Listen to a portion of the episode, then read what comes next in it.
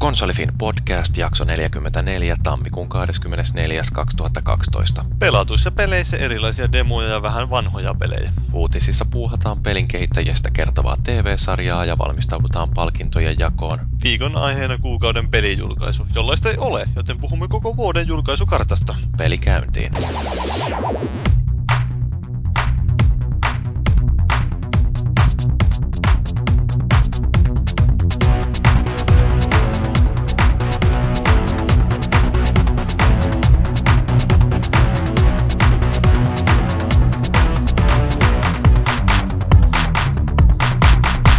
Sillain nolosti sanottuna. Joo, mutta tota, tämä on tosiaan Konsolifin podcast ja taas ja meillä on täällä arvovaltainen raati. Aloitetaan tuosta vaikka paikallaolijoista SpongeBob. Joo, Paavo SpongeBob. Puch, puch, puch, puch, puch. Oi jumalis, säkin vissiin Äänestitkö ittees? Öö. No jos olisi voinut äänestää, jakaa ne äänet niin sillä kolme osaa, niin sitten olisi äänestänyt. Joo, ja ilmeisesti sieltä puhinalla tuli sitten Andy justiin sisään. Me aloitettiin hei nauhoittaminen jo, vaikka sä et ollutkaan paikalla. Vitut. Joo, eli se on Antti siellä, eli maagisetä. Terve. Joo, sitten on Tuho Mursu vielä. Jou jou. No, tämän tyylikkään mä en ole varmaan koskaan tullut sisään, jos on ihan totta. Joo, no. Joo. Niin, äh, nyt ollaan siis palattu tähän normaaliin kuvioon, eli yleisön pyynnöstä huolimatta mä oon jälleen hostina, mä oon Jyri, ja tota, aiheet meillä on tällaisia monenkirjavia, puhutaan vähän peleistä, mitä ollaan pelattu, ja sitten noista uutisista, ja sitten meillä viikon keskustelun aiheena piti olla tammikuun pelijulkaisu, mutta tässä kävi vähän sillä niin kuin ounasteltiin, Paaviko sitä maalaili piruja seinille, että mitä sitten kun tulee sellainen kuukausi, että ei ole yhtä ainoata mielenkiintoista pelijulkaisua, niin, niin mm. sellainenhan kävikin heti tammikuussa. Eli nyt on oikeastaan Gears of Warin uusi spesiaalipodcast just tässä alkamassa. Varautukaa semmoiseen seitsemän tunnin persaaseen. Höystettynä presidentin vaalipuheella. Joo. Yhdistetty Halo ja Gears of War. Joo. Mm.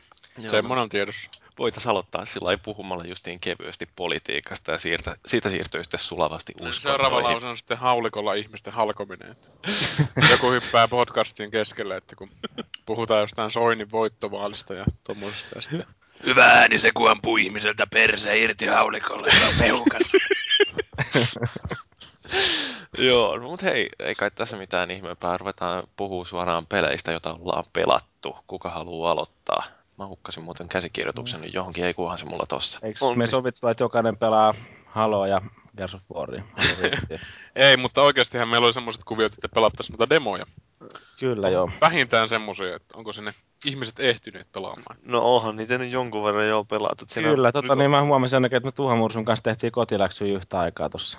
Ai jaa, joo. Varmaankin en... tehtiin. Että... just ennen kastiketta vähän pelailtiin tossa. Ai jaa, te pelailitte joo, just ennen kastiketta? No, Jotain minähän pelasin tota ainakin Darknessin ja ton Final Fantasy 2 X, mikä toi on? X, I, I, I, I, I 13 13 kakkososa. 13 kakkosen mä testasin uudestaan, että se oli aiheuttanut niin suurta hilpeyttä mulle jo aikaisemmin, että kun mä pikaisesti sitä testasin perjantaina vai milloin mä sitä testasin, että kyllähän se aika vakaasti oli semmoista. Sitten mä testasin tota Amaluria. No mutta puhutaan sitten Final Fantasystä. Puhutaan no joo. aikana. Mitäs pojat, ootte sitten minkälainen historia teillä on Final Fantasyn kanssa? Mä voin sen verran spoilata, että mä en ole pelannut Final Fantasy 10 varmaan kaksi tuntia.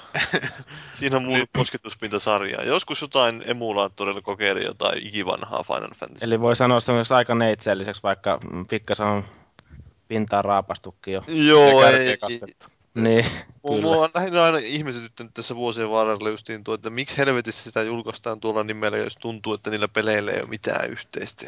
Se, se, se on semmoinen, no ehkä se, jos olisi pelannut, niin aukeisi sieltä paremmin.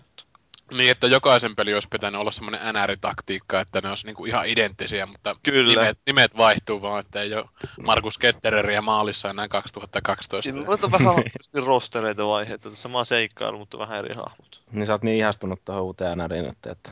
Joo, no mutta öö, niin, no, no tuo on totta kai oli vähän hämmentävä pelikin tuo. Tuo nimi pitää sanoa, että 13.2. Siis, mm, no sehän on Final Fantasy 13 ja sen kakkososa. Niin. Mm. Et se on ihan täysin loogista. Joo. Eikö se näistä aikaisemmistakin osista just tämmöisiä samanlaisia? Kymp, No eikö kympistä tullut ja, Niin. ja tuliko siitä 12 mitään kakkososaa ollenkaan? En mä tiedä. Jotain... Siis, Öö, oliko se 12 se semmonen vähän erityyppinen Final Joo? Se oli jo. Joo, siitä mä kyllä tykkäsin ihan tur- tuskana, että se oli. Mutta siitä ehkä sitten myöhemmin mun, mun lätinä kerralla. Jatka vaan Paavi. Niin, siis joo, siitähän on tulossa tuo Versuskin vielä pitäisi olla tulossa tuossa 13, että kummallisesti ne nyt jämähti yhtäkkiä sitten tuohon 13 tekemään useampia osia, mutta mm. niin on vähän oudolta, totta kai tuntuu, kun ei ole pelannut niitä aikaisemmin, että mä oon ihan kujalla, että mitä helvetin paradigm shiftejä siellä on ja mitä kaikkea. Ja, niin kuin, Joo. Ne random taistelut, mitä siinä on.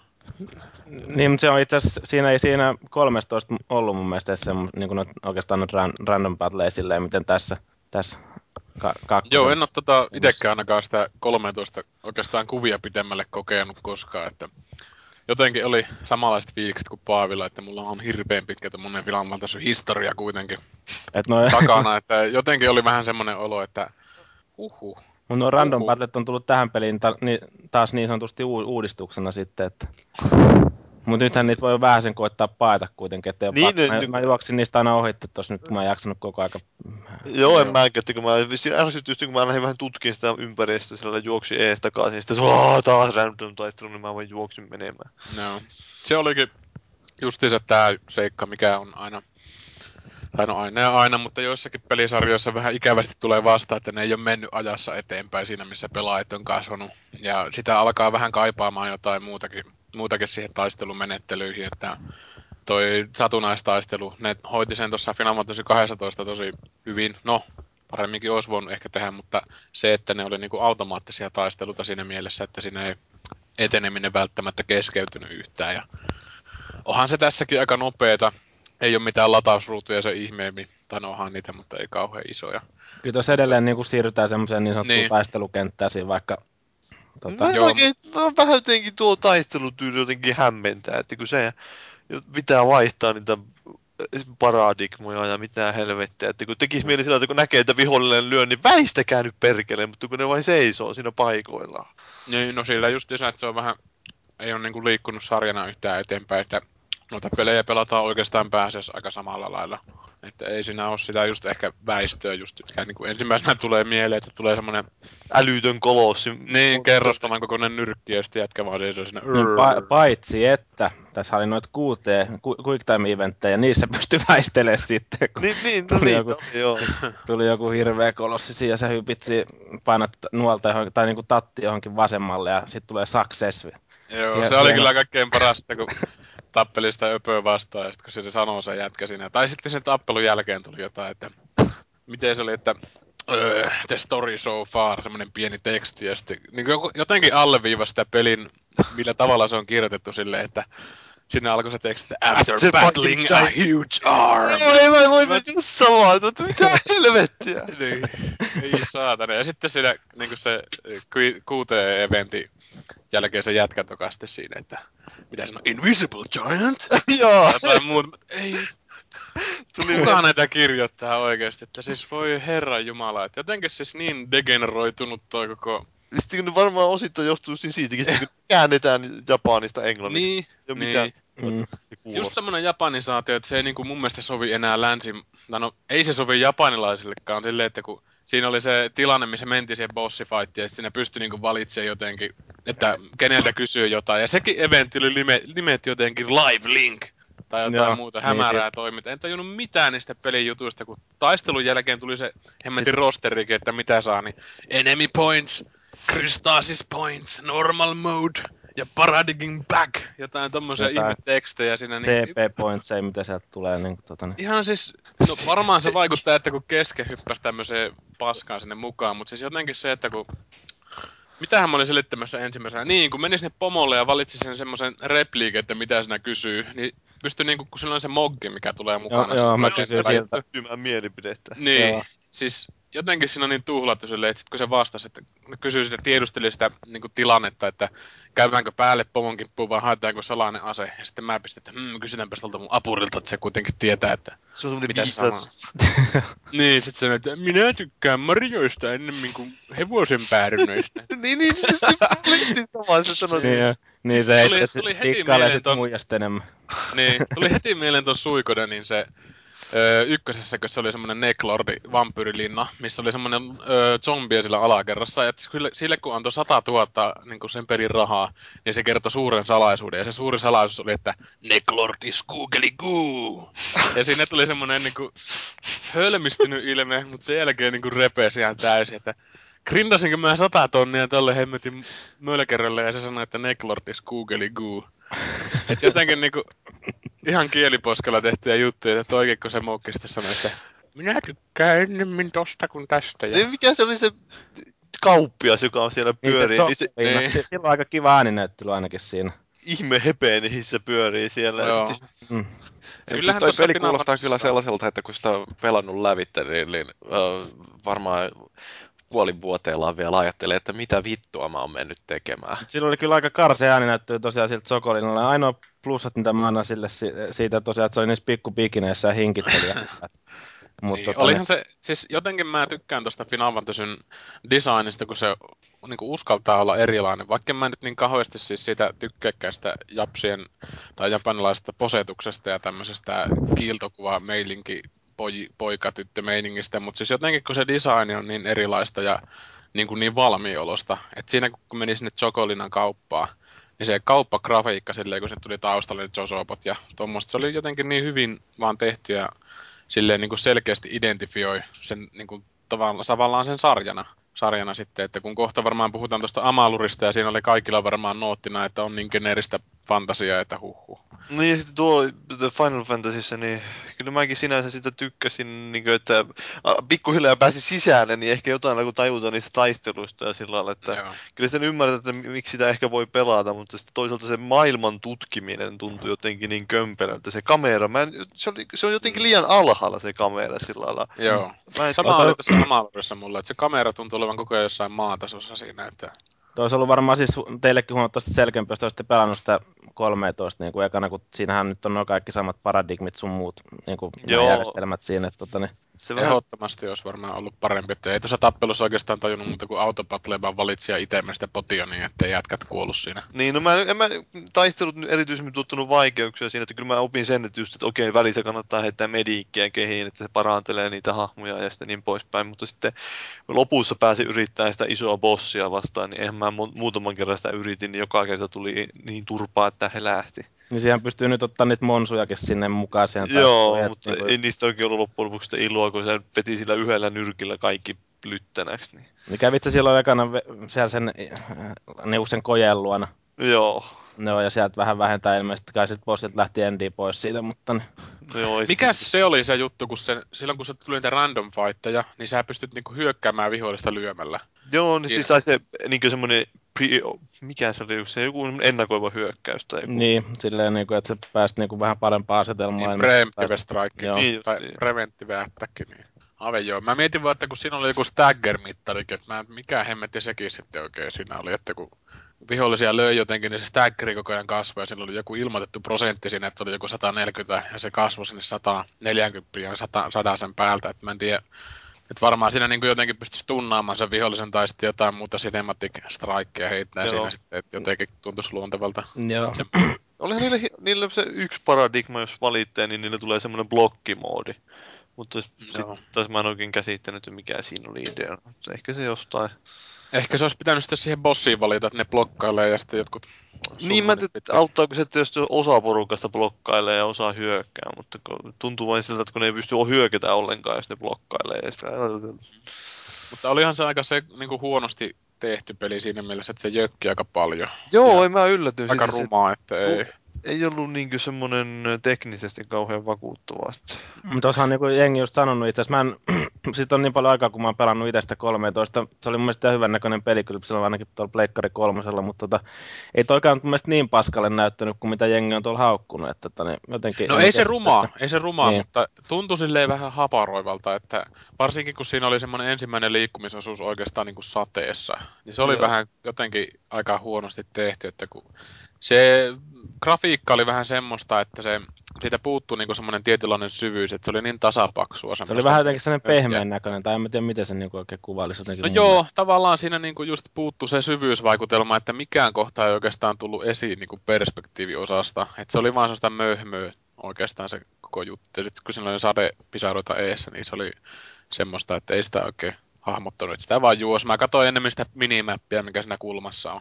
Että tonne juostaan, niin mä niinku suunnistin sinne päin sitten. Että mä sitä isosta ruudusta olisi ruvennut katsoa ihmeemmin.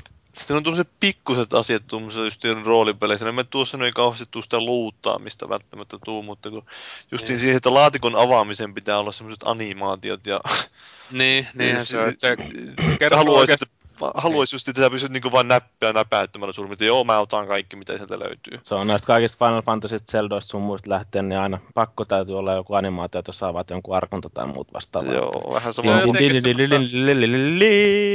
mutta siinä siis ollaan kiinni jotenkin siinä, että varmaan sata kertaa aikaisemmin sanonutkin, että kun, jos tässäkin pelissä on joku steal-komento sun tyypeillä, niin tää on se mun iskulause, että mitä niillä sitten niillä vihollisilla on tappelussa, mitä niiden ruumiilta ei löytyisi. Että se on semmoista tyhmää niinku ylimäärää. Keinotekoista.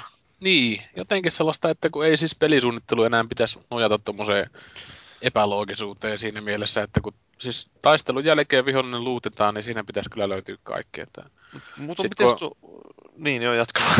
Niin, öö, no ei mulla mitään kovin loogista, tai siis tärkeää enää tuohon ollut sitten, että kunhan vaan nillitän tosta, että on niin kiinni tossa.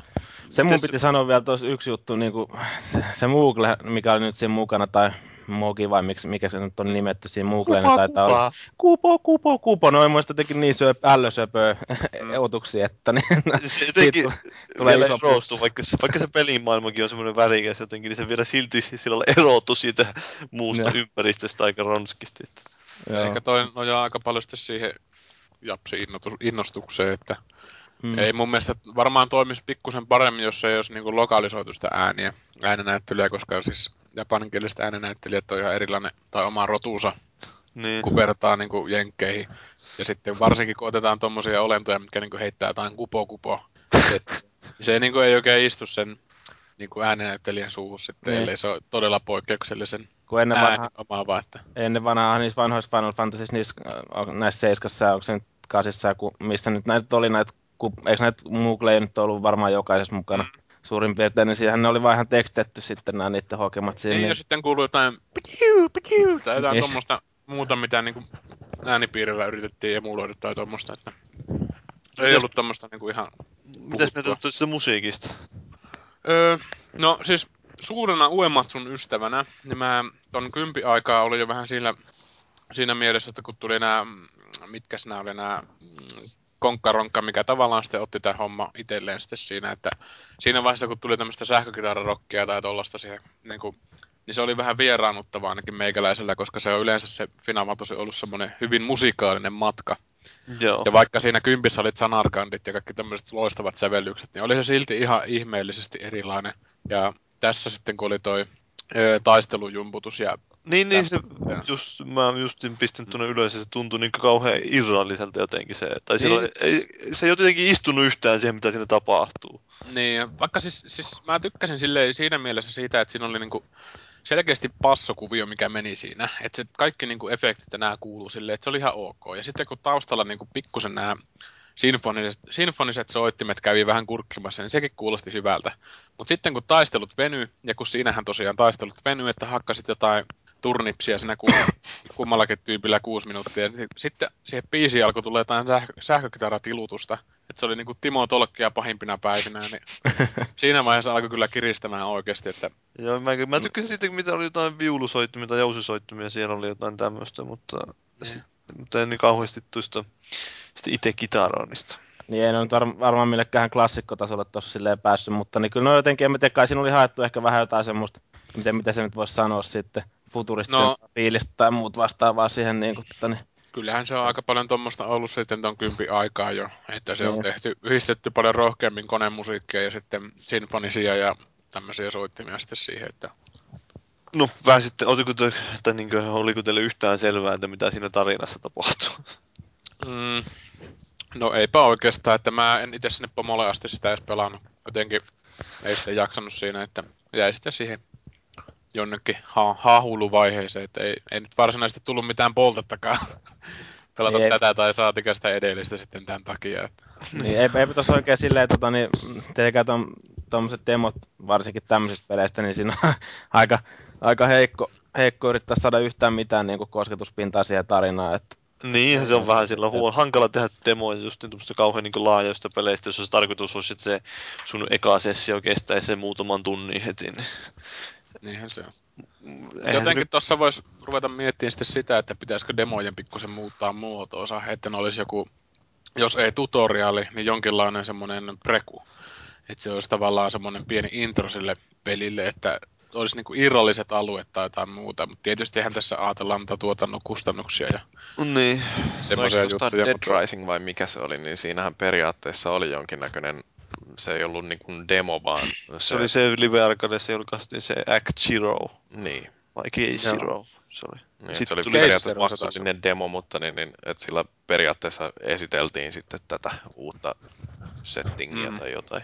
Mut jotenkin toi ei vaan tuossa toiminut, että se vaikutti tosi sekavalta, että, mutta ehkä se yleisö onkin tuommoista hyperaktiivista ADHD, että hirveä mättö soi taustalla tai tommonen tekno ja sitten laaseri lentää ja sitten kun se kamerakin siinä tappelussa, se niinku pyöri jatkuvasti, että joo, Osin. ei, siis epilepsiakohtauksia on heikko hermosempi siinä. niin, jotenkin Kahtoo koko ajan tapahtui sitten, ja kun mä vielä niin innokkaasti sitä autopatleja siinä aina valitsin, ja sitten ei niinku tajunnut mistään mitään, niin jossain vaiheessa olisi yrittänyt tajuta, kun tuijotti vaan, että valitsi aina sitä kohdelistasta se oikea vihollisen ja autopatle ja autopatle.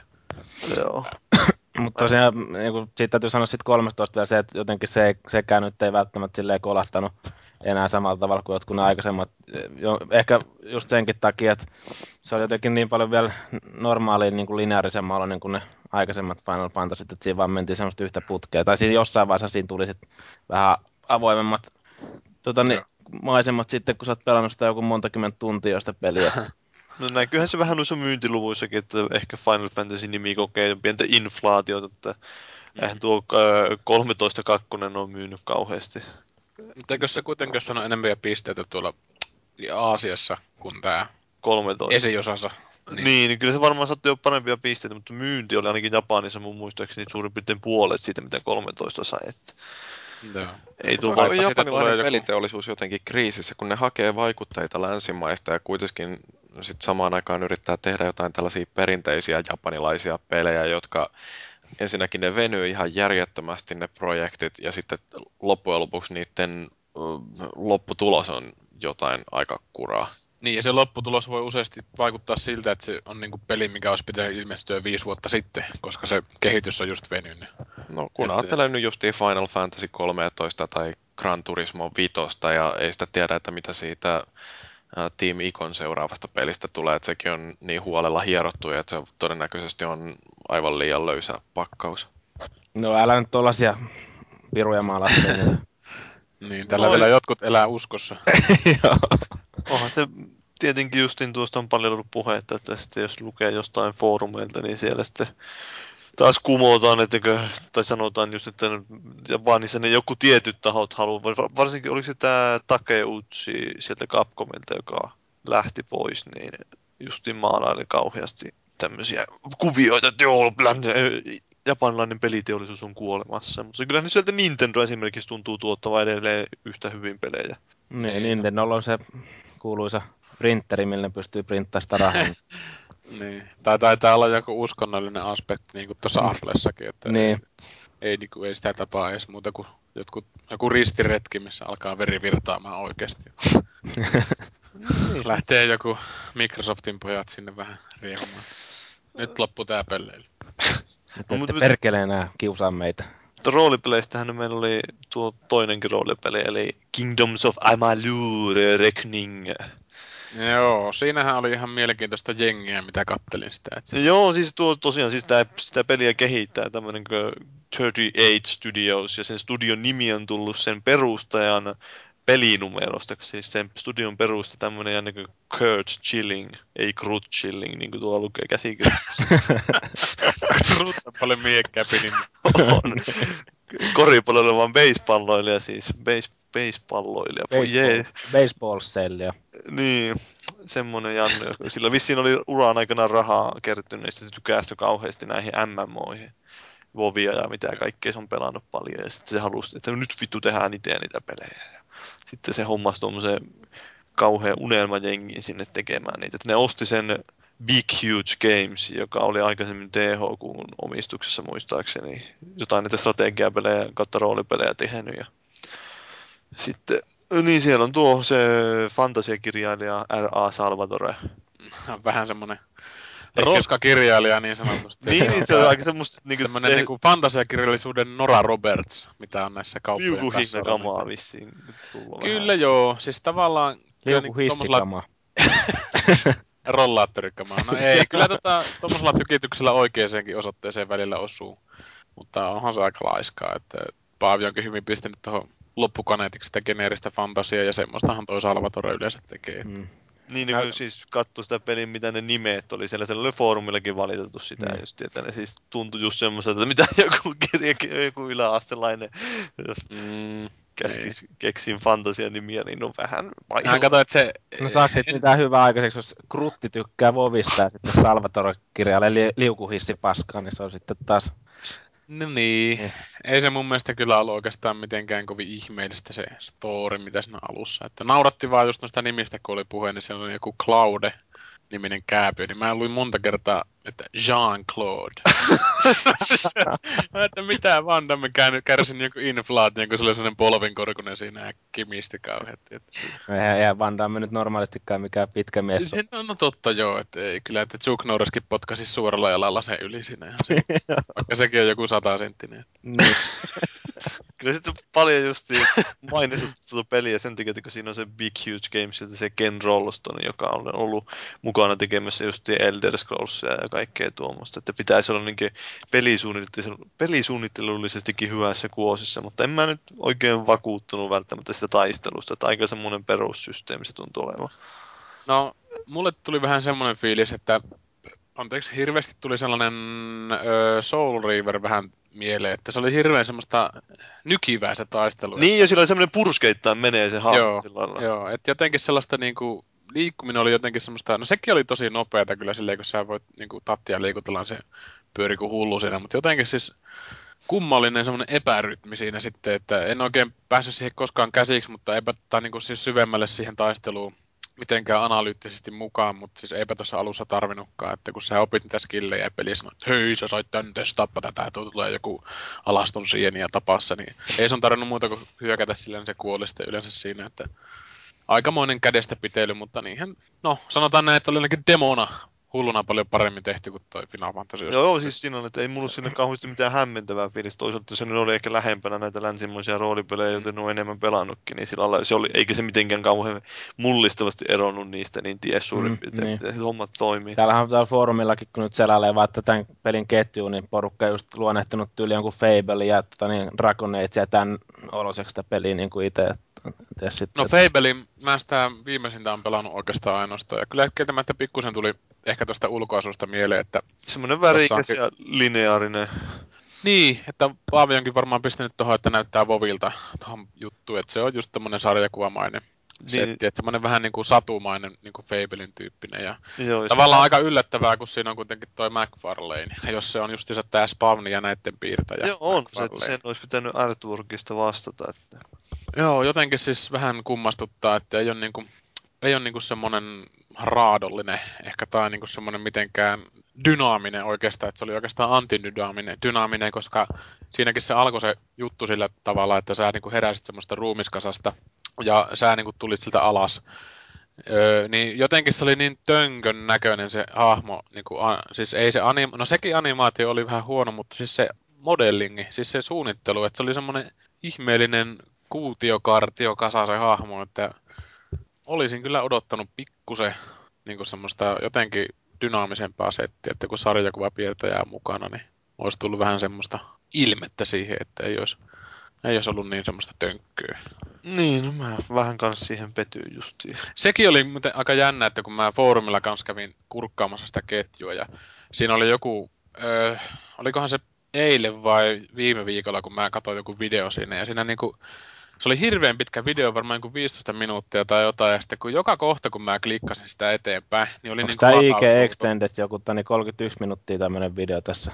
Öö, Kingdoms of Amalur Reckoning, joku 30 minuutin pätkä pelaamisesta. no voi olla kyllä joo, mutta tota, kun klikkaili eri paikkaan sitä, niin aina latausruutu. Ja sitten mä niin yllätyin, että kun mä itse sitä testasin, niin siinä ei niin hirveästi ainakaan mitään latausruutuja mulla näkynyt. Odotin, että se olisi ihan kauhean ollut. Ehkä sen takia tuli vähän sellainen positiivinen fiilis, että hmm, Ehkä sitä on pleikkarilla pelannut joku sitten ja nauhoittanut. Siinä on enemmän latausruutuja. Voi kyllä olla. Et mä mietin, että voisi ottaa ton PClle ihan huvikseen sen takia, että kokeilisi vähän, että saisiko noita UItä vähän säädettyä, kun se kartta ja ne energiabaarit oli ihan törkeä ison kokoiset siinä, että ne oli niin peitti sitä ruutua niin törkeästi, että ei, ei, ei tämmöstä. Jotain vähän muuta. Että tuli mieleen tää mun taanoin arvostelemani Shadow, ei Shadow of the Damned vai Hunter, Hunted the Reckoning, missä oli tosiaan ruudusta aika tujakasti tavaraa laitettu niin kuin peitetty health-baareilla ja minimapilla ja muulla systeemillä sitten siitä. Mutta semmonen ihan mielenkiintoinen. Mitäs, onko jotain lisättävää mitä tuohon, että ootitteko kauheasti Skyrimin tappajaa. No en mä nyt tiedä. Onhan sitä aika paljon muun muassa Tuomas Puhaa tuntunut tuolla Twitterissä mainostamaan tuota peliä ja No, muutenkin. siinä on joku Umbran moottori.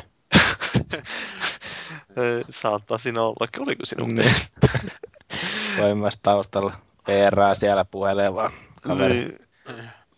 Mä en tosiaan kanssa... Ei ole enää vakavasti otettava pelitoimittaja, vaan PR-mies. Mm. PR-shilli niin sanotusti. Niin.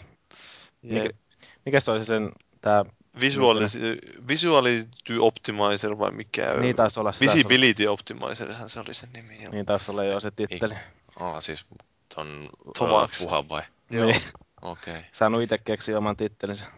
No se on kyllä oikeastaan aika hauskasti keksitty. Joo, pakko myös antaa tunnustusta siitä. Joo, no kaikille ei välttämättä auennut, että Aa, se on PR! Siis, no, Niin. en Niin. tarkoita tontsaa. Ei kun, niin ja sitten, äh, sitten, sitten, no en mä tiedä, oliko tuosta nyt pelistä enempää. Tuo niin oli vähän tuommoinen, ei vakuuttanut demon perusteella, mutta eipä nyt varmaan mikään roolipeli välttämättä demon perusteella. Niin. Jos sä ottaisit tuosta Skyrimista tai Oblivionista se ekaan tunnin siitä, niin se voisi olla se mitään paskaa. No mutta hei, minkälainen demo tulee Mass Effect kolmosesta? Pystyykö se vakuuttamaan ketään? No ei kai En mä siihen... tiedä, tota, niin, se, se muuten tuli siitä mieleen, että tota, niin, ootte sitten kattonut sitä videoa, sitä Mass Effectin, sitä Peter with Kinect, Mats Peter with Kinect-video. Se, se kyllä vakuuttaa ihan kummasti. Joo, niin ai se missä, niin mä katsoin jonkun pätkän, jossa Major Nelsoni pelasi Kinectillä sitä. Joo, tai semmonen, missä on jotain ihmisiä niin kuin, pelaamassa jossain niin kuin, tani, paikan päällä sitä peliä, ja sitten ne huutelee siinä niin kaikkea, että frag grenade, jotain muut vastaavaa. Joo. Jotain tollasia, että niin kuin millä saa niin kuin Mass Effect-kokemuksesta huomattavasti paremmin. Behind the boxes.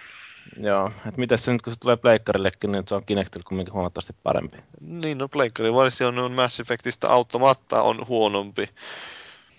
No ihan puhtaasti sen takia, että sinne ei saa niitä tallennuksia siirrettyä. Paitsi jos on Niin. pelannut kakkosen pleikkarilla. Niin, mutta ykkösestä siis tarkoitti, niin, että ei ole, silloin ei ole täys, täydellinen jatkumo ei ole siellä. Oh. Vaikka kyllä ne pystyy tietenkin ne sillä sarjakuvalla korvaamaan ne valinnat, eikä niillä nyt loppujen lopuksi kauheasti merkitystä ollut, mutta Mm. silti. Mutta No, ykkönen se- oli silti parempi kuin kakkonen. Niin oli. Ja ei ole silleen loppupeleissä paljon väliä, että minkälainen demo siitä Mass Effect 3 tulee, kun se tulee kuitenkin hankittua se peli. Joo, en mä tiedä, että kuinka monesti, aika suurin osa varmasti, jotka on kakkosen pelannut, niin hankkii, ja yk- kakkosen ja ykkösen pelannut, niin hankkii kolmosenkin. Se mä vähän pelottaa, että kuinka paljon se just sitä taisteluun keskittyy, ja sitten, että onko se kuinka edustava näyte siitä lopullisesta pelistä, mitä ne aikaisemmin on pelannut niitä, sitä yhtä demokohtausta, niin näyttäisi, että olisi suurin piirtein samasta kohtaa se demo, ja se on nimenomaan pe- pe- puhdasta taistelua, että siinä ei minkäänlaista keskustelemista ole tai mitään. Niin joo, sä oot niin paljon parempi ihminen, että sä oot päässyt vähän pelailemaan sitä. No kahdesti, kun mä en ole päässyt sitä samaa demoa pelaamaan vai kolmesti. Ja oot nauttinut. Joo, se taisi olla DigiExpolta se tismalleen sama demo vielä esillä. Että, Niin joo, mä en siellä käynytkään ollenkaan. jumalat. Mutta niin, Pyytän nimmari sulta. Joo, sit voinut tulla pyytää, että et olisi ollut ainoa. Ei, öö, niin, olihan täällä muitakin, muitakin demoja testattavana. Tällainen kuin The Darkness 2. Joo, siitä on pakko sanoa heti alkuun sellainen pikku juttu, että en ollut oikein tyytyväinen siihen uuteen ulkoasuun kyllä. Niin, Tai no, siis se on, sen, en tiedä, siis jotenkin se, kun se, sen ykkösen pelannut silloin aikana, ja se oli kumminkin sellainen, se on jotenkin niin kuin re, vähän realistisemman näköinen, ja tämä oli jotenkin tuon ihan sarjakuvamaisen olon ja semmoinen muut vastaava, ne oli jotenkin hirveä kontrasti, vaikka kyllähän tämä niin kuin, totta kai sarjakuviin perustuu, mutta onko se nyt pakko olla millään cel shadingilla tehty tuo peli? niin, no siinä on kauheasti muuttunut siinä. Siis se itse peli on niinkö... Siis onko se oikeasti jotain cel shadingia? On, No, on. no, sille se näytti ainakin mun mielestä, että Oi herra jumala. No, se katso, oota mä hiljaisesti sulle... Ei se tavallaan sitten lopulta ainakaan itse häirinyt, että yllätyin itsekin alussa. Että en, en ollut katsonut screeniäkään siitä, että ykkösen muistin loistavan Pattonin ja muun takia, mutta sitten tämä kakkonen oli vähän ulkoasullaan yllättävää. Että tuli mieleen tavallaan tämä vuosien takainen räiskintäpeli kuin XIII. Joo. Taisi olla semmoinen FPS. Että se oli niinku kuin semmoinen puoli cel shading, että siinä on semmoista teksturimättöä sitten tota... Vähän Borderlandsia ehkä. Ei, semmonen, no, ei niin, vähän sen tyyppinen joo ehkä. Että... ei se niin palavasti erotu kuin ehkä Borderlands tai joku vastaava, että kun se on kuitenkin sen verran pimeä tuo. Että se, no, Mm. Crackdownikin tulee vähän mieleen, mutta... Mutta joten- kyllä se mun mielestä omalla kohdalla jotenkin rikko sitä tunnelmaa. En mä tiedä, se varmaan on vähän ehkä henkilöstä kirja, kyllä se varmaan tottuu sitä pitemmälle pelaa, mutta niin. Joo, ei se, ei se tunnelma ollut yhtään samanlainen. Et jotenkin kun puhutaan tämmöistä darknessista, niin tota, o- olisi oottanut semmoista oikein raadollista settiä. Ja olihan se aika väkivaltaista ja brutaalia, kun se lähti käyntiin tietysti, mutta siis se ulkoasuhan tavallaan sitten asetti sen, niin sen grafiikan ulkopuolelle tai sen visuaalisuuden Niin, no teki vähän mitä se esitti. Siinä, omalla tavallaan ollut- vähän vesittää sitä. Niin, se oli siinä, että tota, oikeastaan ainut hyvä puoli, mikä tuossa itse ainakin voisin keksiä tuolle ulkoasulle on se, että se pyöri ainakin tosi sulavasti, että ei ollut mitään ongelmia sitten Niin, siinä, on. että kun repin niitä vihollisia riekaleiksi ja samalla on- ampuu ja muuta, että Mikäs tämän kakkosen tekijätiimi muuten on, kun tota... Se on Digital Extremes. Tällainen Niin. firma, joka teki muun muassa Dark Sectoria, oliko se Paraja, ja se on Epicin kanssa jotain. Dark Sector, se oli ihan skeidaa se peli. No mä en oo pelannut sitä, mutta se ei oikein hyvää vastaanottoa saanut silloin tosiaan. Siinä oli se, eikö demo siinä ole taisin se, fri- kokeilla. eikö Että... siinä ole se frisbee, mitä heitetään? Joo, joku frisbee Joo. henkinen juttu siinä oli. Muutenkin no päähenkilö ääninäyttelijä on vaihtunut. Pattoni taisi edelleen olla tuo Darkness, vai oliko? Mm, No on se, ainakin sitä puhuttiin kauheasti, että se nyt ainakin on säilynyt samana. Joo, no ainut juttu, mikä siinä on säilynyt. No on siinä tietenkin Niin, nuo perusteetkin säilynyt sinänsä samana, että siinä pystyy justin dual wielder, tai että siinä on ne lonkerokädet siellä. Ja sitten siinä on se apina mukana, mikä häpäsee niitä. No se oli vähän ehkä puhutaan tuossa, että ei se, ollut, ei se ollut mun mielestä lähellekään samanlaista, tai muistikuvat voi olla vääriä, mutta en mä muista, että se olisi ollut näin rasittavaa siinä, että se kuseeksi ja piereskelee. kyllä, se mun mielestä, kyllä se mun mielestä siinä ykkösessäkin kyllä kusi niiden ruumiitten päällä. No joo, mutta se oli jotenkin tuossa vielä sillä enemmän niin kasvoille lyötiin sitä väkisin työnnettiin. Niin, mutta tuossa oli itse asiassa, eikö tuossa lukenut siinä demo alussa, että tämä niinku, no totta kai kaikissa demoissa lukee näin, että se ei vastaa millään tavalla alkuperäistä tuotetta, tai niinku sitä loppu, Lopullista tuotetta. lopputuotetta tai muuta vastaavaa, mutta niin, eikö tämä ollut jotenkin vielä tehty ihan joku erillinen osa, että tätä ei ole ollenkaan siinä pelissä tämmöistä. Mm. Vai ymmärsinkö mä väärin sen? Niin kuin, mun mielestä mulle se- jäi joku samanlainen mielikuva, että se oli niinku ihan kokonaan erillinen skenaario. Ja siitä mä vähän justiinsa tota aikaisemmin puhuinkin, että olisi niinku demot jotain ihan muuta sitä pelistä, niin ne istus parem- paremmin. Kyllä se sinänsä hyvin demos justin tuntuu, että se oli niin kuin, se aika semmoinen tiukka setti se oli ja tuli Joo, se alkoi niinku vähän keskeltä ja sitten palautettiin sitä tilannetta sitten vähän, että mitä tässä oli tapahtunut. Ja... Siinähän kivasti alkoi siinä, että siinä hakataan jotain nauloa sun kädestä läpi. Ja... Joo, se on Ei.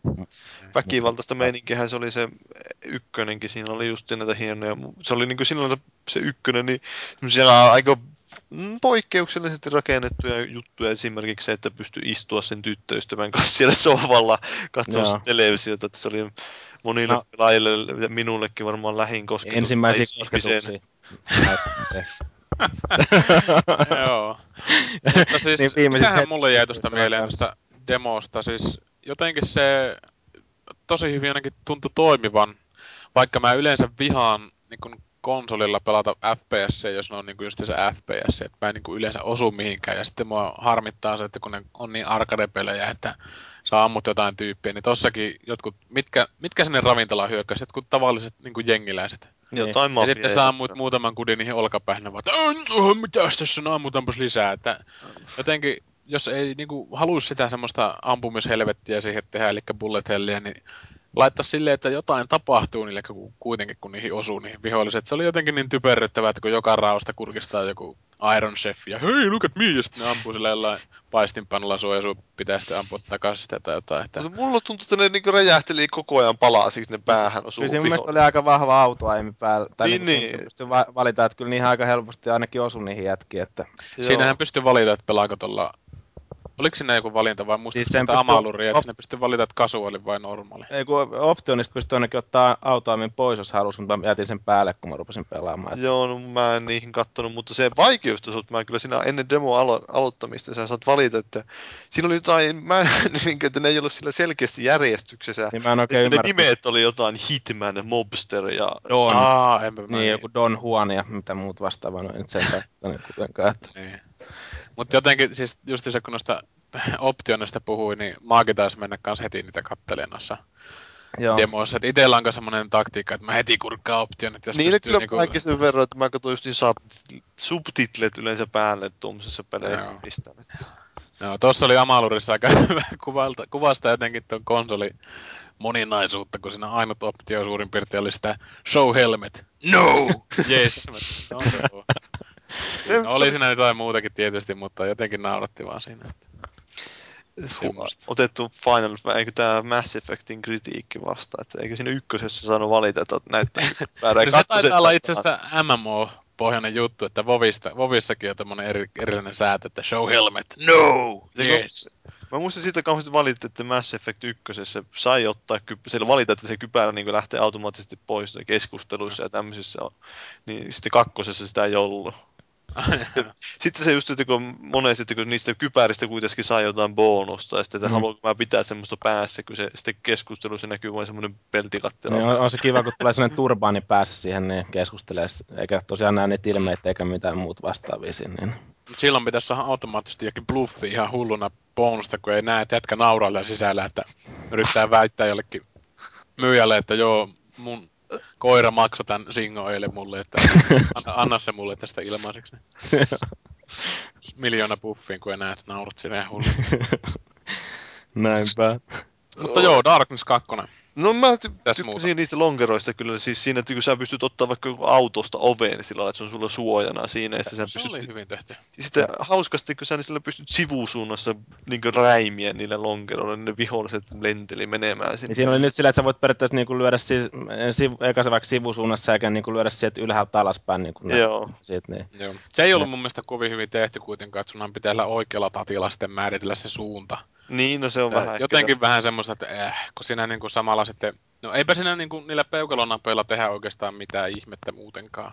Mutta jotenkin se oli vaan vieras ajatus, että samalla kun sä ammut jollain triggerillä siinä ja sitten sun pitäisi olla oikealla tatilla vääntää jotain suuntaa sille iskulle. Että kun siinä oli selkeästi jotakin juttuja, että esimerkiksi jotain sähköjohtoja katkettiin, niin ne piti lyödä niin pystyltä alhaalta. Joo. Oikein.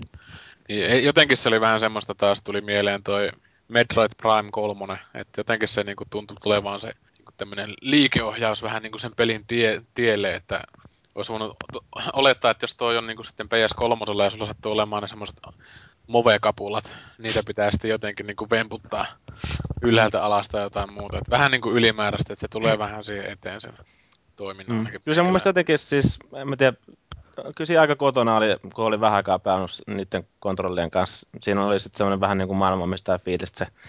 Mm. Vedit niitä lamppuja paskaksi sinne ja sitten tota, Niin. kävit riepottelemaan niitä vihollisia siinä, mutta eihän tuossa nyt ollut varmaan vielä ihan niitä kaikkia voimia sitten käytössä, millä pystyy Niin, siinä oli semmoinen aika vaatella kattava kehityssysteemi näyttöön. Tai Niin. siis Joo. joo. suht yllätynyt, että siinä oli aika paljon erilaista ostettavaa. Että... Näytti olevan kyllä ainakin tosi paljon ja itse samalla sitten rupesin heti ajattelemaan sitä takavuosien mennyttä tuommoista FPS kuin Prey, missä oli tää Intia. Oi!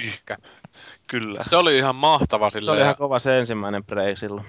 Joo, ja tota, onko sitä kakkonenkin tullut? On tulossa, mutta se on aika erilainen, mutta siitä puhutaan varmaan sitten Ai enemmän. niin joo, niinhän joo, sä spoilasitkin mulle, kun mä olin, että jes, uusi Prey ja nyt saa vähän höpö, höpö heinää ja muuta, mutta sitten oli joku high-tech shitti. Niin.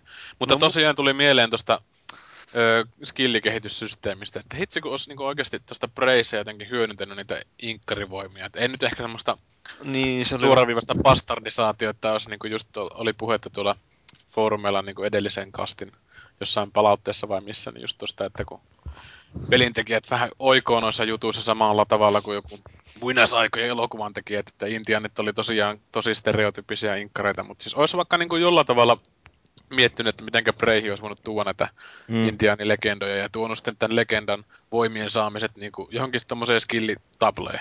Se on Niin, ollut tosi mielenkiintoinen. Se on ollut muutakin kuin niitä peräsuoliovia ja Niin, muita just vastaavia. se semmosia, että vaginaovet. Niin. No nekin joo. Ne oli mutta aika brutaaleita sitä, kun silleen, että yllättäviä. En olisi niinku ihan heti uskonut, että olisi semmoisia tullut vastaan. Mutta kivaa, kivaa taidesuunnittelua kuitenkin. No oli joo, kieltämättä joo, ja se oli niinku vähän ehkä liian pitkä peli, että se alkoi masentaa nämä loppuvaiheessa oikeasti. Että kun oltiin siellä metallihelvetissä, että kun oli sitä verta ja ruostetta ja muuta, mutta se ei niinku loppunut oikeastaan koskaan. Greylle ja Darknessilla oli oikeastaan se yksi yhteinen tekijä, just siis tyttöystävään liittyen, mutta en, en ehkä spoilaa sitä. Joo. Mm. Kannattaa tutustua siihen Preyhin. että T- se on- tässäkinhän saatiin taas vähän maistaa siis tyttöystävästä tässä Darkness 2 demossa, että Joo, siinä oli se oli vähän. Muistelee vanhoja hyviä hetkiä niin sanotusti. No, Mm. mutta en mä tiedä, onko tuosta Hiero, hieroko joku siellä niinku rahaa äsken yhteen vastakkain? Mm, Joo, kyllä. Kuulosti vähän semmoiselta äänellä. Oliko tämä niinku tällainen, että kun sä just sanoit, että päästiin maistelemaan vähän vanhoja hyviä hetkiä ja sitten hieroit niinku rahaa vastakkain? onko, onko tämä joku tarina viittaa sitten siitä hahmosta? Joo. Se arvotukseksi kannattaa pelata. Niin saattaa olla, joo, mutta aika tarkkoja jätkiä siellä on kuuntelemassa kyllä. Joo, kuule, mulla on semmoiset kuul- kuulokkeet, että sun naapurin pierotkin kuuluu tänne. Jumalauta, jäin kiinni. No onko mulla housut jalassa vai ei? Sulla on kahdet housut jalassa. No kyllä mulla on kahdet joo. Katon nyt, katon nyt. Jumalauta. Mursu istuu vaipat jalassa siellä. Miten nämä mun kuulokkeet siihen vaikuttaa, että työ kuuntelut kuulette tämän totuuden multa täällä. Mutta mulla onkin kahdet vaipat. Mitäs siihen sanot? No, mutta On etuvaippa. Tupla vahvistus. Jyrillä oli tuommoinen paskapeli siellä. Niin, no siis mä ostin tuossa noin joululahjaksi itselleni ja pikkuveljille tuon Resistance kolmosen ja nyt ne vihdoinkin tuossa mun matkan aikana oli tipahtanut postiluukusta ja rupesin sitten testaamaan, että minkälaisesta pelistä siinä on kyse ja No mähän ihan on tykännyt kuitenkin näistä ekoista kahdestakin Resistancesta ja, vaikka niiden, niissä tulikin sellainen tarinallinen käänne, että tässä nyt on eri päähenkilö tässä Ressu kolmosessa, niin kyllä se ihan sillä maittavasti lähtee liikkeelle, että jotenkin hassua, että mulle tuli hirveät Homefrontin vibat, kun mä rupesin sitä tarinaa pelaamaan siinä, kun tämmöinen vähän samantyyppinen kauhean ahdistava tunnelma, että semmoinen iso paha miehittäjä on tullut ja vallottanut maailman ja nyt sitten sitä vastaan joutuu pieni ihminen taistelemaan ja siellä sitten rampataan tällaisissa aika niin kuin, raunioituneissa maisemissa ja joudutaan pikkasen peläten etenemään ja yritetään päästä sitten kohti jonkinnäköistä kohdetta, missä varmaan sitten terrorisoidaan näitä pahiksia. Ja tota, mä en ole hirveän pitkälle siinä vielä päässyt, että sinänsä en ole aivan älyttömän paljon päässyt selville siitäkään, että minkälainen tämä juoni on, mutta ihan kohtuu mielenkiintoiselta vaikuttaa. Tietysti tuntuu, että mulla jonkinnäköinen räiskintä ähky alkaa iskeä, koska toi ei kuitenkaan ihan samalla lailla ole sytyttänyt kuin jotkin aikaisemmat räiskinnät, et en tiedä onko se pelistä kiinni vai ihan vaan yksinkertaisesti siitä, että mä oon niin vanha ja väsynyt. Se on pelistä kiinni. Okei, okay, no hyvä tietää. Joo. Joo, mutta tota, yksi semmoinen ihan tekninen ongelma siinä on, että kun mä sitä kokeilin tuolla 3Dllä ja ää, se tota, muuten se näyttää ihan sika hyvältä, mutta sitten siinä välillä tulee aivan järjetöntä crosstalkia, että sehän siis tällainen ilmiö, että tuntuu niin kuin näkisi asiat kahtena. Ja tota, musta se on varmaan pahempaa kuin missään pelissä, mitä mä oon aikaisemmin nähnyt. Että sitä jossain Motorstormissa joissain mutkissa saattaa joku kyltti näkyy hetken aikaa kahtena ja tälleen, mutta niin tässä Resistancessa, niin siellä on sellaisia kohtauksia, joissa ihan kaikki on kahdentunut ja se estää oikeastaan käytännössä pelaamasta sitä 3 d täysin. Et mä en ole ihan varma, että johtuuko se mun telkkarista vai onko Vai se siinä kännitilasta vai mistä, missä olet testannut sitä? Niin no se, se nyt ei ole niin kauhean todennäköistä kuitenkaan, mutta tota, en mä tiedä, mä voisin ehkä jossain vaiheessa lainata tuota Poopelle, niin voit testailla, että mitä se sun telkkarilla näkyy, että onko se sitten vaan kiinni. Mikäs telkkari sulla on muuten nykyään, Bob? Niin, mä ostin tuo Sony HX723 Ja paljon maksu. tonni, Paljon on tuumi. 40 tuumaa. Jumalauta, semmoisella pikkusella. No se on ihan hyvä tästä, mä nyt on, katon tästä mm, käden päästä, että mä yletyn melkein sormille tuohon ruutuun. Niin joo. Likinäköinenkin näkee. Niin, no tämähän on yle, yle, tuntuu yllättävän isolta, mutta nyt on tottunut pikkuhiljaa, että ihan mahtavalta tuntuu just jotain Batmania pelata kunnon resolla tuosta. Se on varmaan se etäisyys ollut tosi mielenkiintoista katsoa noita vaaliväittelyitä, kun Soinilla on semmoinen megapää ja sitten kun vaaliväittelyt yleensä hartioihin kuva, niin kuin rajattu. Niin Onhan se joo, on massive face attacks. onko siinä muuten, onko siinä muuten silleen, että siinä saa laitettua tuon normaalin digitv-kuvankin 3D-muotoon muutettua, niin se on jo Soinin pääkin. 3D soini. onhan siinä joku simulated 3D, mutta eihän mulla ole mitään kaapeleita, että sen saisi tuolta TV, TV-kuvaa tulemaan suoraan. Ja tuolta. se on just niin kuin 3D-nä katsoo jotain vaaliväittelyä ja sitten siinä tulee extreme close-up Timo Soinista, niin sitten se on niin kuin tuntuu siltä, että tämä huone on täynnä tota ton nenää. Turbulenssi tulee se, että ja seurauksena joku superepilepsia sinne. Mutta siinä olisi niinku mahdollisuus saada Pekka Haaviston puolisokin omaan olohuoneeseen sitten. niin, niin joo. Ihan selkeästi semmoinen. Ihan, ihana argenttilainen nappisilmä sieltä. Ecuador. Eh, Oh, no joo. Vähän nyt. Sama. Niin, samalla tavalla kuin Her- Herkule Poirotti aina tärkeä näistä alkuperämaista. Niin. No ei se nyt saatana- Muistetaanpas kai. Tuosta Etelä-Amerikasta vai mistä saatana. Joo, mutta semmoista. Timo Soini 3D. Mä, mua itse asiassa kiinnostaisi tuo Resistance, Resistance 3 joskus kokeilla, kun joku on sitä ihan kehunut, että se on oikeasti hyvä peli. Että. Niin, Mutta- no siis onhan jotkut sanonut, että se on viime vuoden paras räiskintä ja en mä nyt tiedä kuinka korkealle rima siinä sitten tarvii asettaa, että eihän niitä viime vuonna mitään ihan jumalattoman kovia räiskintöjä tullut. No, Gears Battlefield 3 oli pieni pettymys ihmisille ja Jos kampanjaa kahtoo justiin, niin niin, No siis sehän tuossa Resistancessa on ihan hyvä puoli, että kun siinä on semmosia niin keksileitä aseita ja muut vastaavia. Että se vähän niinku s- tota niin, Joo, no siis se on just se niin normaali tossa- räiskintä, tylsää räiskintä meininki. Että. Niin se on kiva justiin, että kun äh, Resistancessahan, siis ekassa, niin siinähän oli tämä asepyörä, että sai kerätä kauhean kasan erilaisia tussareita, völjyä ja sitten niiden, tussuja! niiden välillä pystyi vaihtelemaan ja tuossa Resistance 2 mentiin sitten tähän tällaiseen hyvin tylsään kahden aseen ö, moodiin, niin nyt Ressu kolmosessa on taas otettu tämä asepyörä käyttöön, että siinä voi sitten ottaa niin kuin kaikki bullsait ja marksmanit ja muut tällaiset sieltä matkaa ja sitten valita sopivan aseen sopivaan kohtaan, mikä no ehkä se on sitten niin Sominakille aiheuttanut jonkinnäköisiä tasapainotusongelmia, mutta toisaalta se on pelaamisen kannalta tosi paljon hauskempaa, että siellä voi tosiaan bullsaita käyttää sillä että ampuu ensin sen markkerin johonkin kohteeseen ja sen jälkeen vaan lallattelee sarjalla päähän ja sitten sen jälkeen heittää sieltä jotain dedaita ja napsii kauempaa vihollisia. Ja Nämä aseiden nimethän kertoo meille ihan helvetisti. No Bullseye on just tällainen, missä on se Eikö se ihme se- tarra ö, maali ammutaan johonkin viholliseen ja Eikö sitten se pysty räjäyttää sit siinä? Uh, ei, kun siinä on sitten on tämä Magnum 44 High Explosive ammolla, niin se on semmoinen, että siinä ammutaan luoteja ensin viholliseen ja sitten sen jälkeen kun painaa tuota kakkos ö, asenappia, niin sitten se räjäyttää ne Niin, luodit, siihen on osunut. Niin, mutta siitä on kauheasti kuullut valitus, että siinä käytetään sitä, tai Insomniac tykkää käyttää sitä Quinquis, Quinquis, miten vitu se lausuttiin? Onko Tontsa valittanut? No Tontsa on varmaan siitä valittanut ja sitten moni Twitterissä nähnyt, että se on kauhean sumeen näköinen, kun se reunanpehmennystekniikka on semmoinen ikävä. En mä kyllä mihinkään sumeuteen tuossa varsinaisesti kiinnittänyt huomiota, mutta se oli kun mä vähän vaihtelin sitä 2D- ja 3D-tilojen välillä, että ei kaikkiin tuollaisiin yksityiskohtiin sitten jaksanut, kun silmät oli niin kauhean väsyneitä, kun ensin katsellaan 2D ja sitten sen jälkeen heitetään siihen hirveästi cross vaan 3D. Niin tota, mutta no, kato itse. Mä voin lainata ton sitten, jos palautat mulle vaikka sitten sen, mikä se nyt olikaan, Perfect Dark Zero. Ei sitä et saa koskaan takaisin. Dang. Se on hieno peli. Mä en vaalini sitä. Mutta niin tossa on, se kanssa tuossa on hyvä puoli tietenkin, että tuossa on se ihan jaetun ruudun noi koopit sun muut, millä pystyy pelata kampanjat sun muut, että kaikissa noissa räiskinnöissä ei ole sitäkään. Itse mä ainakin arvostan sitä ominaisuutta. Noissa Mm. peleissä pääsee ihan samalla sohvalla vääntää kampanjaa läpi. Se on ihan kiva ominaisuus, jos on kaveri. Näinpä. Se on ystäviä, jotka ovat todellisia, ei nyt koen internetystäviä. Niin. Niin. Mutta niin, sä oot pelannut myös tuommoista oikeasti hyvää peliä kanssa. Niin no, sä oot varmaan kokeillut myöskin joskus tätä Frozen Synapse, joka on siis PCllä äh, Steamista ladattava. Itse asiassa mä pelailin sitä Macillä, mutta, niin, Joo. mutta sama asia, joka pitkästä aikaa pääsi kokeilemaan tuollaista vuoropohjaista taktiikkapeliä. Että, ja Se on aika-. Aika mielenkiintoinen peli.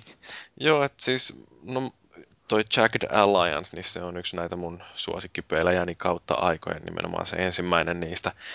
Ja mm, tietysti kaikki nämä tällaiset UFO Enemy Unknownit ja muutkin taktiset ää, pelit, missä niin kuin vuoropohjaisesti ohjataan, että tämä tyyppi liikkuu tonne ja sen jälkeen kääntää katsensa tuohon suuntaan ja valmistautuu ampumaan kohti tulevaa vihollista ja muuta tällaista. Niin toi Frozen Synapse on sillä vähän erilainen, että siinä ei ole mitään ruutuja tai heksoja, joiden päällä nämä tyypit liikkuu, vaan se on täysin portaatonta se liikkuminen ja siinä liikkeen aikana voi sanoa, että okei, tässä kohtaa käännä katsetta sen verran, että katsot, tulee tuleeko tuolta vihollista ja sitten kun tyyppi liikkuu sillä katsoen koko ajan sivulleensa, niin se liike pikkasen hidastuu, että tämä kaikki sitten näkyy siinä, että kun varsinainen tämä vuoron selvitysvaihe alkaa, niin sitten siellä näkyy, että ensin liikutaan kauheata vauhtia eteenpäin ja sitten sen jälkeen tulee semmoinen äh, hidastuminen, kun ruvetaankin sihtaamaan jonnekin sivulle ja, ja tota, se on ihan jännä, että siinä tehdään sillä että näille omille tyypeille ensiksi määrätään, että liiku tähän kyykisty, jatka liikettä tähän suuntaan, tähtää tonne ja tähän odottamaan, että tuleeko sieltä vihollista.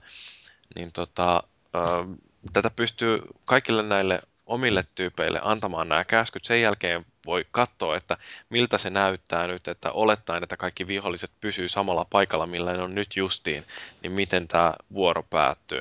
Sitten sen jälkeen, kun on tyytyväinen siihen, että tämä mun suunnitelmani on nyt niin briljantti kuin se voi olla, niin sitten sen jälkeen painetaan sitä, mikä se nyt sitten onkaan, joku eri nappi, että niin kun ö, hyväksyn nämä siirrot ja haluan mennä siihen resolvaukseen, niin sitten sen jälkeen tapahtuu yhtä aikaa omien ja vihollisten liikkeet ja sitten jotain menee aina päin helvettiä ja puolet omista tyypeistä kuolee.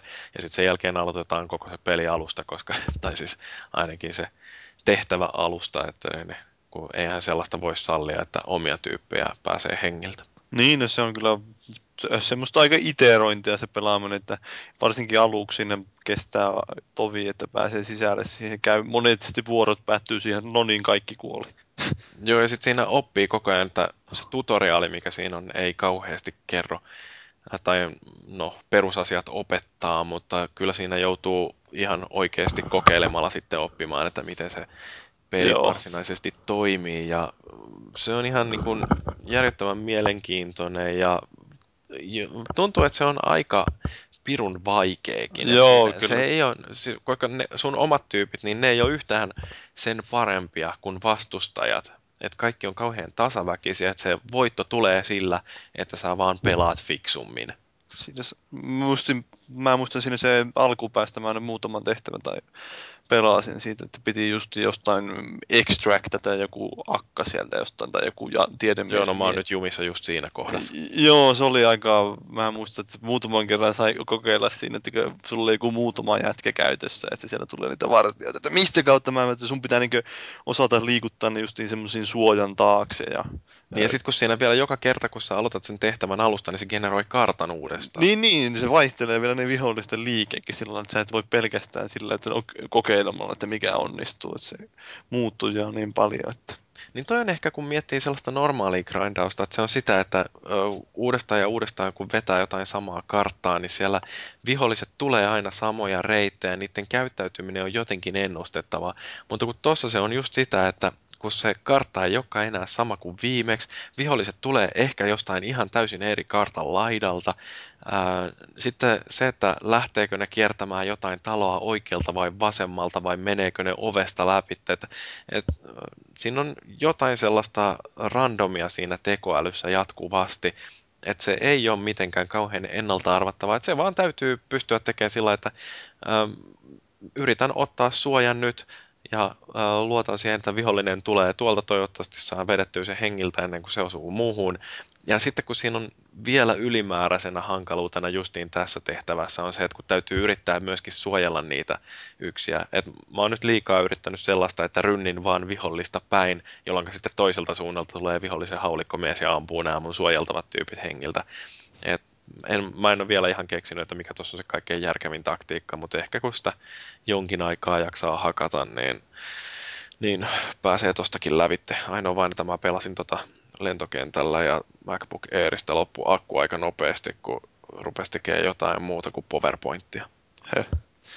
No siinä se tarina on aika, tai muutenkin se peli on semmoinen kauhean, niin tuntuu, ei ole helposti lähestyttävä, vaan se vähän semmoinen HC-meininki. Että No se just, että se tarina tuntui ensimmäisten parin tehtävän jälkeen jo sellainen, että voi jumalauta, tämä on raaka.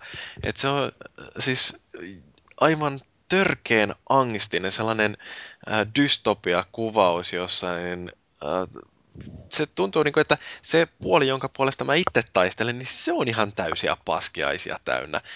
Et mä, mä en oikein tiedä, että mistä siinä pelissä sitten saa sen sellaisen tyydytyksen tunteen, kun lopulta siinä kuitenkin huomaa, että mua on kustu linssiin rankasti koko ajan tai jotain tällaista. Et se ei niinku todellakaan sillä tehtävän antajallakaan näytä olevan kaikki jauhot ihan puhtaita pussissa. Mm, joo. Eikö se tuo oman viehätyksen siihen hommaan sitten kanssa? Joo, joo, kyllähän toi on ihan hauska, että toisaalta semmoinen niinku liian kirkas otsainen hyvä vastaan paha asetelma, niin sehän nyt on tylsä. Et siinä mielessä on ihan hauskaa, että tehdään joku tollanen, jossa se saattaa olla, että se on edelleen hyvä vastaan paha, mutta erona vaan se, että itse on siinä pahojen puolella. Kova paikka. Sehän on visuaalisestikin aika jännän näköinen peli, että kattelin tuolta Steamista, että se on tämmönen niinku neonväreissä liikkuva. Sinistä ja punaista ja vihreää. vihreää. No siis se jossain joku vertasi sitä tähän, mikä se nyt onkaan näitä ää, Patriot Games vai mikä? Mitä Defconia vai? Harrison Fordin elokuva tämä, missä se esittää sitä CIA-agenttia ja, ja tota, siinähän on, onko se Patriot Games vai toi toi, toi, toi isku Kolumbia, mikä se on, missä niin tulee sellainen yksi kuva, missä joku vakoilukone vai onko se satelliittikuva, kun näytetään sellaista ää, lämpökuvaa, kun joku SEAL-tiimi iskee johonkin leiriin ja siellä näkyy niin kuin tosiaan sellaisina valkoisina palleroina vaan nämä SEAL-joukkojen tyypit, jotka äh, hipsii siellä mökistä toiseen ja ja tota noin, niin sitten siellä joku näistä presidentin turvallis, turvallisuusneuvon antajista vaan myhäilee, että that's a kill, ja se on sellainen mukavan abstrakti esitystapa siinä, että tunnistaa kyllä, että toi on varmaankin ihmishahmo, ja sitten siellä jää veritahroja lattiaan. Niin. Mutta onhan tuossa selkeästi sitten semmoinen hyöty, että se tavallaan luo sen kes- tai siirtää sen keskity- keskittymisen sitten siihen taktiikan miettimiseen.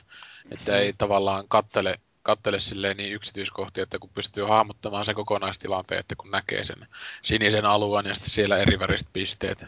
Niin ja just se, että kun tuossa on pelimekaniikka ja tekoäly on niin vahvoja, niin ei se tarvi sitä sellaista kauheata karkkikuorutusta, vaan se onnistuu nimenomaan luomaan tunnelman sillä, että ne ää, rupattelut, mitä siinä kuvataan ja, ja sitten toisaalta se itse toiminta, niin ne on niin jumalattoman vahvoja.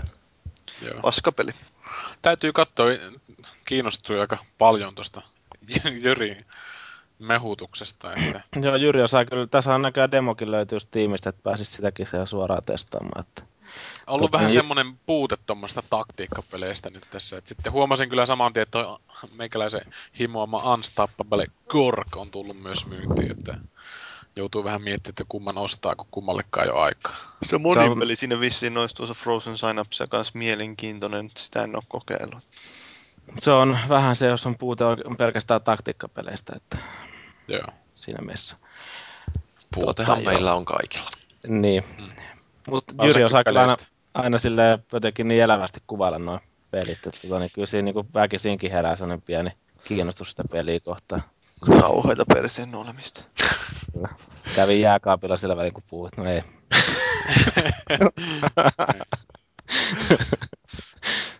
Niin, no mitäs vielä? Maagisedällä oli Oliko jotain. meillä vielä jotain? Kyllä, mutta joo, mä taisin jotain tonne Jumala. runoilla. Katsotteko sitten kukaan muu sub, subilta tota hienoa dokkari? Cocaine Cowboys. Joo, Cocaine Cowboys. Se on semmoista hienoa, hienoa aikaa Miamin hyviltä ajoilta silloin, kun tänne rajat oli vielä auki. Ja Maria Kokaa sai kuljettaa ihan vapaasti sinne pikaveneellä ja lentokoneella, ettei paljon valvottu sitä rajaa sinne. Niin Kuulostaa ihan Kokkolan nykypäivältä. Kuinka vanha toi dokkari sitten? Että Siis tämä dokkarihan on tehty 2006 vuonna, että niin, tota, öö, siis kyllähän ne, niinku ne niinku, nämä itse nämä sankarit, nämä, mitkä on silloin sitten loppupeleissä jäänyt kiinni, kun ei ole tainnut lopettaa hommaa tarpeeksi ajoissa. Siinä ei varmaan kenelläkään tule semmoista niin ahneuden fiilistä, että nyt kun mulla on muutama miljardi tienattu tai miten, miten paljon nämä nyt takokaan rahaa siellä, niin, niin että voisi lopettaa ja siirtyä jonnekin eläkkeelle, vaan totta kai sitä on pakko vaan rahdata koko ajan lisää sitten sinne. Mä en muista, mitä siinä dokkarissa taidettiin sanoa, niin kuin, että jossain vaiheessa sieltä tuli niin kuin Miami, tai niin kuin Jenkkeihin, niin Miamin kautta 95 prosenttia koko maan niin kuin, tota, niin, kokkelista. Et se on Siellä on, silleen niinku, siellä on ollut joulu niin sanotusti, kun on maa valkoisena.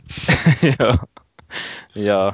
Et, tota, oli se sillä aika hurja, hurja meininki. En tiedä, sitten siinä oli näitä, ihan, näitä itse sanka, näitä tämmöisiä sankareita, jotka oli säilynyt hengissä, sieltä, niin ne kertomassa myös niin kuin, tota, niin, niistä tapahtumista ja muista, että oliko osa sitten kalatarinoita vai ei, mutta tota, niin, kuitenkin. Ja tota, niin tosiaan, tämähän nyt on sitten no, nämä kokkeli kaupoit ollut sitten inspiraatio muun muassa niin kuin just Scarfacelle, mikä on mun mielestä yksi kaikkein aikojen parhaita leffoja suurin piirtein. Ja sitten Miami Vice-sarja oli myös kova, jos on sitä seurattua. Se nyt, se nyt ei sitten taas, siinä nyt kas nämä jätkät tietenkin vähän kritisoi sitten sitä, että se nyt on vähän sen liian, liian musavideomainen kuvaus siitä aikakaudesta. Eikö se toi uusi Miami Vice elokuva ollut puha, puhtaasti sitten kokkelikikkeli juttuja, että Niin se taas, mä väärin, että Niin mä vaan siihen Gong Lee näyttelijään, että multa meni kaikki muu sitten ohi sitä niin, siinä oli Colin Farrell ja oliko siinä toi Jamie Fox. Jamie Fox, ihan siinä taisi olla joo. Se ei ollut kyllä mun mielestä välttämättä mikään, mikään mestariteos se leffa, mutta Eikö Kyllä se, se ollut ihan ton... hyvä oli. Michael Kenenkäs- Mannin. Michael Niin, niin, just. niin. no onhan se pakko olla silloin hyvä. Se on Michael Mann. En ole nähnyt. Se on vähän semmoinen matkailuohjaaja se Michael Mann, niin että jos haluaa joku kaupunki niin kuin tommoista vähän niin kuin turismia kasvattaa, niin ei muuta kuin Michael Mannin palkkaa tekee omaan kaupunkinsa jonkun elokuvan, niin jokainen shotti on semmoinen Oscarin arvoinen silleen, että Mutta Niin. se on tehnyt ihan törkeen hyviä elokuvia ja se, mistä mä tykkään Michael Mannin elokuvissa, niin niissä aseitten äänet ainakin kuulostaa aidoilta, että kun katsoo jonkun Collateralin tai Heatin, niin kyllähän niissä tota... Collateral, nyt se on, se on kyllä tosi hyvä leffa. Oliko Hiittikin Michael Mann? Joo, ja, ja tuo Miami Vicekin totta kai niin kuin alun perin niin kuin tietenkin sen ohjaama, mutta niin se, niin kuin, sehän se TV-sarja, mutta, Hmm, mutta aika jännää. Mitenkö mä ajattelin jotain muuta? Että... No ei se mitään, Hiitti on upea elokuva. Että näin Se on ostin. todella Ostinkin upea. jonkun elokuvan, missä oli De Niro ja toi Al Pacino. Että Guilty, mikä leffa se vai- oli.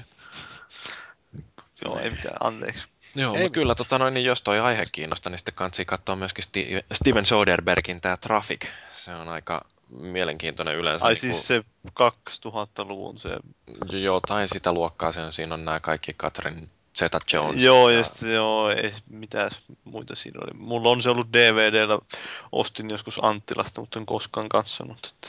Joo, eikö se on siis sillä että jos niin kuin haluaa ymmärtää vähän tästä huumesodan poliittisista taustoista ja yleensä siitä, niin kuin, että mikä siinä on päin helvettiä, niin se on aika mielenkiintoinen ajatuksia herättävä äh, draama, mutta niin kuitenkin siinä on ihan realistista ajattelua. Alkoiko se jostain aavikolta siinä alussa? Tai jossain semmoisessa kuivassa meiningissä joku äijä ajoi jollain pickupilla tai jotain muuta? En muista, kun se on semmoinen episodielokuva, että siinä ei välttämättä pitkään aikaan tajua, että minkä takia nämä tarinat liittyy toisiinsa, että se on niin kuin näitä eri ihmisiä erilaisissa tilanteissa. Ja... Joo. Mut se- näkö IMDBstä kurkkaset, siinä on toi Benicio del Toro, niin kyllä se täytyy varmaan sitten tsekata. Loistava näyttelijä. Ja tässäkin tä- Mulla löytyy se DVDnä. tuli, vielä tästä leffasta mieleen niin kuin se, että se oli hyvä, kun tota, niin siinä oli, tai leffasta tai leffasta dokkarihan tämä nyt oli si- sinänsä kuitenkin, niin tota, näillä oli näillä huumekurireilla ja muilla vastaavilla, niin saattoi olla jonkun kokonaisia niin kuin semmoisia niin kuin asuinalueet siinä suurin piirtein omistuksessa niin kuin sit siinä loppu, loppuvaiheessa, kun ne oli niin rikkaat, että ne oli vaan niin kuin ostanut siinä. Alun perin ne niin lahjo silleen niitä niiden naapureita tai muita vastaavia, että ne antoi sinne aina muutaman sata tonnia naapurilla aina viikossa, että niin ne pysyi hiljaisia ja saattoi olla, että ne niin kuin jossain sitten varastoi niitä kamoja myös sillä tavalla, että Joo. se sai, porukka sai vähän siinä pientä sivutienestä. Ja, Sitten Annu innostui siitä leffasta niin paljon, että hait perunajauhoja ja pistelit pöydälle vähän viivoja. joo, joo. Mutta niin tosiaan kannattaa tsekata varmaan, jos yhtään kiinnostaa tuo aihe, niin se on kyllä tosi hyvin tehty, tehty siitä itse aiheesta. Ja tota, niin pääsee vähän sinne näiden erilaisten, eri leffojen ja muiden alkulähteille, että mistä ne kaikki tarinat on lähtenyt liikenteeseen ja muuta Ja vastaavaa. jos huumekauppa kiinnostaa, niin The Wire kannattaa tsekata. Niin, ja jos elokuvien alkulähteelle kiinnostaa, niin mullakin on tämmönen osunut tämmönen haaviin tämmönen Steven Seagalin elokuva, että kävin tässä vähän paikallisessa Blu-ray-osastolla kattelemassa, ja siinä oli tämmönen Steven Seagalin elokuva. Oliko se 3 euroa 95 senttiä tai jotain Seagull. muuta? Eikö Mikä? se ole Seagull- Eikö se ole Steven Seagull? No, Siis kuitenkin. sehän lau, jos sä haluat oikeasti lausua, niin se on Steven Seagal. Se on ihan oikeasti lausutaan niin. niin jo, Seagal, sehän lausuu itse se nimensä niin. Steven Seagal. Ei, mutta Mutta joo, tota, se on Kuoleman selli nimeltään, ja Se, Tsekkailin sitä tuossa alkuun, että kyllä niinku, en ole pitkään aikaa löytänyt semmoista hyvää paskaleffaa silleen, että tätä voi suositella semmoiseen illaistujaiseen kyllä ihan niinku täysin sydän ja syli, sylimenetelmin, että en ole niin puhtaasti nauranut pitkään aikaa. Että vaikka vartin katoi, älä, se- älä spoilaa, mä Älä- vartin katoi sitä alusta ja se oli sellainen, että kun se näytteli jotain venäläistä siinä ja tosi autenttinen tietysti se, sen tulkinta tästä venäläisestä miehestä. Ja sitten kun se oli semmoinen joku takaa kohtaus siinä ja siellä oli semmoinen mustaihoinen kaveri siinä autossa. Ja... Siis kun tää veti jonkun liirauksen niin kuin sellaisen, että se niin kuin käänti auton sivuttaa ja se pysähtyi tai jotain tuommoista. Sekin tuommoisen sivuttaisliikkeessä sen kaveri lensi siitä autosta niin kuin vauhista. Semmoinen, näytti joltain 30 metriä lenssiin ja sitten lensi johonkin auton toisen päälle ja sitten niin kuin, oletti niin kuin, ensinnäkin tässä tilanteessa, että miksi helvetissä tämä niin kuin Seagal teki tommosen tempu. Ja sitten se, että kun se jätkä tulee vaan sieltä niin kuin auton takaa, että a bitch, I'm gonna kick your ass. Ja siis niin, kuin niin järjettömiä tapahtumia siinä elokuvassa. Ja ton jälkeen tuli semmoista ihan siis täysin tarpeetonta taistelukohtausta, että siinä alettiin jotenkin vang, vanginvartijoiden kanssa tappelemaan ja loistava elokuva. on, Kyllä, on. kyllä joo. Hieno, hyvä hankinta tuohon hintaan. Mä itsekin joskus tainnut se antaa samaa hintaa ostaa. Että, Half Joo. Past Dead on siis se englanninkielinen. niin on joo. Että, tota, niin, taattu Aivan Steven. Seagal laatu, vaikka nyt, ei nyt välttämättä ihan kla, niiden Seagalin kla, klassikoiden tota, niin, No mulla oli kans semmonen hirveä fiilis siinä, että hemmetti, teinköhän mä nyt neljä euron munauksen tossa, mutta sit kun jotenkin näihin Stiikalin leffoihin, kun ne on sitä räppimeininkiä ja ei oikein iske semmonen niinku kauheasti, mitenkä ne on tehty niinku toteutettu ne leffat. Ei siinä niinku aiheessa mitään. Niin nämä uusimmat on siis. niin, Niin, Ja- no uusimmat ja uusimmat, mutta post 90-luvun elokuvat, eli nämä Niin. uusimmat. Että.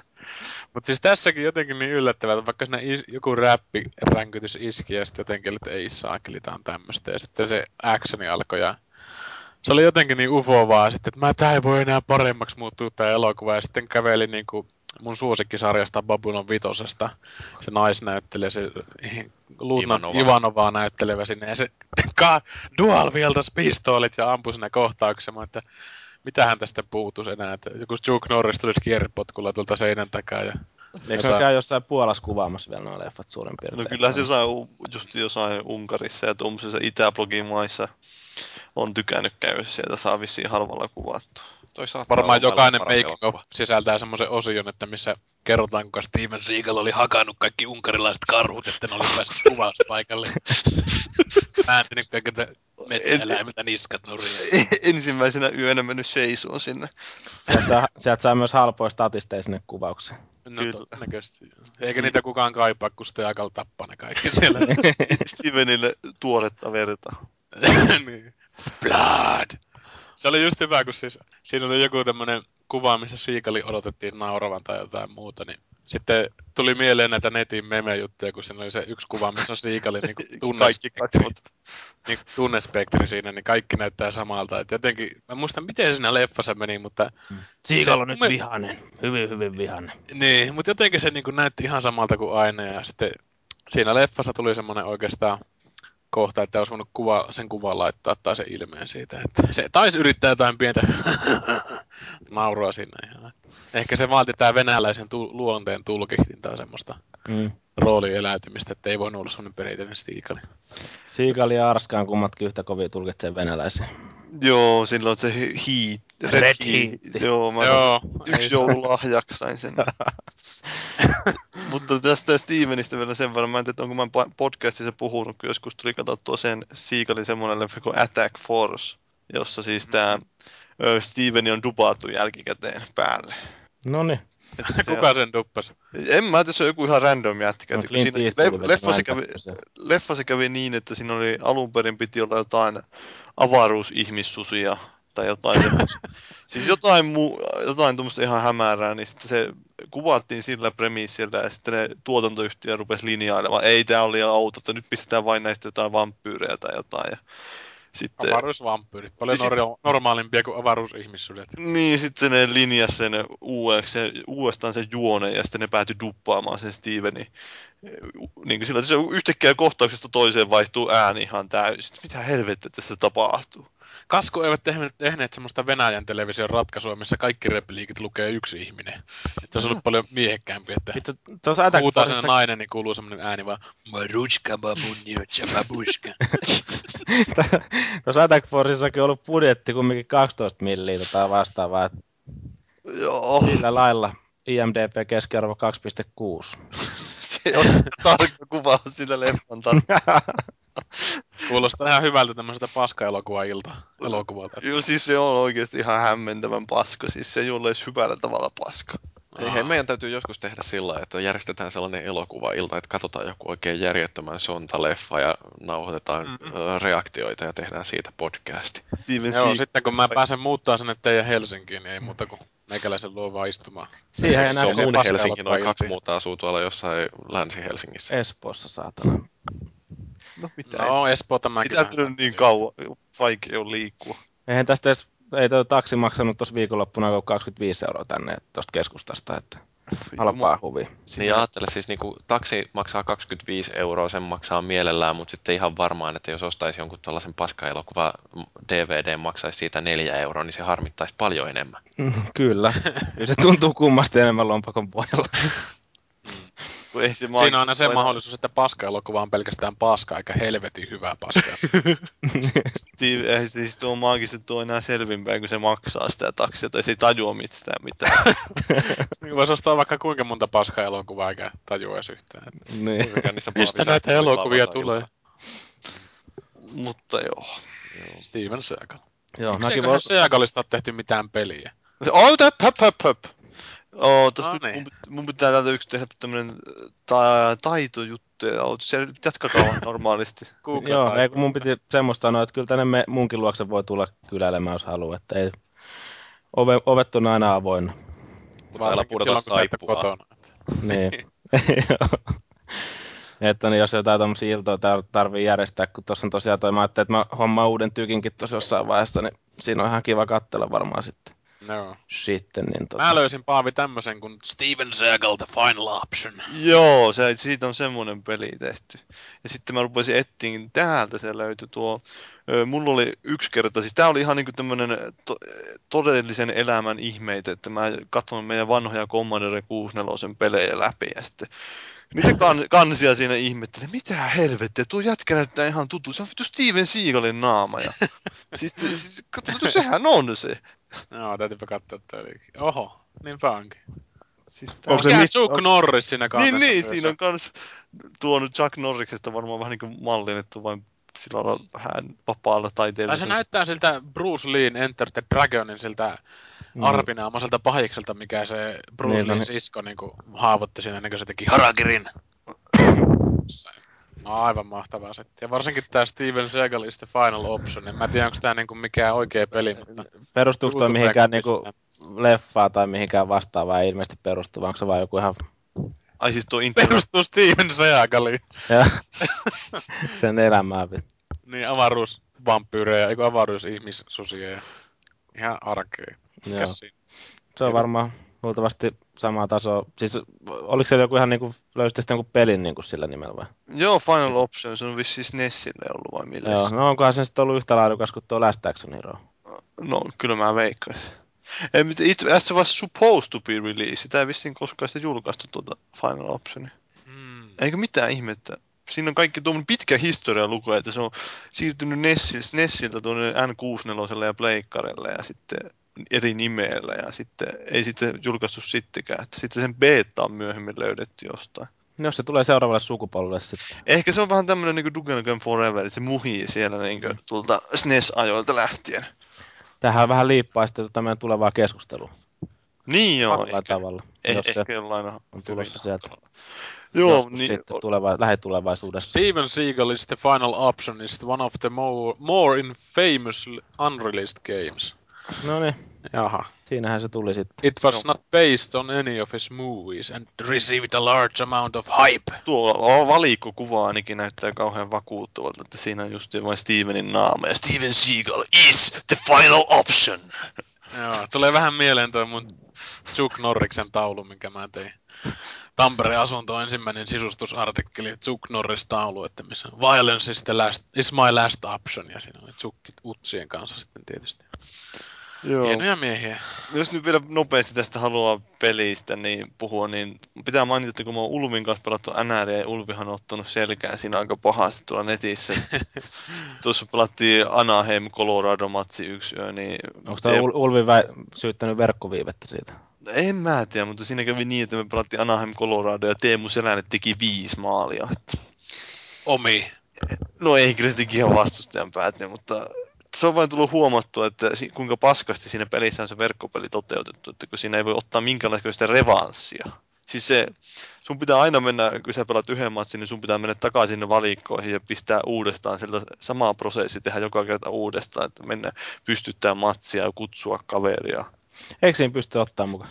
No en minä ainakaan se menee au- automaattisesti katkaisee äänikeskustelut heti, niin kuin, heti kun tulee loppuvihellys, niin chip, No joo, puhetta Mulla- ei joku sellainen muistikuva niistä aikaisemmista näistä NHLista 10 tai 11, että siinä olisi pystynyt valit, ottaa se valinnan, että niinku, ottaa suoraan revanssit tai muut No, vastaavat. mä en tiedä, onko siinä sitten jotain piilossa jotain, mutta kyllä sen pystyy jossain samalla koneella pelaamaan, mutta jos Niin. verkossa, niin sitten ei ihan Joo. paskaa. No ehkä, jos, jos joku tietää, että siellä on joku tämmöinen salainen vaihtoehto, niin, Niin, no, saa voi, saa- olla, voi olla, että siinä ei, siinä ei sitten ole, ole sitä, mutta niin, mä en ole itse, itse ole tosiaan tolleen, mulle ei kato verkoskavereita, jo- joita vastaan mä pelaan. En ole nyt Niin. hetkeen pelannut tuolla tavalla, että enemmän tullut vaan samalla koneella väännettyä nyt viime aikoina. Jep, jep. Mutta jos Mut- me si- siirryttäisiin tuonne eteenpäin, että Paska tässä- peli NHL. Joo, okei, mutta pidetään vähän taukoa. Sitten sen jälkeen Paavi voi puhua kaimoistansa ja kertoa, miksi ei valehdellut Michael Phelpsistä.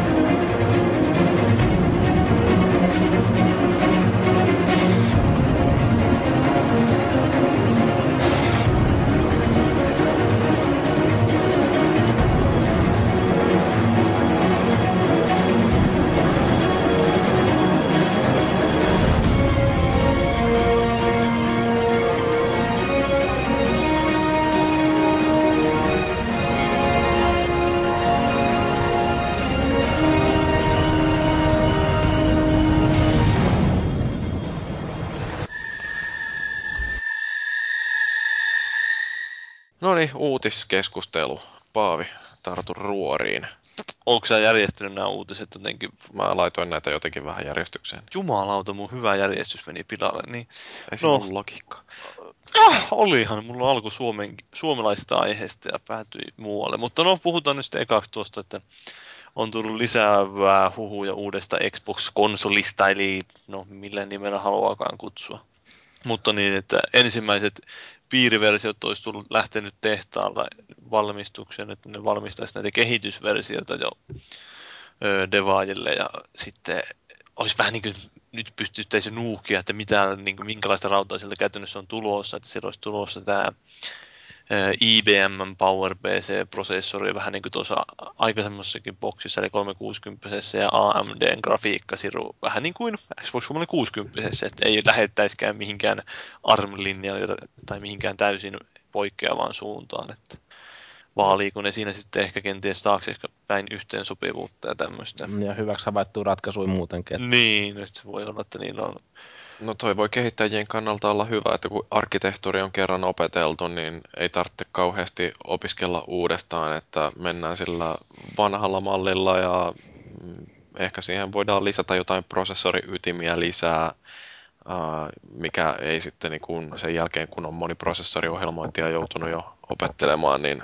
se ei sitten enää kompleksisuutta juurikaan lisää, että ytimiä on enemmän. Niin, Li- lisää vaan tehoa, muistia ja kaikkea muuta. Näyt, näytöohjelmia tehoja.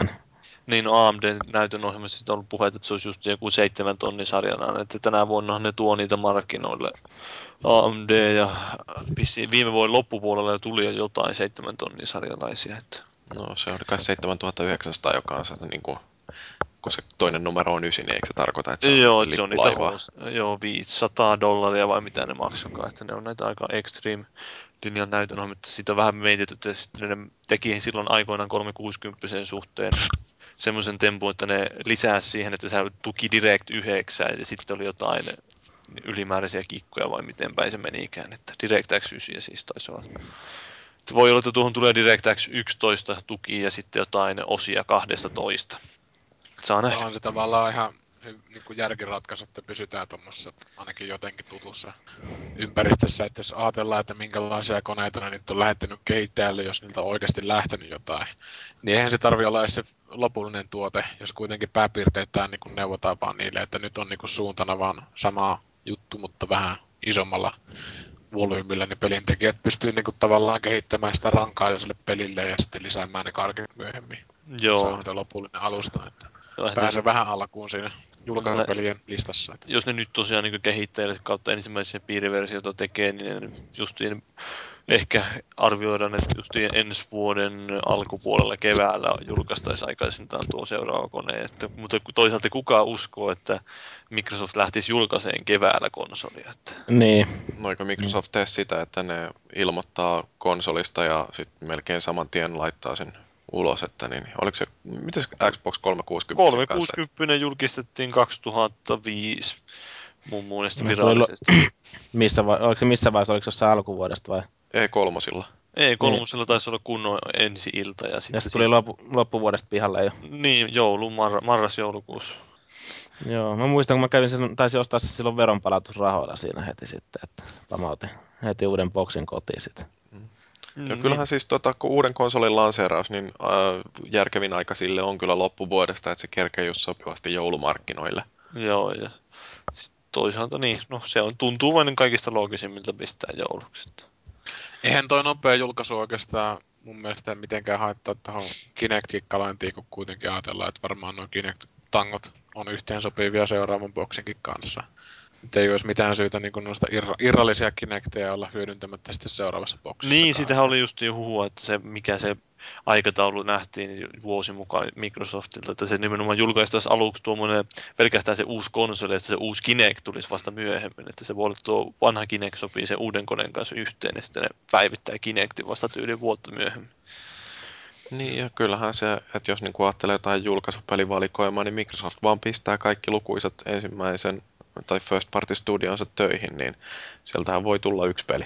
Niin, sieltä voi tulla yksi peli. Sieltä justiin itse asiassa tuossa, kun tauon aikana vilkasin vähän näitä uutisia tuorempia Eurogamerilta, niin öö, siellä oli juttu, että Microsoft valmistelee kahta uutta Kinect-studiota. Että...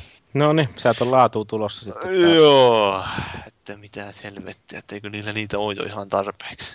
No ei sieltä nyt tarpeeksi ole pelejä ainakaan tullut vielä. No ei, mutta siis niitä Kinect-studioita on ihan tarpeeksi. Tuntuu Niitä ainakin. studioita on varmaan enemmän kuin niitä julkaistui pelejä kohta.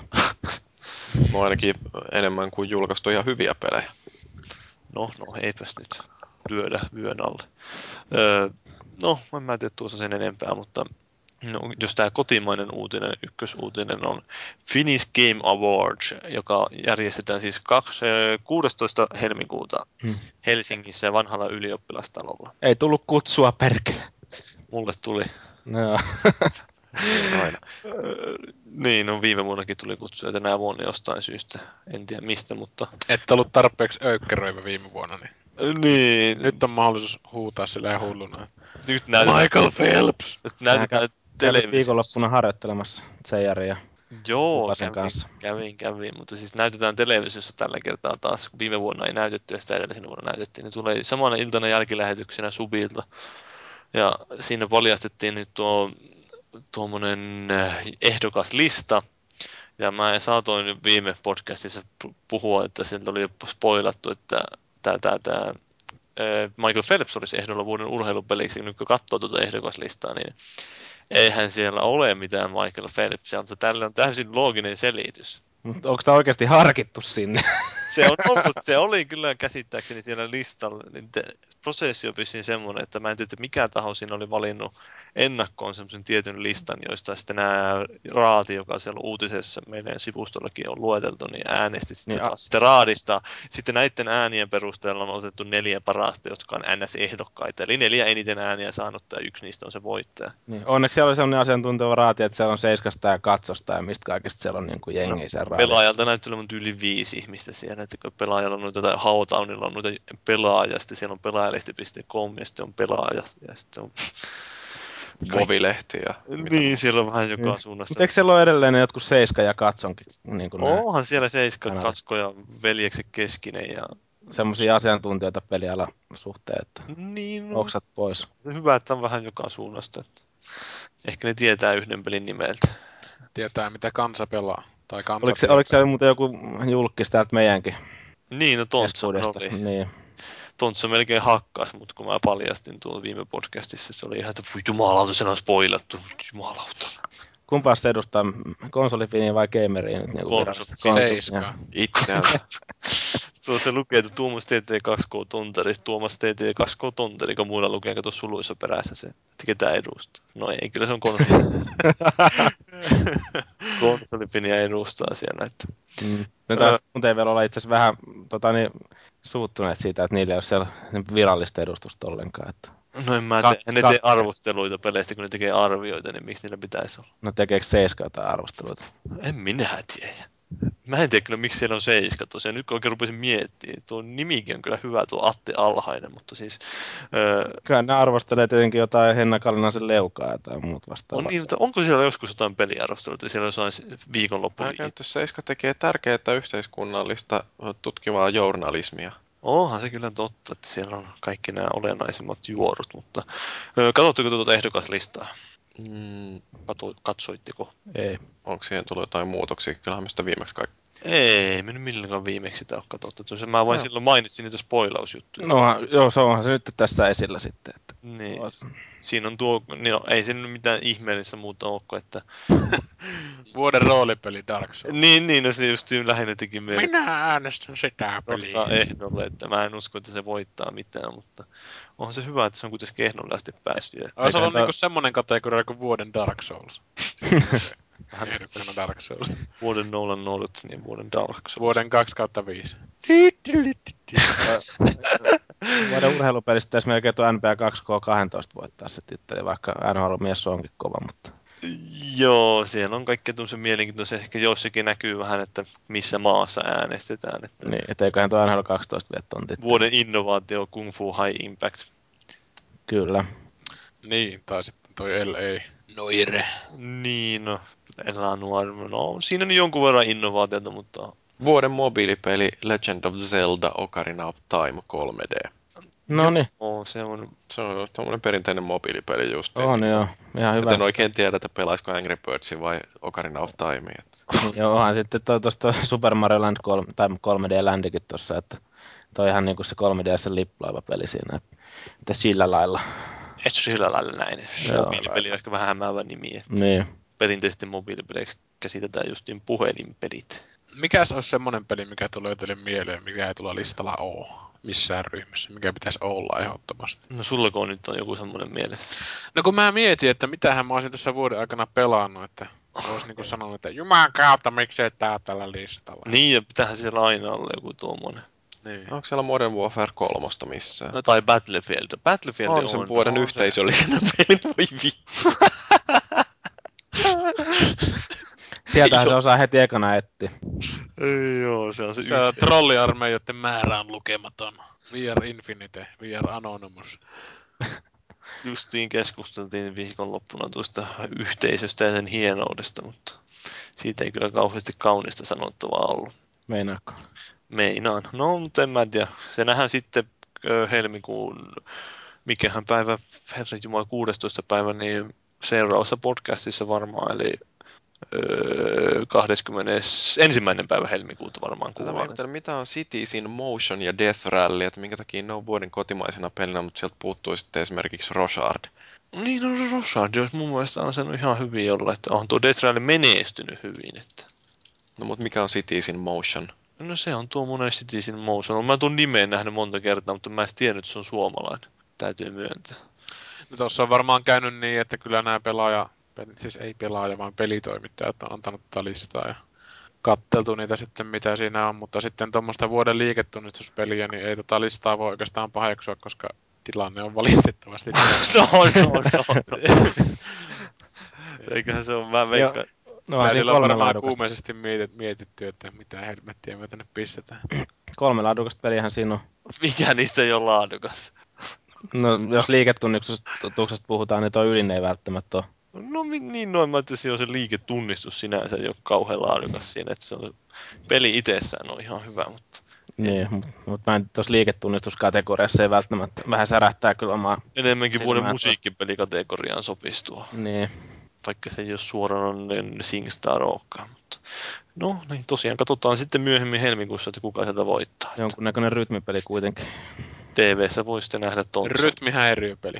Ehkä Kyllä. minuukin voi nähdä TV-ssä, jos mä löydän tarpeeksi sit vaatteet, jotka uskaltaa pistää päälle. Ja jos ne kehtaa kuvata sua, kun sä oot niin kännissä. No niin, no se on kyllä se aina vaara. Me viimeksi multa kysyttiin oikein, että haluatko punaa vai valkoviiniä, ja mulla meni sormi suuhun. Mutta Ei sen kummemmin. Täällä Olet raadissa ottanut on semmoisen penderin valinnan, että la- kaatakaa kumpaakin samaa kuppia. Joo, sitä mulle ehdotettiin kyllä tätä. Niin, tai niin kuin tuolla meidän firman bileissä tuossa tota, niin perjantaina, että otatko konjakkiä vai tota Baileysia, niin mä sanoin, että kumpaakin. No mä just join tätä jotain viskiä ja Baileysia tuossa viikonloppuna. Joo, se on hyvä valinta. Saatana. Pakotettiin juomaan yllättäen tultiin eteen, niin no minä sitä join. Ei se nyt kauhean paha ollut, mutta en mä nyt tiedä. En mä nyt sitä rupea sillä lailla niin vettä juomaan. No mutta nyt näitä peliuutisia, eli Resident Evil 6 on paljastettu. Ketä kiinnostaa? Tulee marraskuussa. Uhu. Mm, Kuuden pelaajan kooppi vai mitä sinä puhut? Huhuttiin, huhuttiin, ei ole mitään vahvistettu, Niin. että olisi. Se kyllä kooppi on edelleen vahvasti siinä. Siinä näkyy trailerissa aika paljon näitä eri pelihahmoja. Tai hahmoja. Oliko toi uh, vitonen nyt floppi vai hirveä floppi? Mä en Mm. muista. No, No. se ei ollut ehkä vastannut odotuksiin, joka nelonen asetti, koska nelosta pidetään yhtenä vuosikymmenen parhaista toimintapeleistä, niin sitten vitonen ei ehkä ollut sitä. Se oli ihan ok peli. Ai, kun siinä taisi olla se ongelma, että siinä ei vieläkään pysty juoksemaan ja, tai liikkumaan ja tähtäämään yhtä aikaa. Se siinä oli joo, ja nyt tuossa kutosessahan sitä on, onko se nyt huuttu vai uutisen, huuttu vai puhuttu, että move and shoot. Niin, ei siinä tuossa sanottu missään lehdistötiedossa, että nyt voit liikkua ja ampua, mutta Vuoden Se voi- innovaatio. Se voisi olla ihan je- jees, jos se tulisi tuon Resident Evil-sarjan mukaan. joo, Se ominaisuus voisi olla se kauhuelementit jostain muusta kuin siitä, että peli on tehty paskasti. mm, siitä, että se äijä tuntuu kuin tankkeri ohjaa siinä. Niin, kyllähän mäkin sitä vitosta aloittelin, mutta jos sitä pelin seuraavaa oikein löytynyt, niin ei se yksi oikein jaksa sen tietokonepelaajan kanssa. Että. Eikä se tarkoita sitä, että vaikka se liikkuu, niin ei se nyt välttämättä tarvitse juosta siellä sataasta ja ampua silti heduja. Että niitä voi vähän miettiä sitä toteutusta. Että Sitä mä vähän ihmetellyt vaan, kun sillä Chrisillä on pikkasen kasvanut se hauis siinä, se on varmaan jotain steroideja syönyt tossa. ai vitosessa vai? Niin, niin siitä niin kuin noista alku Resident Evileistä, kun Joo. sillä on isompi hauis kuin Arskalla parhaana päivinä. Niin se, Isompi hauis kuin sen Barryn niin, pyörästä siinä. Että. Ihan on käynyt salilla, kato. Ehkä Joo. se on niitä zombeja itse. Tai se on syönyt Barryn. Niin, tai sitten se on syönyt vaan hevosen lihaa tai muuta. Tuosta mä kuulin sitten pelin, katsotko sen trailerin muuta? Joo. Se oli aika pitkä, kolme minuuttia, semmoista tykitystä. Mm. Tai en mä nyt Joo. osaa sanoa, kun mä en ole... Resident Evil on Final Fantasy on semmoinen pelisarja, josta mä en ole yhtäkään osaa pelannut läpi. Ai. Jumalauta. Nyt pitäisi kyllä melkein vähän korjata tota, että Niin, no, nelonenhan taitaa olla jossain arkadessakin. vai? joo, mä siitäkin kuulin vähän huuhua, että se on huono se versio, joka siellä on. Mutta en mä tiedä, ehkä sitä voisi joskus katsoa, jos tulee jostain rahaa taivaasta. Sähän voit sen PC ottaa ja sitten vetää siihen jotkut tekstuuripaketit. Niin, Sehän- sitä periaatteessa voisi. Mutta eikö se ollut se PC Resident Evil 4 jotenkin paskottu versio? Niin. Niinhän se oli, mutta siihen saa modaamalla vissiin vähän paremman näköiseksi. että- Eikö siinä ollut kaikki Tai en mä tiedä, ohjaukset? kyllä se kaikki oleelliset oikeastaan viillä oli siinä, että se ohjaus oli ainut semmoinen tilanne, että mikä siellä kuuluu taustalla. En tiedä. Minun sähkö, sähkö, tämä tekstiviesti-ilmoitus. Commander, you have unreached missions on your private terminal. Eli Mass No, nyt Effectin. menin sekaisin, mitä mä olin sanomassa. Mutta joka tapauksessa jatketaan. Voi Kyllä. voi. Mutta niin paras Resident Evil oli edelleen Resident Evil 2, että Ei. se on hieno peli. Mä pelasin se istumalta läpi, että mä muistan, kun me hankittiin se porukalla ja muut luovutti sitten, kun ei, ei niinku pelilihakset ollut niin pulleat, niin tota, minä istuin ja pelasin yöllä sen läpi ja olin sitten aamulla, että Siitä on jotenkin kultaiset muistot silloin siitä, milloin se nyt joskus 90-luvun lopulla. Mikä eka vai? Joku kakkonen. Niin mä pelasin kyllä mä kaikkia niitä ekoja kolmea pelasin, kun veli oli niin kauhean fani, niin ne hommastiin kaikki silloin, mutta en mä niitä niin läpi asti koskaan. Just se mua ärsytti ne kontrollit ja se puljaaminen sen inventaarian kanssa, kaikki tuommoinen turha säätäminen siinä. ja sehän oli alussa aika hemmetisti sitä, että ees taas juostiin. Niin, niin se tallentaminenkin piti niitä helvetin kirjoituskoneilla. Niin, ja sitten siinä oli se, siis ehkä se ees taas juokseminen, että kun siinä on joku juttu, minkä sä löydät ensimmäisessä huoneessa, niin sit sä saat sen työvälineen, millä sen jutun saa, niin vasta jossain puolessa välissä peliä ja joudut juoksemaan puoli mäppiä siellä. Nyt se on jotenkin Mm. mm. semmoista turhauttavaa paskettia, että Kyllä, mutta kyllä se huomasi, niin kuin, että ei noin vanhat, vanhan tyyppiset Resident Evilit enää varmaan ihan välttämättä niin hyvin putoa ainakaan meikäläisellekään, kun tuli se Code Veronica, mikä oli aikoinaan mun mielestä hyvä peli kanssa, niin tota, tos, tosiaan ostettu, oliko se nyt tuolta PlayStation Networkista, niin jonkun verran pelailin sitä alkua ja totesin, että saattaa olla, että joutuu jättää vaan tuonne latauskirjoittamaan tai sinne arkistoon, että niin ei jaksa kyllä nyt pelailla, kun oli niin Se oli helvetin, kyllä tosi- helvetin kankeita. tosi uniikki peli silloin, että kun se Niin. niin. tuli, että se oli niinku iso tommonen peli, oikein valtava peli silleen, että se tuntui semmoiselta isolta tapaukselta niinku astua siihen miljööseen. Ja kun se peli vaan jatkui ja jatkui ja aina tuli uutta ja se oli tosi hieno Joo. kokemus, vaikka se olikin siihenkin aikaan jo ehkä aika hirvittävä pelata semmoinen tankkiohjaus. Niin. Se ei, se ei niinku oikeastaan ollut palvelu ketään muuta kuin niitä hulluja japanilaisia pelin kehittäjiä, joiden mielestä pelien paras ominaisuus on se, että sitä on vaikea pelata.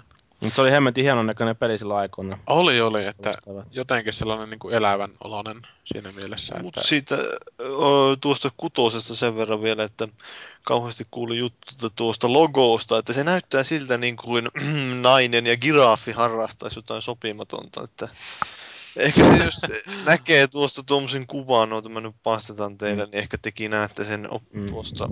Se on semmoinen asia, jota kerran näkee, niin sitä ei voi olla näkemättä. niin, kyllähän se on. Heti kun sanoit, niin bongasin sen tuosta, että sen bongasin sen bonerin ihan selkeästi. Niin, nimenomaan. Että siinä on niin Oho. nainen kyyryssä tuossa ja sitten siinä on giraffi, joka seisoo siinä. Low chop. Jep. Että kaikkea mielenkiintoista sitä löytyy. Kyllä.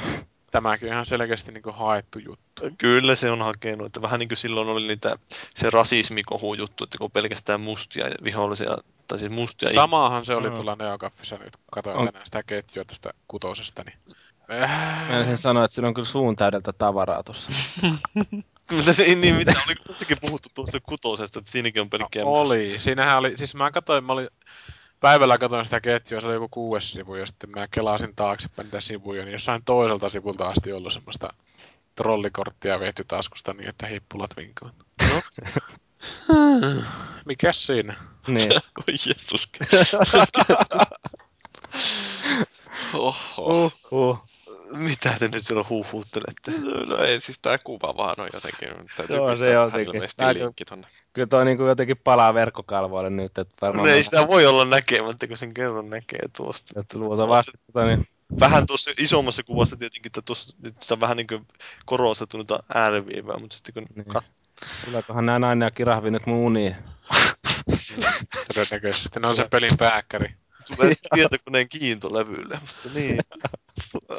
Max Payne kolmosestakin oli juttu, että se siirtyy toukokuulle, sitä oli alun perin luvattu maaliskuulle. Ja ehkä no, se ei ollut ehkä se suuri juttu siinä, että Max Paynein julkaisu siirtyy, vaan että miten se vaikuttaa GTAn julkaisuun, että onko edelleen GTA realistista odottaa tänä vuonna julkaistavaksi.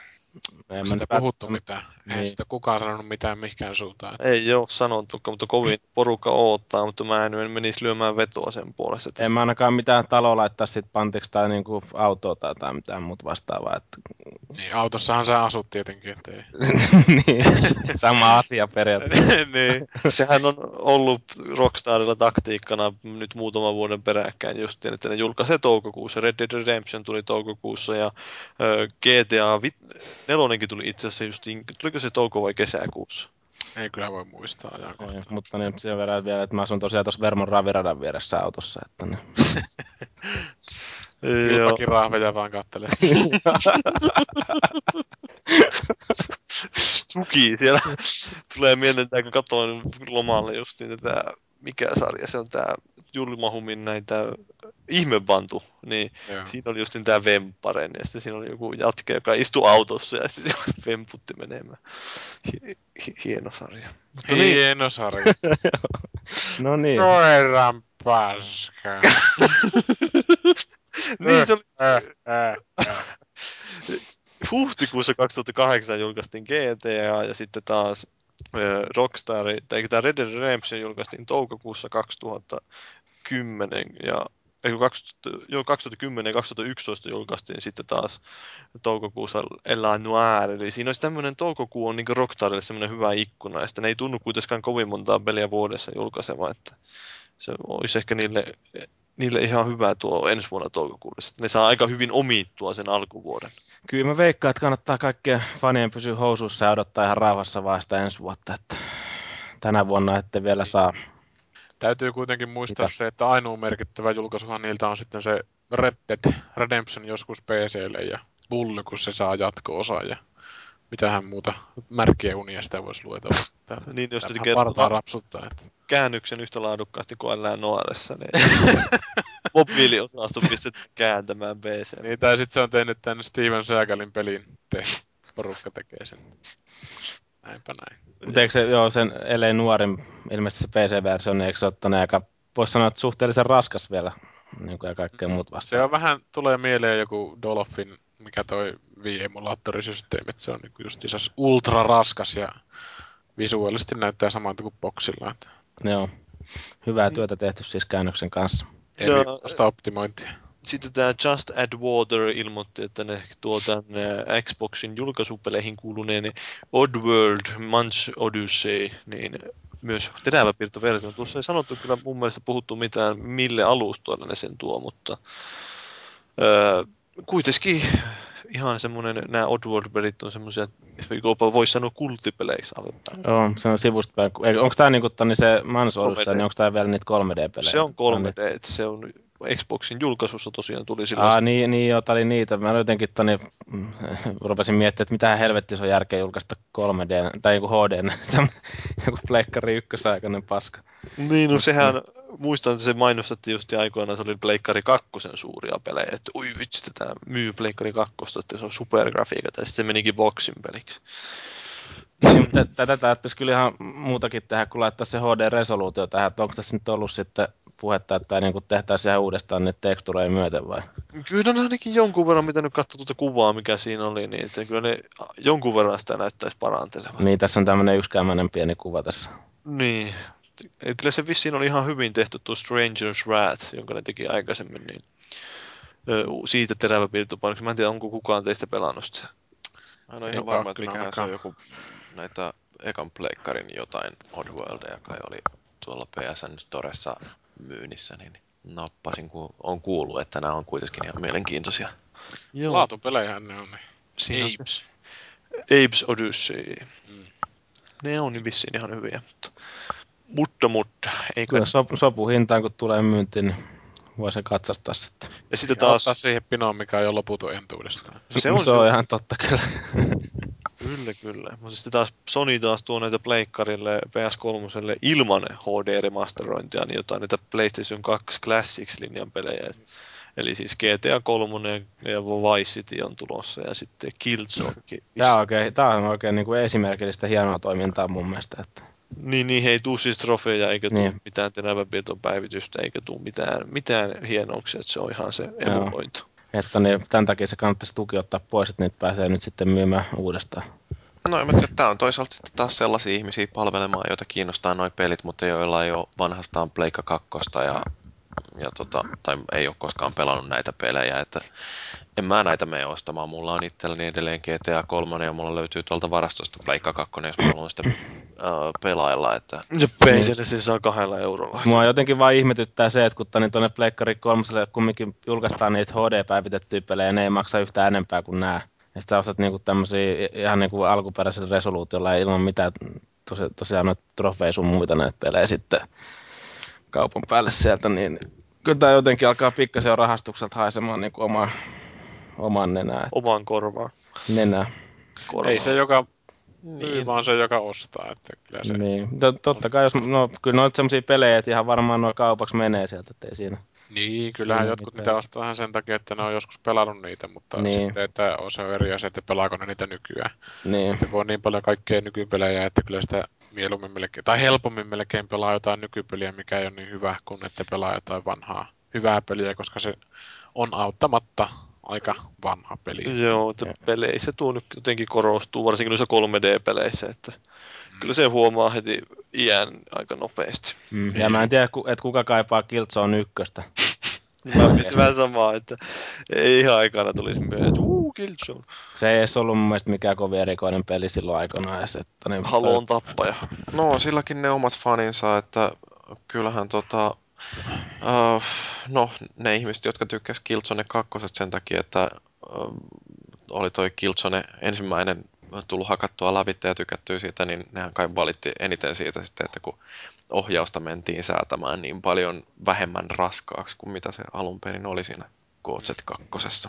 Niin, se oli, no aika monen mielestä oli varmaan ihan positiivinen asia, mutta tietenkin sit mä, kyllä mä ymmärrän tietenkin, että jos sä oot joskus tähän munapyssystä ykköstä vääntänyt niin- ja tykästynyt siihen raska, raskaaseen ohjaukseen, niin sitten se saattaa vähän sapettaa, mutta kyllä se, se, just se ohjaus oli yksi niitä juttuja mun mielestä siinä ykkösessä, mikä ei niinku oikein ollut kohdillaan.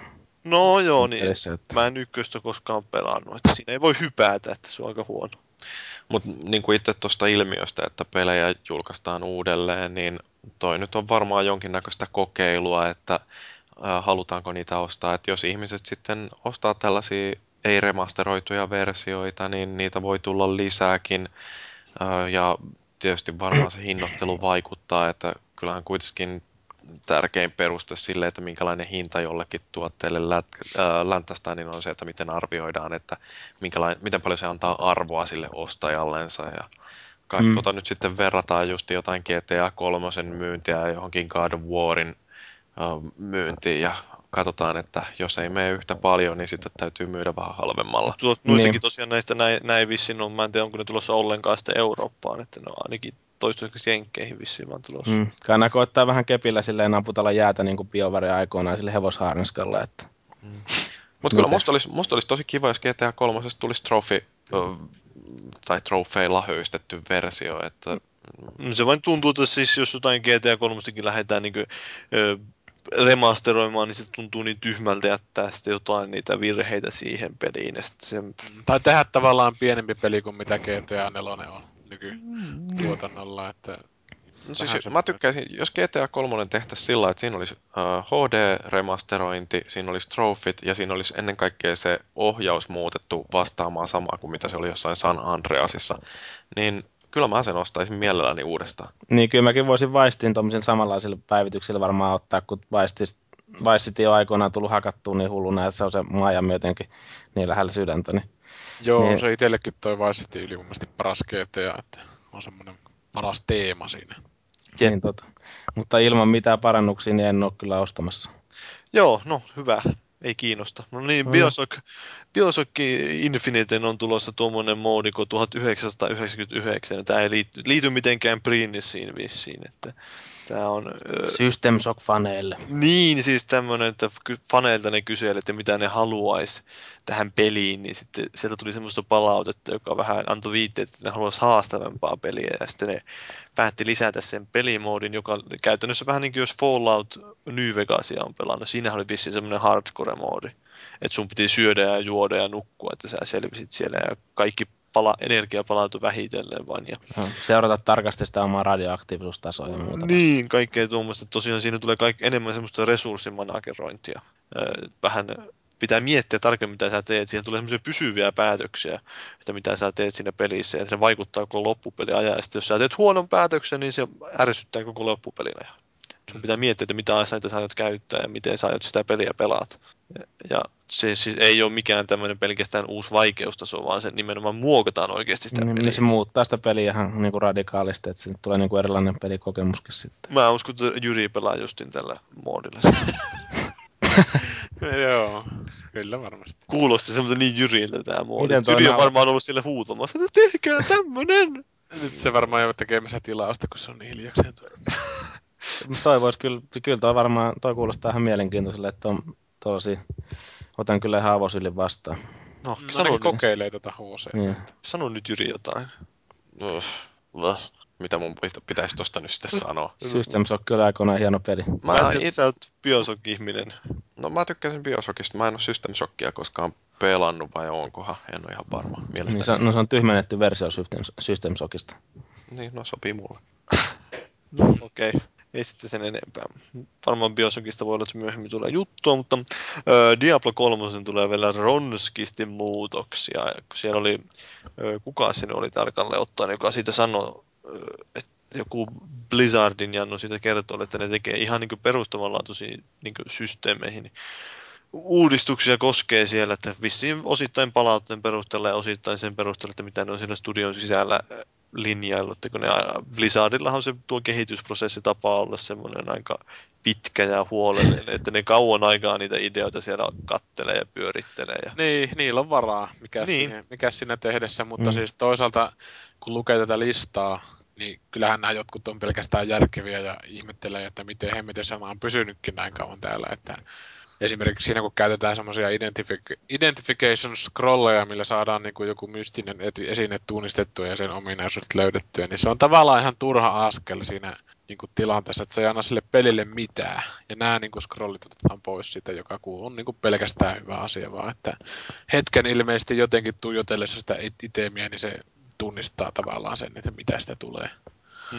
Tulee sitä itemistä. Tuommoiset muutokset on pelkästään hemmetin hyviä, hyviä sitten juttuja ja jotain muuta tuommoista no, isompaa ja suurempaa. Että jonkun verran muuttuu noin kaikki damage-jutut tai tuommoiset, miten noin mitikaatiot tapahtuu sitten noissa geareissa ja muissa. Että lähinnä tuntuu vaan se, että fanit vaan siitä sitten tietysti kommentoi, että se taas siirtyy kuinkahan monella vuodella eteenpäin. Että Niin, niin, niin se just, että sitä oli jo linjailtu, että joo, kyllä se tulee helmikuussa, jes.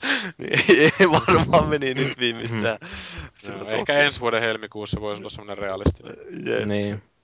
juttu. Että... Siitähän oli kans justiin tuli uutinen, että se pelin tuottaja yksi niin lähti Blizzardilta pois. Eli ei kun näille mitään yhteyttä näille kahdella. Että ne on No, se tuli harjoittelijana talo ja lähti eläkkeelle. Niin ja yhden projektin parista sinne. vi, viisi Sehän oli, vuotta. eikö se kommentoinut kuitenkin silleen, että tota, vai missä se oli jotain, joku kun muu Twitterissä sanoi se oli, siinä, että, ihan positiivisesti siitä pelistä, että joo, Niin. peli tulee loistava tai jotain. They're gonna kill it with it Diablo. niin, Mitenköhän kauan toi on nyt ollut loppupeleissä ennakkotilattavissa tämä peli oikein?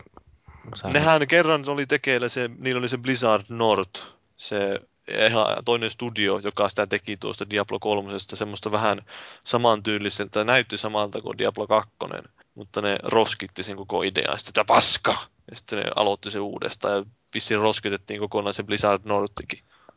Niin, siinä on vähän vaikea sanoa, että kun kuitenkin aika hyvin onnistunut toi porukka pitää niin kuin aisoissa, että hirveästi ei ole valunut sitä moskaa sieltä, että vaikka nyt onkin tullut Titanista ja noista kaikki nämä Niin, uutiset, uutiset pihalle, mutta tota, jotenkin toi on vähän semmoinen kultainen karitsa nyt toi Blizzard, että kaikki mitä se tekee on parasta. Että. no niillä on semmoinen fani, kun tässä kun tekee, niin ne ehtii hioa ne niin hui Niin. kuntoon. Että vaikka se nyt välttämättä ei olisi parasta, mutta kun se on tehty kuitenkin niin viimeisen päälle, niin Niin, niin kyllä siinä niinku tulee pelaajalle semmoinen niinku huoliteltu fiilis, että sä et pelaa mitään keskeeräistä raakinetta, raakiletta. Että jokuhan se tässä tossa, oliko se se Pardo vai kuka sanoi tuolta Blizzardista, että tässä ei tehdä peliä, vaan tässä tehdään Diablo 3, että niinku annetaan vähän enemmän paukkuja siihen suuntaan. Ja niin, ja se sitten sanoi, tuossa se, just niin kuin ne paljastaa näitä korjauksia, niin että me halutaan tehdä Diablo 3, että se, että se ei tunnu hyvältä nyt, vaan se tuntuu hyvältä myös kymmenen vuoden päästä. Niin ja siis jotkuthan pelaa tätä Diablo 2 nyt Nimenomaan. tähän onnessa. Edelleen, Että niin. Niin, ei ole mikään ihme, että kun siis jonkun asian tekee hyvin, niin hemmetti soiko, että siitä niin korjataan hedelmiä vielä ihan tulevaisuudessa. Ja jos ajatellaan, että Diablo 2 nykyään niin pelataan onnessa, ja jos nyt tämä kolmonen tehdään semmoisella sapluunalla, mitä pystytään laajentamaan jatkossa, niin huhhuh. Kyllä niin kuin ainut asia, mikä voi niin kuin karsia tätä fanikantaa on se, että kun se on visuaalisesti pikkusen synkempi kuin toi Vovi. Joo. Ehkä siinä mielessä ei toi kantatu kattamaan sitten näitä kaikkia vovineitejä tai tätä osastoa, mikä ei yleensä ole pelaamassa innokkaimpina. Mutta Sit- sitäkin kautta voi varmasti innostua sitten peleistä, kun kuulevat vovissa, että kaikki hö- höföttää tuossa Diablo kolmosesta. Että Ihan mielenkiintoinen tuo Blizzardin, se just, että kun nehän tekee tästä StarCraft 2, niin se, niillä oli se, mikä se, Wings of Freedom vai mikä helvetti se oli se, joo, niin, joku ek, eka osa.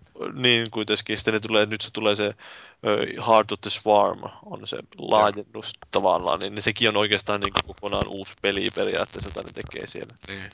Itse mietiskelin tässä, että pitäisikö se ostaa se aikaisempi, kun a- tässä on pikkasen allekirjoittanut sitä semmoista omaa sopimusta, että ottaisi ne kaikki sitten, kun on tullut. Että ehkä sitten aikaisemmatkin pelit on pätsätty niillä myöhemmillä osilla sitten jotenkin paremmin. Tarkistaa, se oli Wings of Liberty. Wings of Liberty, joo, hitto kun minä en muista tuommoisia. Mutta niin, se on, että varmaan voi olla Diablossakin yritetään mennä justiin tuommoiseen vähän erilaiseen malliin, että ne sitä kanssa laajentaa kautta lisää pätsää sen kymmenen vuotta.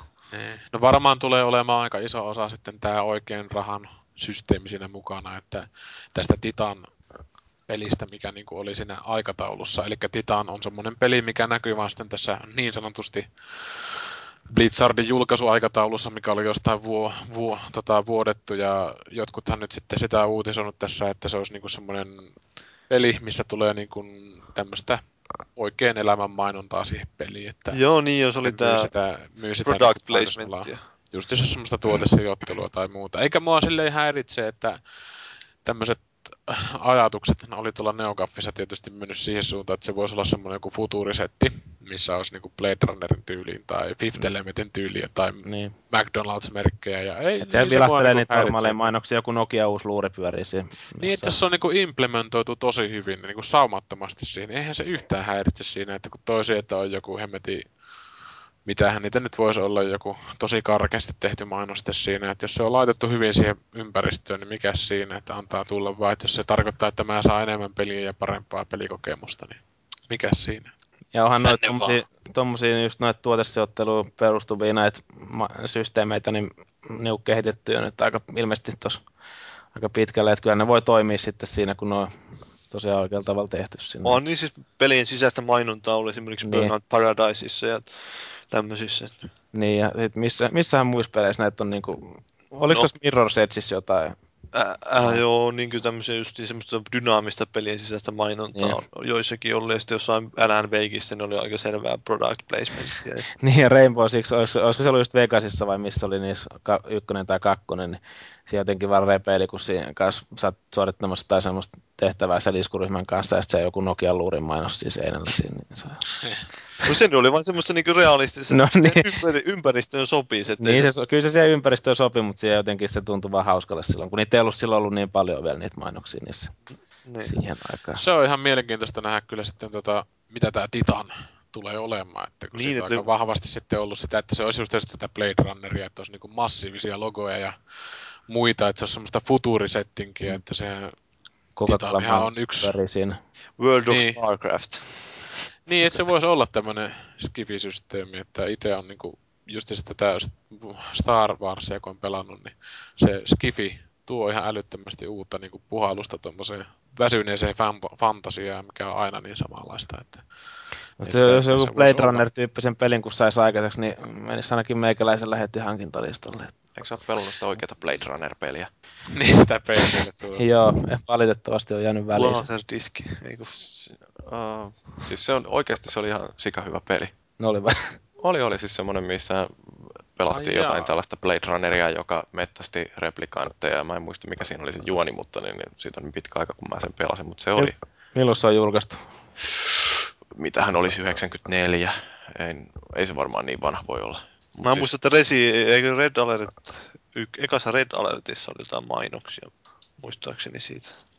Joo, mutta siis se oli ihan oikeasti tosi hyvä peli. Mutta siis tämä Diablo 3, niin jotenkin mä olisin aika yllättynyt, että se todennäköisesti tehdään kuitenkin PCllekin sellaisena, että sitä pystyy gamepadilla ohjaamaan, niin jotenkin sen jälkeen on aika no-brainer, että se tehtäisiin myöskin konsoleille. Et jotenkin, no en mä tiedä, siis jos sen PClle tulee, tulee hankkineeksi jossain vaiheessa, niin kyllä sitä varmaan justiin pelaa sitten jollain ohjaimella. Onhan ne siitä just niin sanonut jo sitä aika avoimesti, että niillä on tiimi, joka sitä kehittää, ja, mutta ne ei ole sitä virallista julkistusta tehnyt, koska ne haluaa, että se julkistus on semmoinen tapahtuma, tai siis ne haluaa tehdä sen kunnolla. Niin, että kaikki on Ja hirveän siis yllättyneitä on- sitten. Niin. Tai lähinnä siinä on se, että ne tavallaan tutkii sitä toteuttamisen Niin, se just niin Blizzardin. Niin. Blizzardin historiaa katsoo, niin se, että ne tutkii jotain, niin ei tarkoita sitä, että välttämättä tehdään. Mm. Että, niin, että siellä oli se, mikä StarCraft Coast aikoinaan, joka aika kylmäverisesti pistettiin lihoiksi. No, Niin, no se on ei hyvä, että ei, ei tähän enää pennejä, että laitetaan jotain muuta sitten. Että Niillä on varaa. niillä on Vähän niin kuin se. Diablo 3 aikaisempi versiokin. Että. Niin. Mutta mennään eteenpäin ja puhutaan edelleen näistä kehitysjutuista. Sony harkit, tai tunnustaa harkitseneensa napitonta PlayStation Vitaa, eli siis jossakin vaiheessa ne konseptimalli oli semmoinen, että siinä olisi vain isompi näyttö, joku viiden ja puolen tuuman näyttö, ja napit olisi niin siis siinä näytössä. Miksi tämmöisiä tarvii tunnustaa niin kuin vielä jälkikäteen sitten? Tämmöisiä niin. juttuja. Se olisi sinänsä huvittava, että sehän ne olisi hyvin vähän eronnut sitten enää näistä mobiili- tai niin puhelimesta. Ehkä Sony tuolla haluaa vaan todistaa, että hei oikeasti, että me niin kun joskus jätetään jotain helvetin tyhmiä ideoita toteuttamatta. joo, voi olla joo. Että siellä on ollut jonkunnäköinen aivoriihi käynnissä silloin, kun on tuota suunnitellut. Ja Sen meillä oli silloin töissä se tyyppi, joka osasi ajatella fiksusti. Ja, tota, Kas Hirai tuli joku aamu kokoukseen, että hei mä viime yönä keksin napit pois. Tuosta on ollut kyllä aika monen sellainen jalkaa ampuminen itteensä, jos olisi tommosen oikeasti tuossa kondiksessa julkaissut sen. Eipä tuosta oikein mitään kehittävää keksiä ainakaan itse sanottavaa tästä hienosta Ehkä me uutisesta. joskus Haluatko vit- Vitasta puhutaan ehkä myöhemmin joskus Joo. lisää. suottaa, suottaa olla? Suottaa olla tai pannahampi, ettei pannahampi. Että niin, öö, oli kans uutista tästä Indian kehitteestä. Aikaisemmin meillä konsolifinissä puhuttiin, että tähän dokumenttielokuva, jossa oli ainakin tämä Jonathan Blow, joka siis kehittää, kehitti Braidin ja sitten työstää nyt sitä The Witnessia. Sitten oliko siinä, mitäs muita siinä oli, hitsikö mä en muista, Fetsin tekijä oli ainakin ja sitten joku muu. Niin kuitenkin se, että se seuraa tämmöisen muutama Indian kehittäjän elämää, että miten ne, minkälaista se on niin kehittää tuommoista peliä yksin tai pienellä porukalla. Ja siitä on nyt ensimmäiset niin screeningit ollut vissiin Jenkeissä ja se on aika hyvä vastaanotonkin saanut, niin HBO, joka tunnetaan laatusarjoista, kuten Game of Thrones ja The Wire, niin Ja Broadwalk Empireit ja muut vastaavat. Six Feet Under. Sopranos. Niin, kyllä. Se on, Oliko Karnivaalikin OBO? en tiedä, Saattoi olla. Saattoi olla hyvinkin. Olisi Se on- varmaan.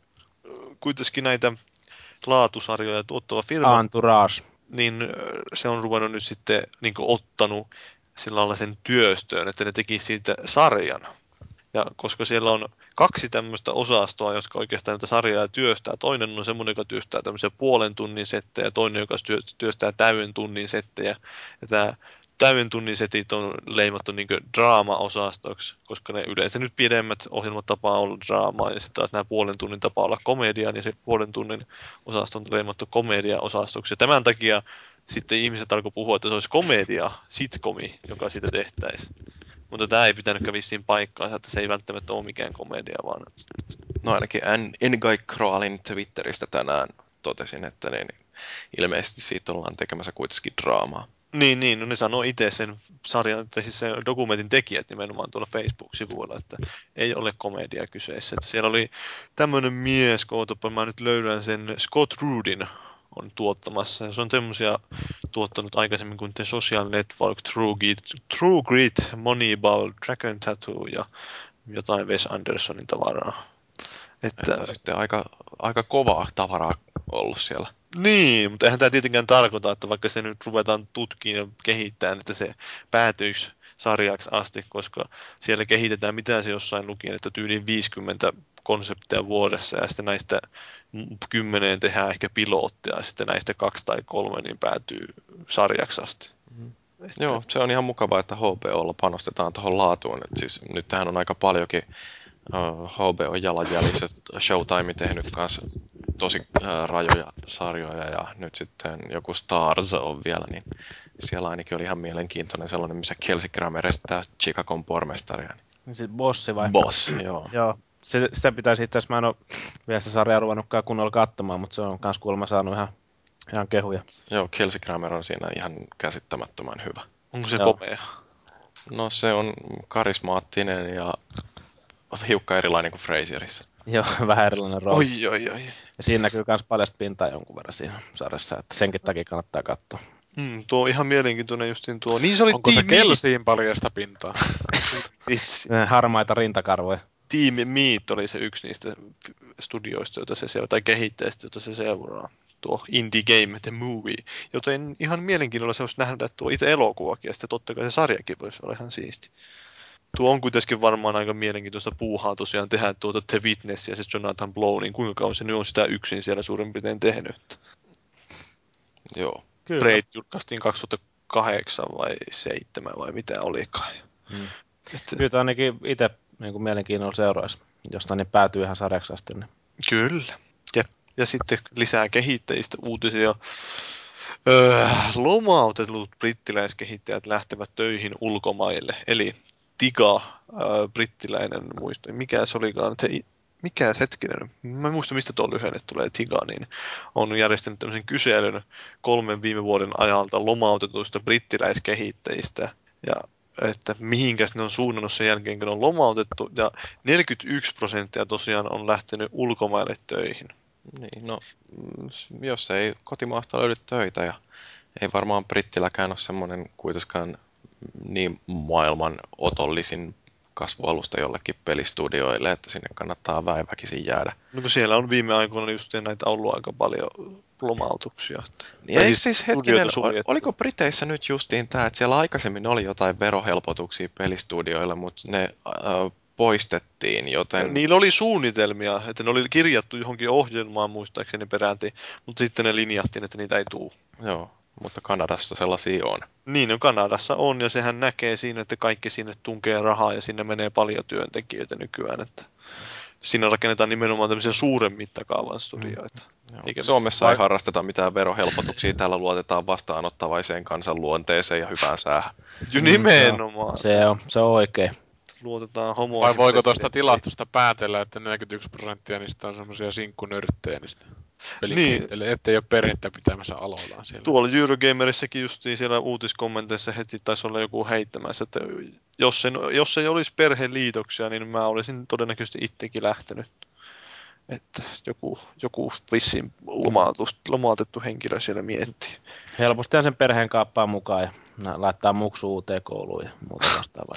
No se on vähän sama kuin tämä Teemu Selänteen siirtohuhuut, että kuinka se lähtee niiden hevosten, koirien ja autojen kanssa mihinkään. Että sen perhe pitää jäädä sinne, jos se lähtee toiseen seuraan pelaamaan. Mm, se on raakaa, raakaa homma. No on, mutta tästä itse asiassa oli justiin oli uutinen, että öö, Sega oli uuden Brittiin uuden studion Britteihin perustanut. Hard Light. Jotain, joku en tiedä minkä kokoinen studio. High Quality Innovative Game Experiences for Current and Future Platforms. Jep. Tuleeko Segaltakin vielä jotain laadukasta? Vitalle kehittävät peliä. Että, no Segahan taitaa olla Jyri lempistudio. Joo, ne tekee noita Sonickeja, jotka on ollut aina Niin. mun suosikkeja, niin Niin, kunnes pelasin ensimmäisen kerran. Mä oon kuullut huhua, että se uusin Sonic on hyvä peli. no se on ihan hyvä peli. Että. Soniciksi. No, se Soniciksikin. Mm. Miten se vanha sanonta meni Yrillä? Öö, en minä tiedä, mistä Mieluummin jääpiikki silmään kuin näin? Niin Joo. tämä taisi olla tämä kohua herättänyt lausunto, jota ihmiset eivät tykänneet. No. Äläpä ole noin kriittinen. Joo, no, Mä vihaan kaikkea. se on hyvä se. No sitten analyytikot on puhunut myös tähän, tämän oikeastaan lippuu vähän tuohon meidän tulevaan aiheeseen, mutta analyytikot povailu vähän semmoista, että Call of Duty ja Grand Theft Auto 5 niin myisi neljäsosaan, tai niiden myynti vastaisi neljäsosaa tilivuoden myynneistä. Eli aika, Niin, Aika raaka meininki. Ketkä analyytikot tällaista on sanonut? no, Onko Prätseri ollut siellä? Prats. Margaret Thatcher, eikö Terry Pratchett, Joo. Joo, no kun joku mä... Jesse Divnici ja mitä näitä nyt sitten onkaan. Mikä se oli? US Financial Analyst Bird Equity Research. Joo, en, ei, ei ollut mikään ehkä tunnetuin firma. Mm. Thompsoni vai mikä se on se? Kova Sebastian. Colin, se oli joo, se mies, joka sieltä, on tuo nimi tuttu. Mutta ei tunnu sinänsä mun mielestä nyt mikään mahdoton arvio sinänsä ole, että jos ajattelee sinänsä sinänsä, että ne myy siellä ö, Call of Duty myy sen ö, 10 mitä miljoonaa, myykää 15 miljoonaa varmaan kohta, ja sitten siihen päälle tulee lisää osa myynnit ja kaikki tämmöiset, ja sitten siihen tulee vielä Grand Theft Auto myy, voi myydä sen, sillä on potentiaalia myydä ainakin sen 10 miljoonaa. Niin, no mä en tiedä, jos kaksi peliä myy 20 miljoonaa yhteensä. No me voidaan keskustella vähän myöhemmin siitä, että mitkä pelit tässä tänä vuonna voi olla muita sellaisia, jotka myy kauheasti, että onko tämä sitten realistista odottaa, että tosiaan kaksi peliä ö, vastaa sitten koko pelialan liikevaihdosta, niin tuollaisesta neljäsosasta. Jep, mutta sitten ennen kuin siirrymme kuitenkaan tuohon aiheeseen, niin puhutaan Kaik- ajankohtaisesta. kaikista tärkein uutinen tässä. Eli Suomessa järjestettiin presidentinvaalien ensimmäinen kierros ja vaalipäivä oli viime sunnuntaina ja tilannehan on nyt niin huono, että Niin. kaikki kolme Paavoa putosi. Niin, kaikki kolme Paavoa putos ja munanlutkuttaja pääsi toiselle kierrokselle.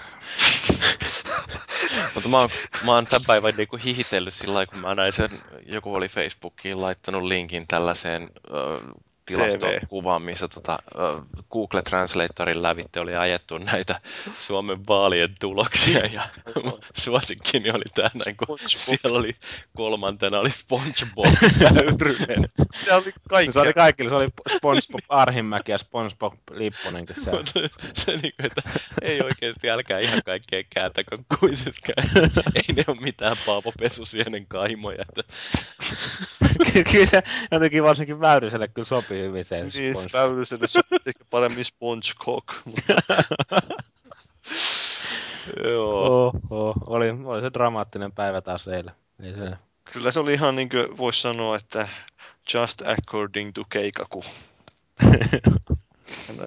Suunnitelmien mukaan meni tuo vaalit. kyllä. Niin, no se oli, se Väyrynen oli surullista katsottavaa tosiaan, että kun ensimmäiset laskelmat näyttää, että sieltä se kakkospaikka tuli, että heilahti, mutta kun sen tietää tämän suomalaisen systeemin, että ennakkoäänet kun on laskettu, niin siellä on keskusta aina vähän vahvemmilla ja sitten alkuun lasketaan pikkukuntien äänet ja sitten keskusta on vielä vähän enemmän vahvoilla, mutta sitten sen jälkeen jäljellä on vielä iso Helsinki. Niin, se oli vähän surullisen näköistä, kun katsoi sen Helsingin äänimääriin, niin olisiko Väyrysellä ollut jotain 6 prosenttia sinne ja sitten kun... Vä- Niinistö ja tämä Haavisto. Haavisto sai 30 prosenttia yli molemmat. Että niin, Joo, siis se oli Haaviston äänisaalis Helsingissä varsinkin oli aika vakuuttava, kun katsoi, että muuten kuitenkaan ei sitten tullut Suomessa ihan hirveästi. niin se oli just silleen, että Haavisto taisi olla vähän se, niin kuin noin puhui tuossa tänään aamun Radio Rockilla, että Haavisto on vähän niin kuin Keke Roosberg aikoina, että ei, se ei Roosbergkaan koskaan niin kuin siinä kauden aikana voittanut oikeastaan yhtään kisaa, oli aina kakkonen, mutta silti tuli toiseksi tuossa presidentinvaalin tuossa tällä ensimmäisellä kierroksella, että siinä mielessä aika tasaisesti keräsi ilmeisesti ääniä ympäriinsä kuitenkin. Mutta Kekeillä oli viikset. Se on totta. Eikä ollut ekodorilaista poikaystävää. No ei ollut, mutta mistä sitä tietää? En tiedä. No, mutta, mutta siis, no, voi SpongeBob justiin linkki nyt kummittelee, mutta Öö, tästä tulee mielenkiintoinen toinen kierros. Pitänyt, itse on pitänyt aika selvänä sitä, että Niinistö menee läpi, niin että heilahtaa, kun se oli viimeksi niin lähellä ja se on nyt vain väitynyt siellä ja odottanut hetkeä se kuusi vuotta. Niin kuin Predator Konu sanoo. Niin. Mutta tässä nyt seuraavan kahden viikon aikana tarvitsee tehdä jotain muutakin kuin väijyä, että nyt kuitenkin tulee Väijy. ihan oikein sellainen mano a mano tilanne, että siinä, Nyt tarvii rupea vetämään kunnolla kampanjaa sitten, eikä Niin. vaan olla hiljaa. että nyt vedetään jompaa kumpaa dunkkuun ja sitten se, Olisikin mahtavaa, on lopuksi, niin Tulisi käsirysy niiden välille, jos saa vähän olisi siistiä. kumpikohan voittaisi. Aiku, et, no, en sano mitään. Niin. Siinä, on, siinä on vähän toisaalta se, että niinku Niinistö on niin vanha, että sillä menisi varmaan lonkkasi joiltaan, mutta sitten taas niinku Haavisto, no, niin, No no, joo, mutta onko me käsitelty uutiset? on me käsitelty uutisesta. Okei, okay, ruvetaan puhumaan sitten noista tänä vuonna julkaistavista peleistä, mutta pidetään sitä ennen ihan lyhyt tauko. Pitäisikö- Joo.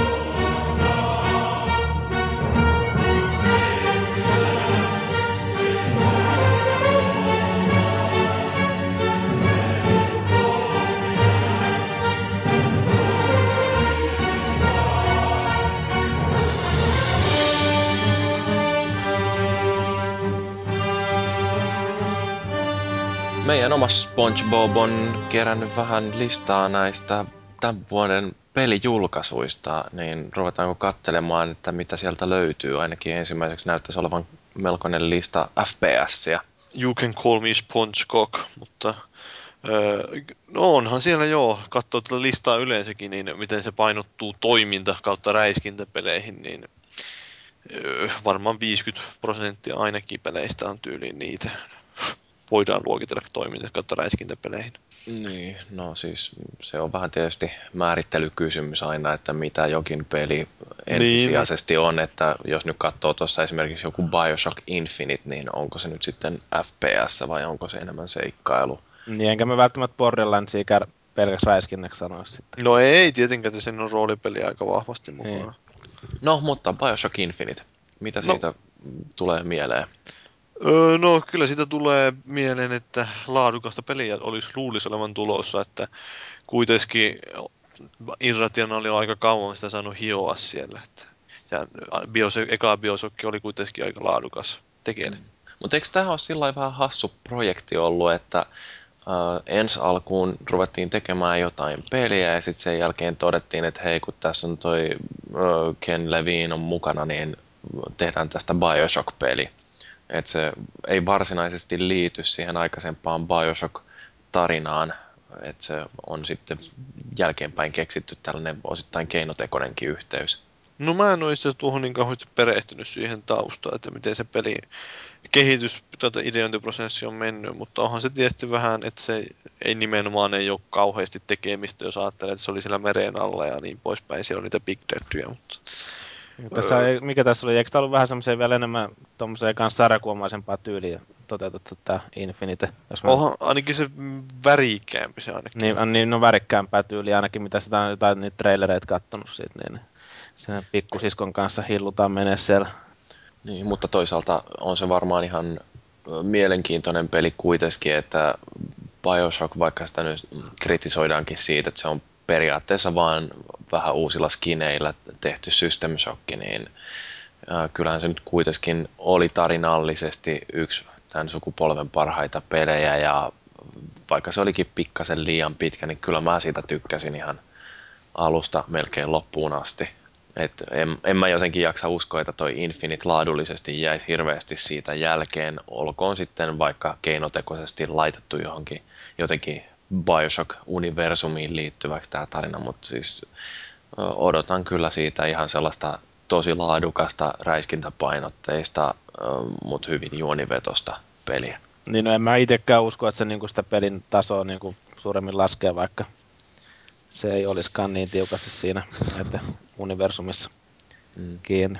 Joo, ei se minua haittaa yhtään, vaikka ei olisi kiinni. Että kyllä mä luotan siihen, että ne saa hyvän pelin tehtyä ja mielenkiintoista toimintaa ja mielenkiintoinen se settinki siinä. Koska toi muuten nyt tulee ulos, onko sitä vielä mitään käsitystä?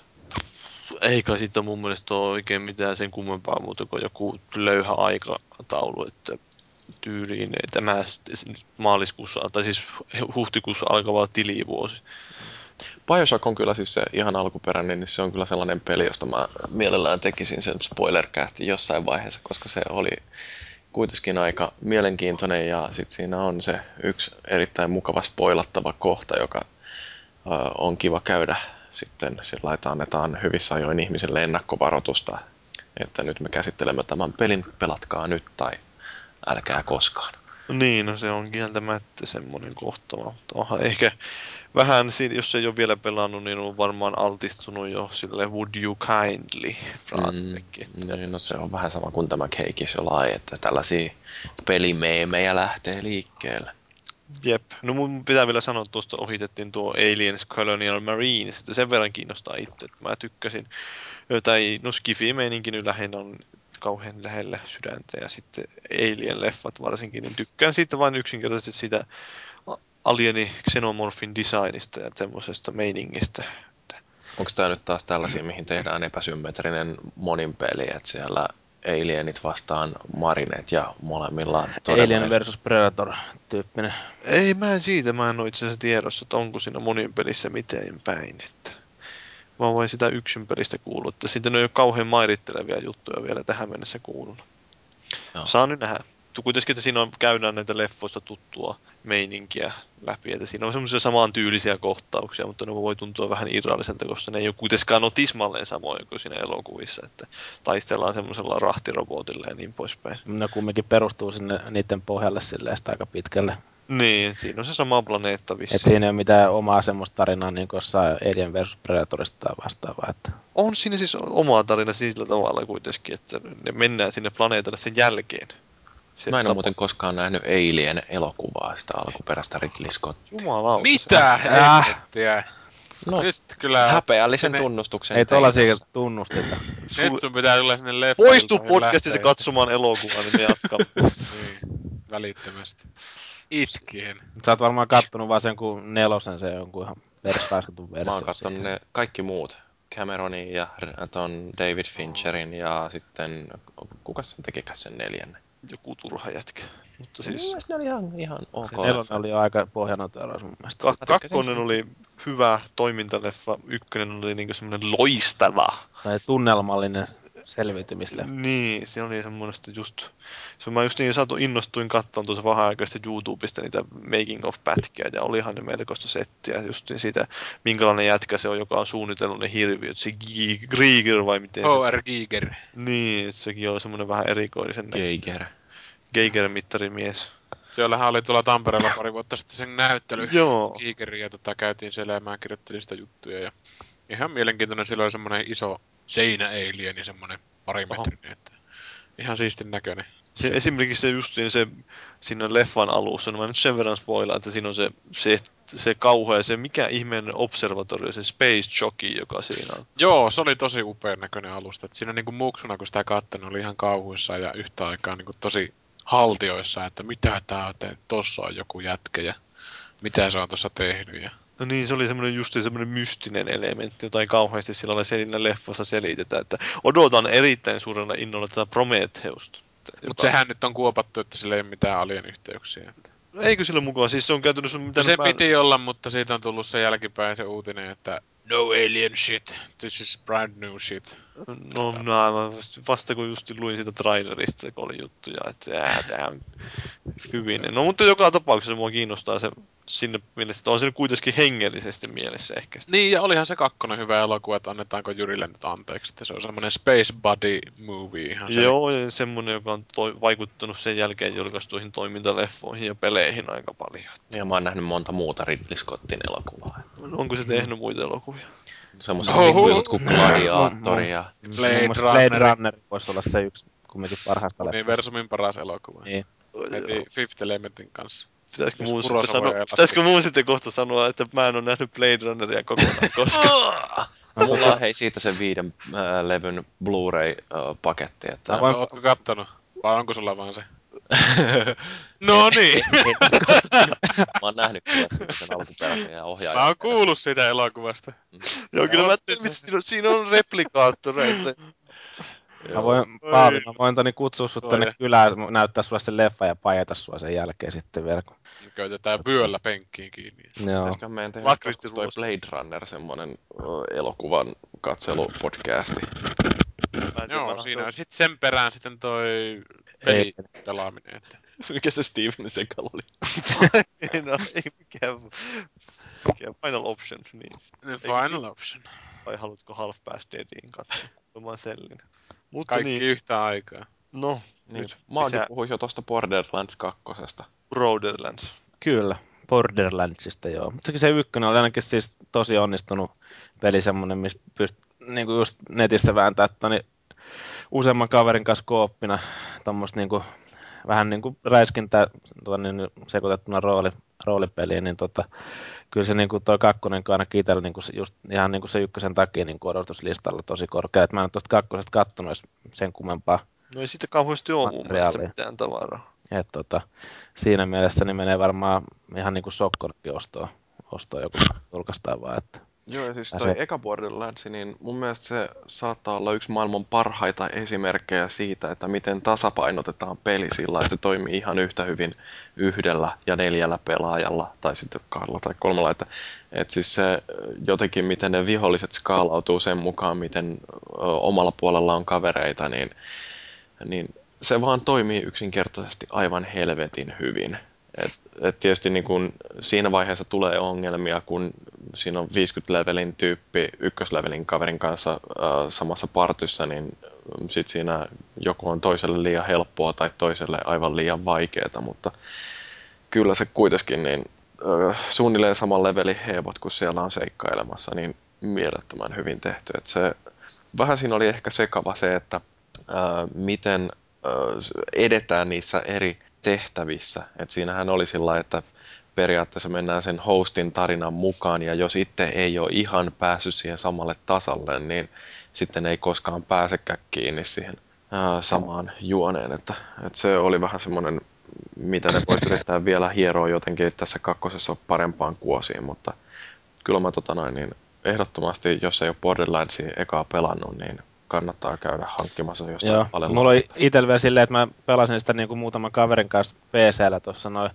Ja sitten vä- välillä sitten, kun ei ollut niitä kavereita, kanssa niin kuin, tai ei ollut samaan aikaan siinä netissä sitten pelaamassa, niin pelasin sitten omaa peliä vielä niin kuin e- erillistä savea vielä yksin pelinä. Kyllä siinäkin tuntui toimivan ihan mukavasti, että jakso vielä vääntää niitä samoja kohtia uudestaankin, kun mä aloitin sen tosiaan alusta sitten.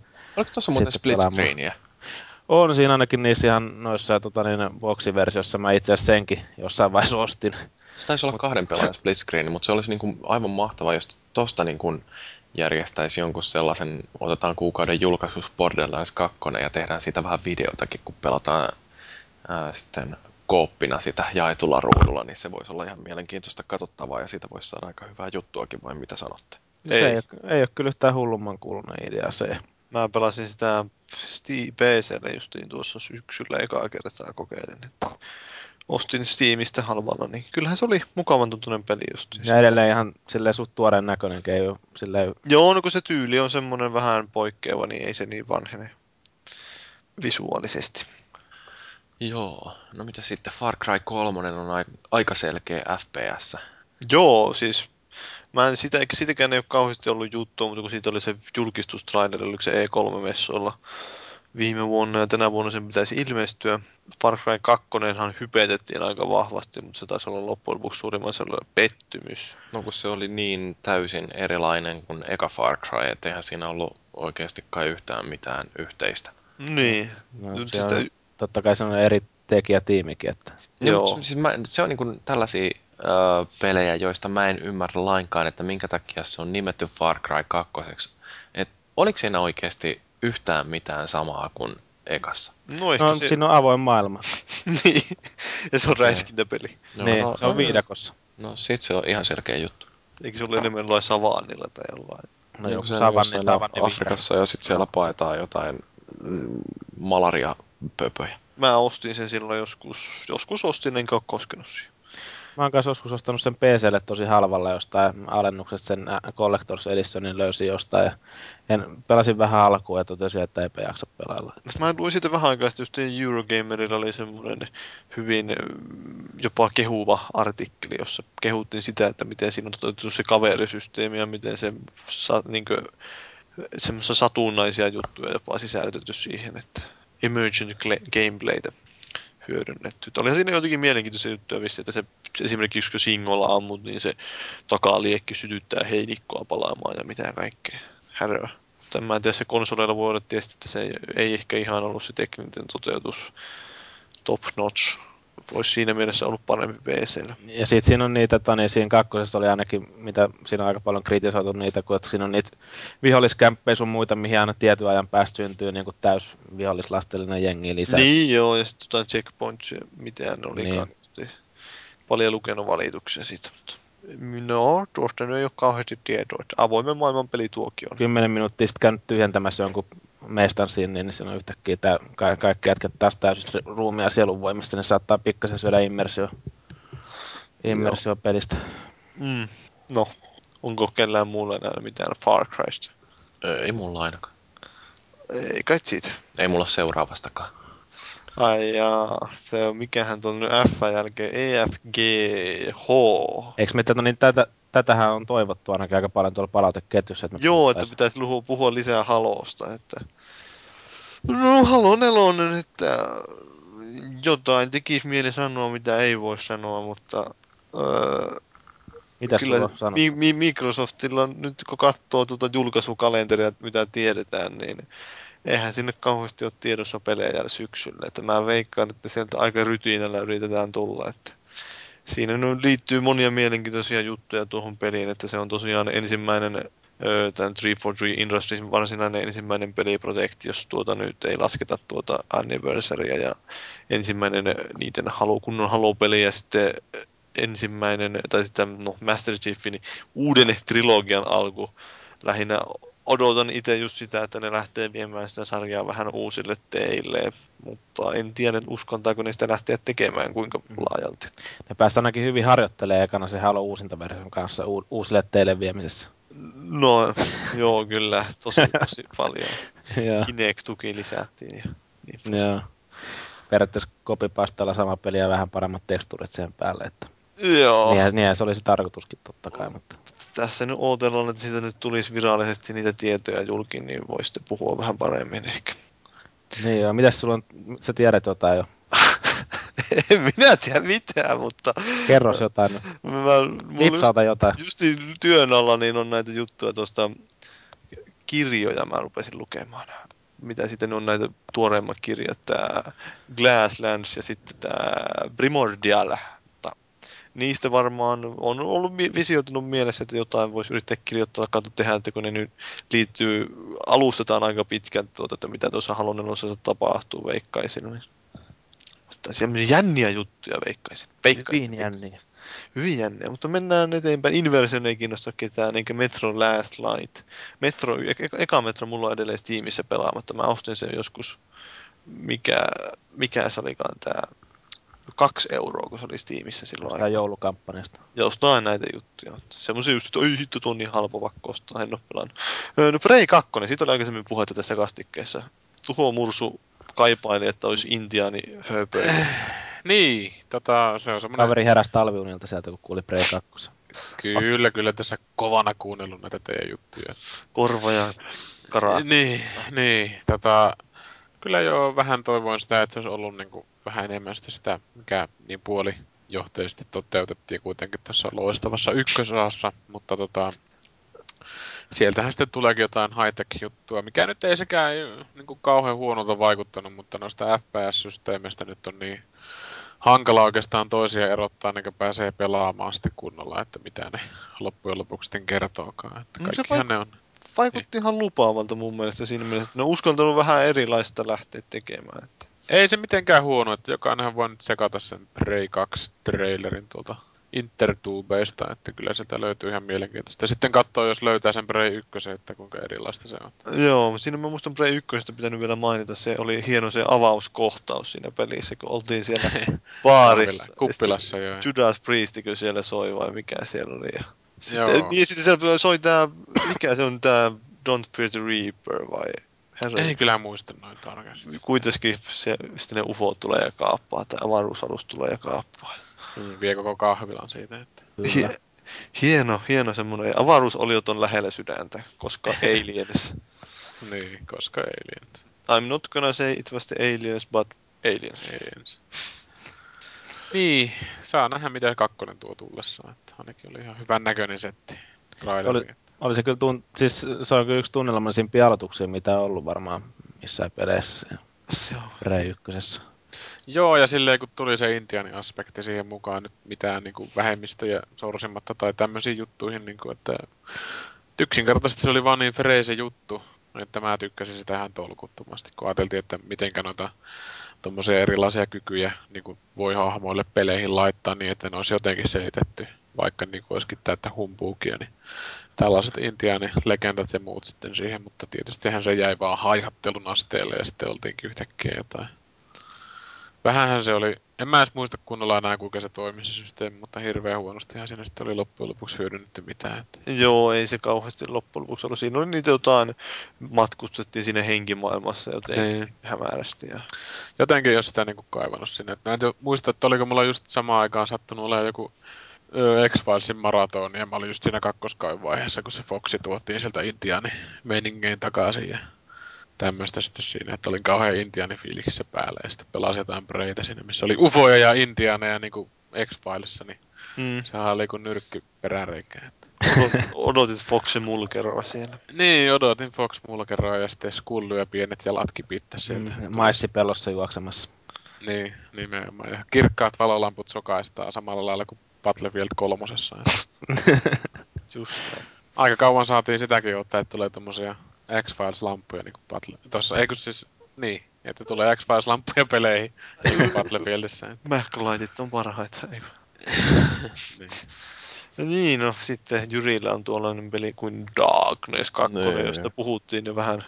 Niin, no siis mä odotan ainakin Darkness 2, koska mä tykkäsin siitä ekasta aika paljon. En kyllä yhtään muista, että mitä mä annoin sille arvostelussa pisteitä, mutta se oli tällaisia hyvin mulle putoavia, erittäin tarinallisia pelejä, jossa on hyvin toteutettu tunnelma ja mielenkiintoisia koukkuja. Ja sitten yksi syy, minkä takia mua kiinnostaa tämä on se, että mä haluan nähdä sen tarinan äh, päättyvän jotenkin onnellisesti, koska I am a sucker for happy endings.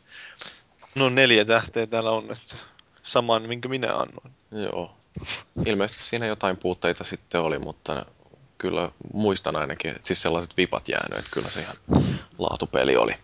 Muistan sen, no si- ehkä siinä Darknessissa, niin siinä ykkösessä niin huonommat kohtaukset oli melkein siellä jossain No Man's Landilla vai missä. Niin, ne oli oikein siellä on. jossain- Just siellä jossain alternate realityssä nyt Niin. niin. olikaan, niin ne oli jotenkin vähän... No, kai ne liittyy sitten, että kun sehän perustuu sarjakuvaan, niin varmaan ne on siinä sarjakuvassa tosi olennaisia, mutta pelillisesti ne oli kaikkein tuskasinta Ne oli aika siitä. tylsää puurtamista suoraan sanottuna. Joo. Mutta siinä oli sitten semmoinen semi-avoin maailma ja sitten oli ihan hauskoja juttuja, niin kuin ne esimerkiksi lataustauoilla, niin eikö se sanonut aina se Jackie jotain siinä, jotain pyörittelee jotain niitä aseita. Ja... No sitähän mä laitoin tuohon podcastiin, niin oli justiin näitä Darknessinkin lataustaukoja käsitelty. Ja siis podcastit tonne ö, Facebookiin. Joo. Mietinkin, että mistä helvetissä se puhuu, mutta niin. Siis, Joo, no, no kato, alkaa olla kello jo paljon ja jetlag edelleen vaivaa. Joo, no, eteenpäin. Niin. Mitä Jack sitten? Black edelleen vaivaa. Kyllä, Jack Black. Cockblock, muut toiminta- ja räiskintäpelit. Giraffikok. Sinne on laitettu tuolla lailla epämääräisesti listattu tuommoisia pelejä. Mä en tiedä, että kuinka moni teistä edes tietää. Eikö, niin no, pakko kysyä, että eikö kiinnosta tuhoon mursua Devil May Cry? Kyllä joo, mutta toisaalta toi tekijäporukka on vähän semmonen, että se peli ei niinku oikeastaan kauhean nautinnollinen. Että kyllä se varmaan helvetin upea on, niinku toi Enslavedi. Mutta tota, En tiedä. En mä sitä oikein jaksa odottaa. Että mieluummin mä odottelen sitä Bajonetta kakkosta, että siitä kun on justiinsa tulossa julkistus, sanokaa minun sanoneeni. Että Se on vähän niin kuin tämmöinen, joka aina sanoo, että kohta tulee full disclosure ufoista. Kyllä se kohta tulee. Se on, Kohta se on, tulee. ihan, siinä, se on ihan siinä pelin kehittäjän häpyhuulilla on valmiina. Niin. Bat- Bayonetasta tulee kohta. Itse tota, kuitenkin tykkään sitä rohkeasta otteesta, että kaikkein pahin moka olisi ollut siinä, että ne olisi lähtenyt sitä emo-meininkiä nyt sitten sinne niin korostamaan ja muuta. Että vaikka siinä nelosessa oli semmoista ihan hyvää designia ja niin kuin omaa perästä tämmöistä, mutta tota, freesi ote ja jos on puoli jakaa Enslavedin miljöistä, niin kyllä varmasti tosi visuaalisesti upea peli, että olettaisin, että hinta tulee nopeasti alas, että en usko, että tulee myymään kauheasti, että ottakaa sitten vähän silmäkarkkia. Niin ja kyllähän siis Ninja Theory tuossa Heavenly Swordissa jo osoitti, että niillä on ihan äh, mielenkiintoinen näkemys esimerkiksi just tuollaiseen tappelumekaniikkaan, mikä sitten taas tuolla DMCssä niin on sellainen olennainen osa kokemusta. Joo, mutta se oli vaan siinä, mun mielestä oli aika yksinkertainen taistelumekaniikka siinä. No siitä kansi ehkä käydä lueskelemassa niitä Heavenly Sword-keskusteluketjuja, että siellä on erilaisia näkemyksiä siitä, että kuinka syvällinen tai pelkistetty se on. No, nappia hakkaamalla pärjäs kuitenkin. Mm, ei vaikeimmilla tasoilla ja varsinkin jos halusi sitten saada niitä parempia pisteitä jokaisesta kentästä. No, no. No, Joo. parhaiten Mutta siis... sitten mieleen se hyvä tota niin, liikkeen tunnistus on ihan käyttö, kun pääsee ampua katapultilla. läpi. Oo, se oli ihan parasta. Better with Kinect. Joo. Öö, no, sitten tuo Dishonored. Mä en tiedä, tietääkö kukaan teistä, mikä tuo peli on. mä menisin just kysyä, että mikä se on. Ei, Öö, Bethesda julkaisema peli, jota kehittää tämä studio, joka kehitti Arx Fataliksen ja niin se oli Arkane Studios muistaakseni se studion nimi. Ja siellä on tämmönen Jannu, joka on ollut Deus Exää muun muassa tekemässä, Harvey Smith, niin vetämässä suunnittelua. Ja se on vähän tuommoinen steltti peli, ehkä vähän tiifistä hakee vaikutteita ja semmoinen, saanut semmoista positiivista pressiä mun muistaakseni aika hyvin, että se on semmoisen uuteen, vähän, minkälainen se maailma jopa siinä oli, että oliko se, ei se nyt steampunkia ollut, mutta jotain, tuommoinen pieni sekoitus jotain keskiaikaa kautta fantasiaa kautta skifiä taisi olla, että Ne vanha ajan Japani. Näinkö nyt veikkaat? No, veikkaa, että siitä tulee joku Tentsun seuraaja. Joo, ei välttämättä. Mutta pa- blends both past, future and all things in between of our reality. Eli siis no justiin, että siinä on vähän sekaisin kaiken näköistä. Ihmisiä syöviä ri- rottia siellä ilmeisesti on ja kaikkea tuommoista. Kuulostaa kyllä sille ihan mielenkiintoiselle, että tämmöisiä, tämmöisiä hiippailu, hiippailu tai stelttipelejä kumminkaan ihan liikaa on, on markkinoilla. Että, ja vielä mielenkiintoinen toi aihepiiri. niin Voipi olla ihan hyvää luvassa. Kark, Namiaan luvassa siellä. Niin, no, saa nyt nähdä, että mitä siitä loppujen lopuksi tulee. Mutta joo, ei sitten sen enempää. Tuommoinen kannattaa vain nimi pistää muistiin. Uusi peli kuitenkin, ettei ole jatko-osa. Ja jatko-osat yleensä tapaa jyllätä, kun näitä listojakin katsoo, niin kannattaa Si- antaa mahdollisuuksia uusille peleille. Siinäkin mielessä ihan positiivinen nimike. Joo, no Jyrillä on sitten taas tuommoinen jatko-osa tuolla pollattuna listalta. Ghost Recurn, Future Soldier. No siis tämä on osa tätä, että mä oon tykännyt Rainbow Sixistä öö, siitä asti, kun Rainbow Six kolmosta pelasin joskus nuorena poikana ja, ja Ghost Recon on tietysti aika lailla saman sukunen peli ollut ainakin silloin alkuun, että sittenhän tietysti kun tuli tämä Advanced Warfighter, niin sitten se meni paljon enemmän sellaisen perinteisen kolmannen persoonan räiskinnän suuntaan. Mutta edelleen oli ihan hyviä pelejä ja tämä Future Soldier, niin sen ainakin trailerit on ollut kovin mielenkiintoisin näköisiä, että niissä on sellaista Tom Clancymäistä teknotrilleri-henkeä, että kaikenlaisia kivoja pikkuleluja, millä sotilaat pääsee leikkimään ja sit, jos siinä on samanlaista taktisuutta kuin mitä on ollut Rainbow Sixeissä tai ensimmäisissä Ghost Reconeissa, niin eihän sitä voi olla tykkäämättä, että siinä mielessä odotan kyllä ihan mielenkiinnolla, että mitä siitä tulee. Sehän on noissa ollut, just näissä Ghost Recon Advanced Warfightereissa, niin niistä on sanottu, että ää, yksin peli on niissä parempi kuin monin peli. En tiedä sitten, että... Paikkansa. No siis ainakin tällaista olen kuullut isojen poikien väittävän. Kuka, kuka mitä? perkelettä ei kyllä varmasti pidä paikkaansa. Että Siinä Ghost Recon on Advanced Warfighter 1 aikanaankin oli semmoinen ensimmäinen kunnon verkkopeli, johon kehittyi jonkinlaista NS-keneä täällä Suomessa niin monin pelin ympärille näillä uusilla konsoleilla. Että Löytyisiköhän siihen sitten peliseuraa vielä? Mulla on meinaa se tota... Olen pelannut sen boksilla lävitteen ja en ole monin peliä kokeillut lainkaan. No se oli mun mielestä ihan jopa hyvä se monin peli, että se oli semmoinen ihan jees.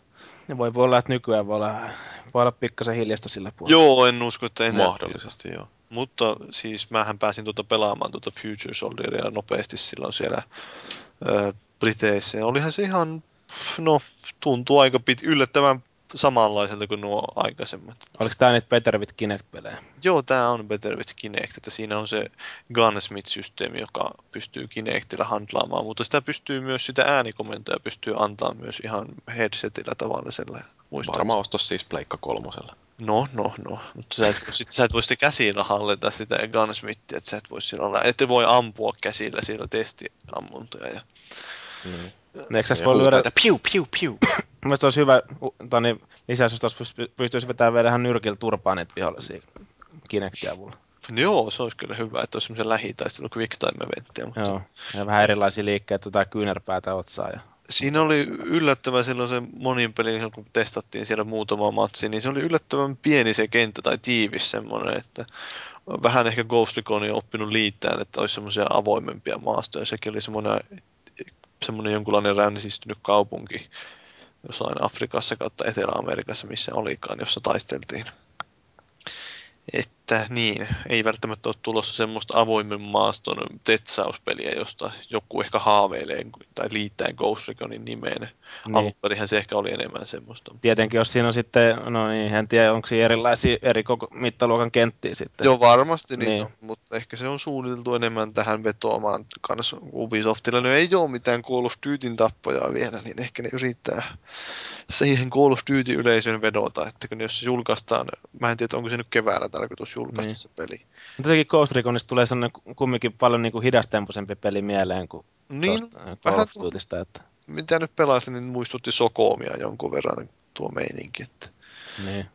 on se vähän nopeutunut niistä alkuvuosista. Ei ole enää niin taktista räiskintää. Niin, no, on se nyt taktista ehkä edelleen, mutta ei ole semmoista niin hidasta ja semmoista, että kaikki liikkeet mietitään. Että kuitenkin voi olla ihan hyvä monin peli tulossa. En tiedä, yksin peli ehkä voi olla hyvä, mutta en mä jaksa kiinnostaa noista Tom Clancy'n tarinoista yhtään enää. Aika musta huttuuhan ne yleensä on. No onhan se vähän semmoista, että jossain Rainbow Six Vegas 2 meni aika pitkät tois, yhdestä korvasta sisään ja toisesta ulos. Mutta Arvo, niin, arvostettu kirjailija. on. Suuresti.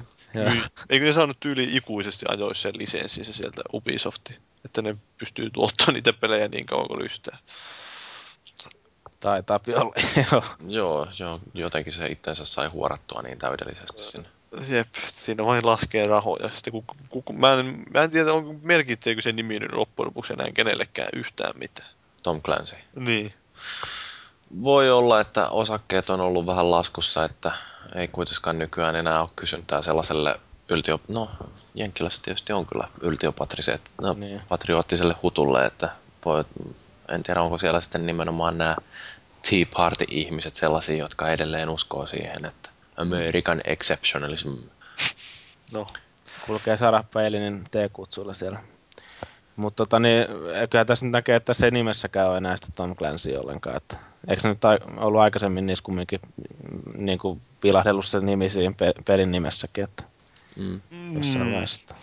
se voi olla, että se on jossain siellä kotelossa lukee, että kyllä se taitaa itse asiassa lukea Wikipedian mukaan niin ainakin niin siinä, kyllä se tuossa kansitaiteessa on siellä ylhäällä Tom Clancy's, Niin, vaikka se suoraan siihen nimeen olekaan liitetty, että kyllä sen pelin nimessä on Tom Clancy's. Mutta ei sillä mun mielestä nykyään pelaajille silmissä enää on, tai en usko, että on. eihän tuolla niin noin uusimmat kodipelaajat edes tiedä kukaan Tom Clancy. No ei varmasti. En mäkään tietäisi ilman noita pelejä.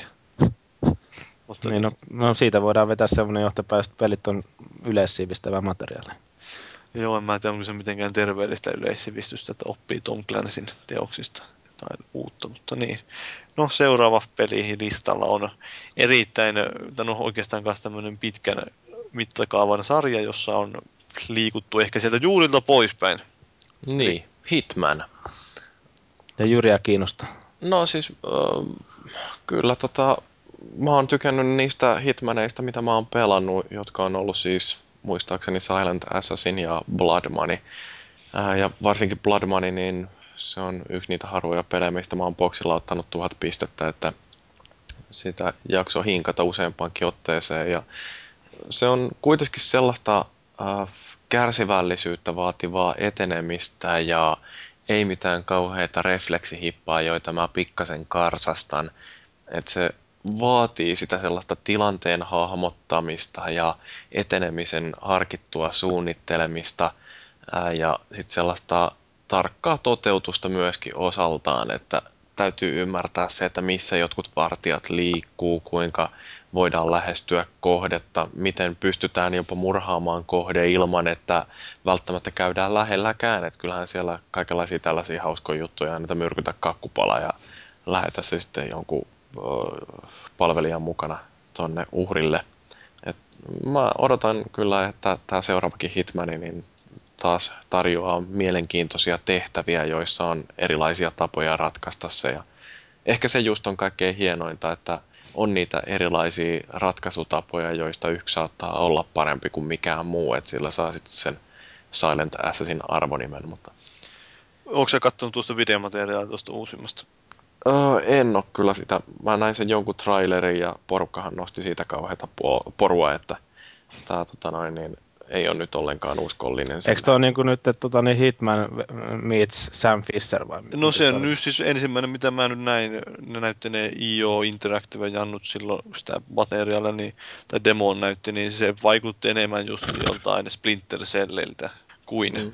ehkä perinteiseltä Hitmanilta, mutta kyllä ne on lupailut, että siellä on edelleen sitä Hitman-meininkiä mukana, että sä voit halutessaan kytkeä, kun siinä on siinä pelissä joku semmoinen ihmeen vaistotila, että se vähän semmoinen Batmanin detective modin tyylinen näkö, että se näkee jotain bonusjuttuja, että missä viholliset on ja niin poispäin, minne ne on liikkumassa ja näin poispäin, niin että sen saisi kytkettyä esimerkiksi pois, jos haluaa, niin kokonaan. Ja Niin. Hitmanilla on tietysti se riski, että kun se ei ole kuitenkaan mikään semmoinen järjettömän isojen massojen suosikkipeli, niin sitten saattaa olla, että kehittäjät yhtäkkiä rupeakin keksimään sinne jotain sellaisia äh, ominaisuuksia, jotka tuntuu houkuttelevilta jossain enemmän mainstream-peleissä. Mm. Ja sitten loppujen lopuksi kuitenkin se toteutus jätetään sillä puolitiehen, että pikkasen pystytään kosiskelemaan niitä vanhoja sarjan faneja. Ja sitten lopulta päädytään sellaiseen täysin puolitekoiseen tilaan, jossa se ei miellytä uusia eikä vanhoja pelaajia, että se sitten kuolee täysin. Mutta tota, täytyy nyt toivoa, että koska olen ikuinen optimisti, että tästä tulee hyvä peli. Mutta ei se välttämättä huono homma, että jos siinä on niinku vähän sitä Splinter Cell, tai nykyisen Splinter Cellin tyyliä, koska mun mielestä ainakin siinä uusimmassa siis Splinter Cellissä niin on aika hyvin toteutettu kuitenkin se ohjaus ja se hiippailu ja kaikki tämä kiipeily sun muu meininki siinä. Että niin Joo, kyllä mä tykkäsin. Et voi toimia kyllä tuommoisessa Hitmanin tyyppisessäkin salam- tai murhapelissä vielä niin kuin tosi hyvin. Että... Eikä se mun mielestä nyt huonolta näyttänyt. Että eikä se, se ehkä vähän erilainen, mutta on se ihan kiva, että ne uskaltaa muuttaa sarjaa. Että vähän evoluutiota. Ja on se, no, niillä on myös toinen Hitmanin tekeillä sitten, mutta se on siellä niiden uudessa studiossa, minkä ne nyt perusti sinne jonnekin Kanadaan, kun se oli Montrealin. Niin siellä on uuden sukupolven Hitman kehitteillä. Ja tämähän pelinhän, tämä Hitman Absolution, oli myös tullut Twitterin puolelta, oli tämä Santeri Finn oli ilmoittanut, että hän odottaa kyseistä peliä. Että siellä oli muutama ihminen jopa innostunut, kun mä tuossa tuntia ennen tätä nauhoitusta suurin piirtein ilmoittelin. Että... Seuraavaksi meidän Twitteriin joku? Kyllä, kyllä. No, no ainakin niin. se todisti silloin, kun mä sanoin, että tosiaan sitä Metal Gear, eikä siis tuosta, että Xbox on parempi kuin Pleikkari 3, niin kyllä sieltä heti tuli vastauksia. Oli hirveä sota käynnissä. Oli, oli. Provoilija pelle. Kyllä, sitä pitää aina vähän provoilla, niin näkee, että onko ihmiset hereillä. Täytyy saada kansa liikkeelle. Kyllä, kyllä, kansa vaaleille, vaaliurnille. Joo, no. Porukkana uuramaan. Niin. niin. Hitmanin ohella on tämmöinen peli kuin Ninja Gaiden kolmonen. On oikeastaan, no, lähinnä halusin sen verran mainita, että olen tykännyt niistä, siitä ensimmäisestä Hitmanista. Että, ei Hitmanista, voi Jeesus. Ninja Gaidenista. Että jos se y- vähän siihen suuntaan olisi se peli, niin kyllä mä voisin siitä nauttia, että kakkonen on pelannut jotain keskeneräistä testiversiota Debugilla, että haluaisin ehkä joskus pelata sen läpi sen kakkosenkin. Tuommoinen hauska taistelupeli. Joo, mulla on itse asiassa jotenkin, no niin ja Kairi, niitä jäänyt aika paitsi itselle, että ei ole tullut niitä, sitä sarjaa oikeastaan pelattua ollenkaan, että ei ole sille sen kummempaa kosketuspintaa. Se, mä vaan mietin sitä, että eikö siinä kakkosessa ollut tullut sitten niin kuin, aika paljon kaiken näköisiä niin kuin mitä ihmeellisiä semmoisia vihollisia, mitkä ampuu jollain ihme raketeilla tai muut vastaavaa. Mä oon vaan lukenut jostain sillä Joo, on tämä valiteltu, että siinä oli kaikkea tämmöistä paskamaista tehty. Tuossahan ei ole enää se Itakaki tekemässä tuota kolmosta, että, että, että ei se varmaan jollain tavalla lähtee vähän uuteen suuntaan. Onhan siitä ollut jotain viitteitäkin, mutta mä en nyt tiedä kuinka paljon se loppujen lopuksi poikkeaa, että ei vissiin silvota ainakaan ihmisiä samalla asteella kuin kakkosessa. Vähän sitä verisyyttä ehkä jopa linjattu. Ka- kaikki haus, hauskuus veety pois. Ja hal- haluttu tehdä helpompi siitä. Vaikkei se No. mun mielestä ollut mikään liian vaikea se ensimmäinen Ninja Gaiden. No niin, no sitähän se soveltuu varmaan meikäläisellekin. No ei, se oli ihan semmoinen mukava opettava peli, että ensimmäinen pomo, tai ensimmäinen pomo on vaikeampia koko pelissä, niin, tai toinen pomo. Luulot pois heti alussa. Niin, sillä lailla karaistaan Siperia opettaa. Tuntuu sillä lailla tosi hyvältä, että kun siinä oppii sitten kunnolla pelaamaan sitä. Miehinen fiilis, kun pääsee pelin läpi. Kyllä, kyllä. Tää, ehkä tämä on, en nyt tiedä, ehkä kuukauden tärkeintä julkaisua tuosta saa ehkä tekemälläkään missään vaiheessa, kun riippuu, jos se tulee joskus syksyllä. Että syksyllä, jos rupeat miettimään, niin voi olla vähän tunkua jopa tuohon kuukauden merkittävimmäksi julkaisuksi. Joo, sitten niitä alkaa tulee kun siellä niin sateella niitä pelejä sieltä. Jep. Jos ne kesäkuussa julkaisee, niin sitten. No mutta Hilja- jos tämä peli kerkee tänä vuonna, niin ainakin toi The Last of Us, niin se varmasti voi tunkea hyvinkin sinne kuukauden julkaisuksi. Niin, jos se tosiaan ehtii tänä vuonna kauppoihin. Niin mä vasta oikeastaan vähän jonkin aikaa sen julkistuksen jälkeen tajusin tuon nimenomaan The Last of Us, että jos sen kirjoittaa tosiaan kapitaalilla tuon Us, niin se on niin kuin United States, että sehän sijoittuu Amerikkoihin. Mm. Mm. Niin, vähän tajusin se vasta sitten mulle, että no, miten mä saatoin missata tuommoisen ilmiselvän jutun. Oliko se kirjoitettu jossain sitten isoilla? Kyllä mä jostain mun mielestä bongasin sen isolla. En ole kyllä No. varma mistä. No, se voi olla ihan mielenkiintoista, että jos se jonnekin raunioituneeseen Pohjois-Amerikkaan sijo- äh, sijoittuu, niin sittenhän se voi olla tosiaan tommonenkin tulkinta siinä, mutta niin, kyllä mä, nettisivuilla- mä luotan enemmän, että se on tää näin tää meistä viimeiset. Niin, Niin. niin, mutta se voi olla vähän niin kuin kaksimerkityksinen lähinnä. Että. Kaksimielinen merkitys siinä. Niin kyllä. Sitten joku oli siitä kommentoinut tuosta pelistä lähinnä, että hyvinpä näyttää olevan parturi, partureitakin selvinnyt, että sen verran sliipatun näköisiä oli vielä nuo hahmot siinä, tai ainakin hiukset oli kurissa pysynyt. Ei, mutta niin. Ehkä siinä ihminen kehittyy sitten, kun joutuu selviämään tuommoisissa oloissa, niin jokaisesta meistä tulee pieniä parturikampaajia siinä. Joo, ja kyllä se nyt sen verran ajelee toisiltaan hiuksia. Niin, Keskitytään olennaisuuksiin. ihan real- realistista. Ehkä siinä on semmoinen parturointi minipeli, että se on se, mitä se Naughty Dog lähtee hakemaan siihen. sitä uudenlaista otetta kerrontaan, niin pitää sillä olla just niin pikkutytön päätä parturoida, ja sitten sä leikkaat siltä korvaa vahingossa irti. Jumalauta. Niin toihan voi olla sellaista niin kuin Vita PS3 ö, yhteistoimintaa, että siihen tulee niin kuin Last of Us ja sitten siihen tulee se Last of Us äh, Barbers niin kuin Vita-versio, että siinä voi sitten ajella näiden Sohan Päin. Edison. jotain sellaista. Otetaan tää toi Adam Sandlerin huippuleffa. Tosi hyvä. Mm, No, se on itsekin kyllä kiinnostaa nähdä, että mitä Naughty Dog saa aikaa, että sen verran kuitenkin kova studio kyseessä. Mutta mä vielä pistäisin kuitenkin pienen kysymysmerkin siihen, että ehtiikö se tälle vuodelle. Että tietysti Sony, Sonylla on vähän sama ongelma kuin Microsoftilla, että ei niillä kauheasti pelejä ole kalenterissa, että jos ei se tuu tänä vuoden lopulla, niin mitä sieltä oikein tulee? Last Guardian. No se ei ole vielä ehkä semmoinen mainstream-peli, joka räjäyttäisi joulumarkkinat liekkeihin. Joo, tämä mu- vuosi muuten on ihmeen köyhä jotenkin, että Sony ei ole ainakaan lupaillut nyt mitään ihan hirveätä hyökyä.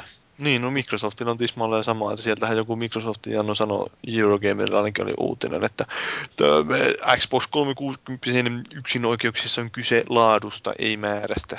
Ja Sitten jo- Jim Sterling totesi Twitterissä, että jotta sulla voisi olla sitä laatua, niin sulla pitää kuitenkin olla sitä määrää edes jonkun verran. Niin, niin se on vaikea, että jos on niinku tosi laadukas se peli, joka ei ilmestynyt, niin ei sillä nyt hirveästi kannata lähteä juhliin. Nimenomaan. Twist, no, Twisted Metal. Eikö näin, mulla on tuo Tomb Raider tuossa välissä, perkele. Mä oon alleviivannut sen ovelasti. Se on lähinnä sen takia, että mä en nyt, sen mitä nyt nähnyt siitä, en ole vielä päässyt pelaamaan, mutta mitä nyt näki siitä pelistä, niin ainakin näytti suht vakuuttavalta, näytti ja kuulosti suht vakuuttavalta. Että siinä oli hyvä tunnelma, meininki. Vähän semmoinen, ei, ei, joku saattaa just niin teillä, että "Öö, se on vain Uncharted. Onhan siinä ehkä tiettyjä elementtejä haettu Unchartedista tai Unchartedin suuntaan viety, mutta tunnelma on paljon semmoinen synkempi ja maanläheisempi, ei ole semmoinen Hollywood blockbuster-meininki, semmoinen riemukas. Hassua, miten ne jotenkin asetelmat muuttuu, että nyt sitten Tomb Raideria sille niin, mollataan, että se matkii Unchartedia. mutta kyllähän se tietysti Uncharted on vienyt vähän tuota seikkailugenreä siinä mielessä, lähinnä just hahmoanimaatiossa ja sitten tuossa liikkumisessa ja tuomisessa eteenpäin. Että. Joo, ja tarinan kerronnassa ja kaikissa. Niin, Olihan nuo Tomb Raiderit tietenkin ne aikaisemmat, niin mun mielestä ainakin vähän vapaampia, pääsi oh. vapaammin ja ratkoon niitä arvotuksia. Joohan niin se huomattavasti suurempi painoarvo ollut just siinä ongelmanratkossa niissä alkuperäisissä Tomb Raidereissa kuin jossain Unchartedissa. Se se, räiskintä ei ole missään hirveässä pääroolissa ollut, vaikka onhan se sitäkin ollut siinä. niin, mutta ei se missään nimessä ole samassa mittakaavassa kuin Unchartedissa. Mutta kyllä kuuluu näihin omiin odotetuimpiin peleihin ensi vuodelle. Että, tai tälle vuodelle, herran jumala. Niin, kyllä sitä ihan mi- joo, mielenkiinnolla odottelee. Ja sitten Jyri ottelee tuota Twisted Metalia, josta oli muuten justiin uutisia, että siihen on tulossa. Sehän tulee, Twisted Metal kuitenkin julkaistaan niin alkuvuodesta. Mm. Milloin? Mm, niin mä en nyt muista, siis se, ei, ei kun hetkinen, siis toi David Chaffee oli nytten justiin viime Weekend Confirmedissa mukana ja kertoi siinä sitten Twisted Metalista ja sen takia mua rupesi kiinnostamaan tämä, että voisikohan toi olla sellainen peli, joka loppujen lopuksi kuitenkin olisi ihan mielenkiintoinen. Niin, kun mä rupesin mielessä just itse kysyä, että ketä toi oikeasti kiinnostaa, mutta kai se sitten vielä. Niin, mutta äh, se on siis ihan loppusuoralla, että tarkoitus olisi, että se menee kultaan niin, niin kuin ihan nyt lähipäivinä. Se on mun mielestä mennyt jo kultaan. Siitä taas okay. jopa uutista, että se meni kultaan. Joo, no sit se on varmaan ollut siinä Jos se nauhoituksen helmikuussa jälkeen julkaistaan, niin pakkoa sen ollut mennä kultaa tässä jo. Joo. Joo, helmikuun puolivälissä. Niin. Mutta se, että tämähän on auto äh, räiskintäpeli, jossa äh, on jonkinnäköiset hölmöt hahmot ja ne tappaa toisiansa sitten erilaisilla aseilla, jotka on pultattu kiinni erilaisiin ajopeleihin ja äh, se perusmekaniikka oli aikoinaan justiin sitä, että siinä oli lähinnä vain jonkinnäköistä tappomatsia, että eri areenoilla ajeltiin ja yritettiin sitten saada muut torpattua hengiltä. Niin nyt siinä on jonkinnäköistä tavoitepohjasta monin peliäkin liitetty ja ää, se, no siis mikä mua niin kuin ei niin hirveästi tässä viehätä on se, että miten Jaffe koko ajan kommentoi sitä, että niillä kaikki pistetään siihen, että sen pelin täytyy olla todella nopeata, todella sulavaa, pelimekaniikka on kaikki kaikessa, että se niin kuin rakennetaan sen pelattavuuden ehdoilla, että graafisesta terävyydestä voidaan tinkiä jonkin verran, jotta saadaan se ruudun päivitys pysymään todella huippunopeana ja ja sitten se, että jotain tarinaa ei jakseta kertoa ollenkaan, koska olennaisempaa on se, että se itse pelaaminen vaan on niin hauskaa. Mutta mua niinku ihan kiinnostaa nähdä se, että minkälainen peli tosta nyt sitten tulee ja ymmärtää ehkä jopa se, että mistä ihmiset on niin innoissaan, että tuolla on kuitenkin se oma äh, suht fanaattinen kannattajajoukkonsa ja äh, kyllä siinä jotain täytyy olla houkuttelevaa, että, että totakin peliä nyt jaksetaan odottaa. En mä lupaa, että mä siitä tykkään, mutta kyllä mä ainakin haluan nähdä, että minkälainen peli se on. Toivotaan, että ne onnistuu. Eikö nämä niin kuin viimeiset kunnolliset pistit medalit on julkaistu joskus tuossa Pleikkari ykkösaikoihin? Ää, Kyllä Pleik- kakkosella. Pleikka 2 on tullut niitä, mutta se, en mä tiedä mitä sä tarkoitat kunnollisella Niin. Twisted Metalilla. Niin, eikä ne Pleikkari kakkosen pistet medalit ollut mitään kovin silleen, ainakaan jätti menestyksiä. Että. No niissä ei ollut ilmeisesti ne alkuperäiset kehittäjät mukana enää sit niissä myöhemmissä. Mm. Niin. Et nythän tämä on enemmän sille toisaalta paluuta juurilleen, mutta toisaalta sitten myöskin ää, Jaffe ja kumppanit on katsonut, että mitä monin pelin räiskinnät on nykypäivänä, että siellä löytyy justiin tällaista expien keräämistä ja leveleillä nousua ja sitä sellaista roolipelin omaisuuttakin, mutta että se perus viehätys tulee kuitenkin siitä ihan niin kuin äärimmilleen hiotusta pelimekaniikasta. Ja kyllä kaikki, jotka on nähnyt God, tai pelannut God of Waria ensimmäistä, niin se on jotenkin niin järjettömän virheettömäksi äh, kehitetty peli. Et se, Varsinkin ne piikkipuukkuseinät, mitkä oli. no se on ehkä vähän sellainen, missä tulee tuskaa, mutta, mutta siis musta se on- vaan on Ja tasohyppelyosuudet ja kaikki. No, älkää nyt keskittykö kaikki tähän. Mutta siis mun mielestäni God of War on, se on virheettömin peli, mitä mä oon pelannut. Mä en oo pelannut sitä. Mulla löytyy se Pleikka kolmoselle remasteroitu versio. Joo, ei, mä, mä, mä oon yrittänyt vetää semmoista linjaa, että mä en, en haluaisi puuttua enää noihin peleihin, jotka on julkaistu kautta pelattu aikaisemmin läpi, niin en, en, en yritä pysyä erossa niitä vanhojen lämmittelyistä. On tarpeeksi noita uusiakin, mitä tulee. Niin, että se tahtoo olla ongelmana. Joo. Sitten on toi viimeisenä tässä listalla on tää Uncharted Golden Shower. Että, Golden Shower on aika, aika tämmöinen hyvä nimi tuolle pelille. joo, no se ei ole Naughty Dogin tekemä Uncharted, mutta onpa Uncharted kuitenkin ja kyllä mua kiinnostaa nähdä, että minkälainen se on. Että hirveästihän tota on kehuttu siitä, että se on äh, sairaan upean näköinen peli tuolla Vitalla. Että kyllä tota, ähm, No, mä pistin tuommoisen pienen linkin siitä liittyen tuohon ulkonäköön, että jo visuaalisesti se on niin grafiikaltaan hyvä, mutta animaatiossa näyttäisi olevan pieniä puutteita ainakin. Ei ole ihan samalla pietiteetillä ja budjetilla tehtykö noihin pääsarjan Unchartediin. Että jos tuosta nyt katsoo tuosta trailerista, niin miten tuo neitti tuossa pyörii menemään, putoo alas, niin on se aika Mm. tökerön näköistä meininkiä. Mulla alkoi tää video jostain mi- minuutti No 11. nimenomaan se on tarkoitus, kun siinä kohdassa siinä se näkyy se animaation tökköys. Aa, mä ihmettelin, että sä yritit vittuilla mulle tässä. Sehän on- video. Sehän on yksi justiin tuo Uncharted-sarjan kuitenkin niistä kulmakivistä ollut, että se on animoitu. Tehty se prosessi, jolla se peli tehdään, niin se on se niin viimeisen päälle hiottu. Tai se Niin on toi vähän tommonen tönkön näköinen kyllä. Mutta niin Jyrihän pääsi sitä kohta testaamaan, eikö? Mm, se on kovasti odotuksissa, että pääsee katsomaan, että minkälaiseen ovat pystyneet siellä B-joukkueessa.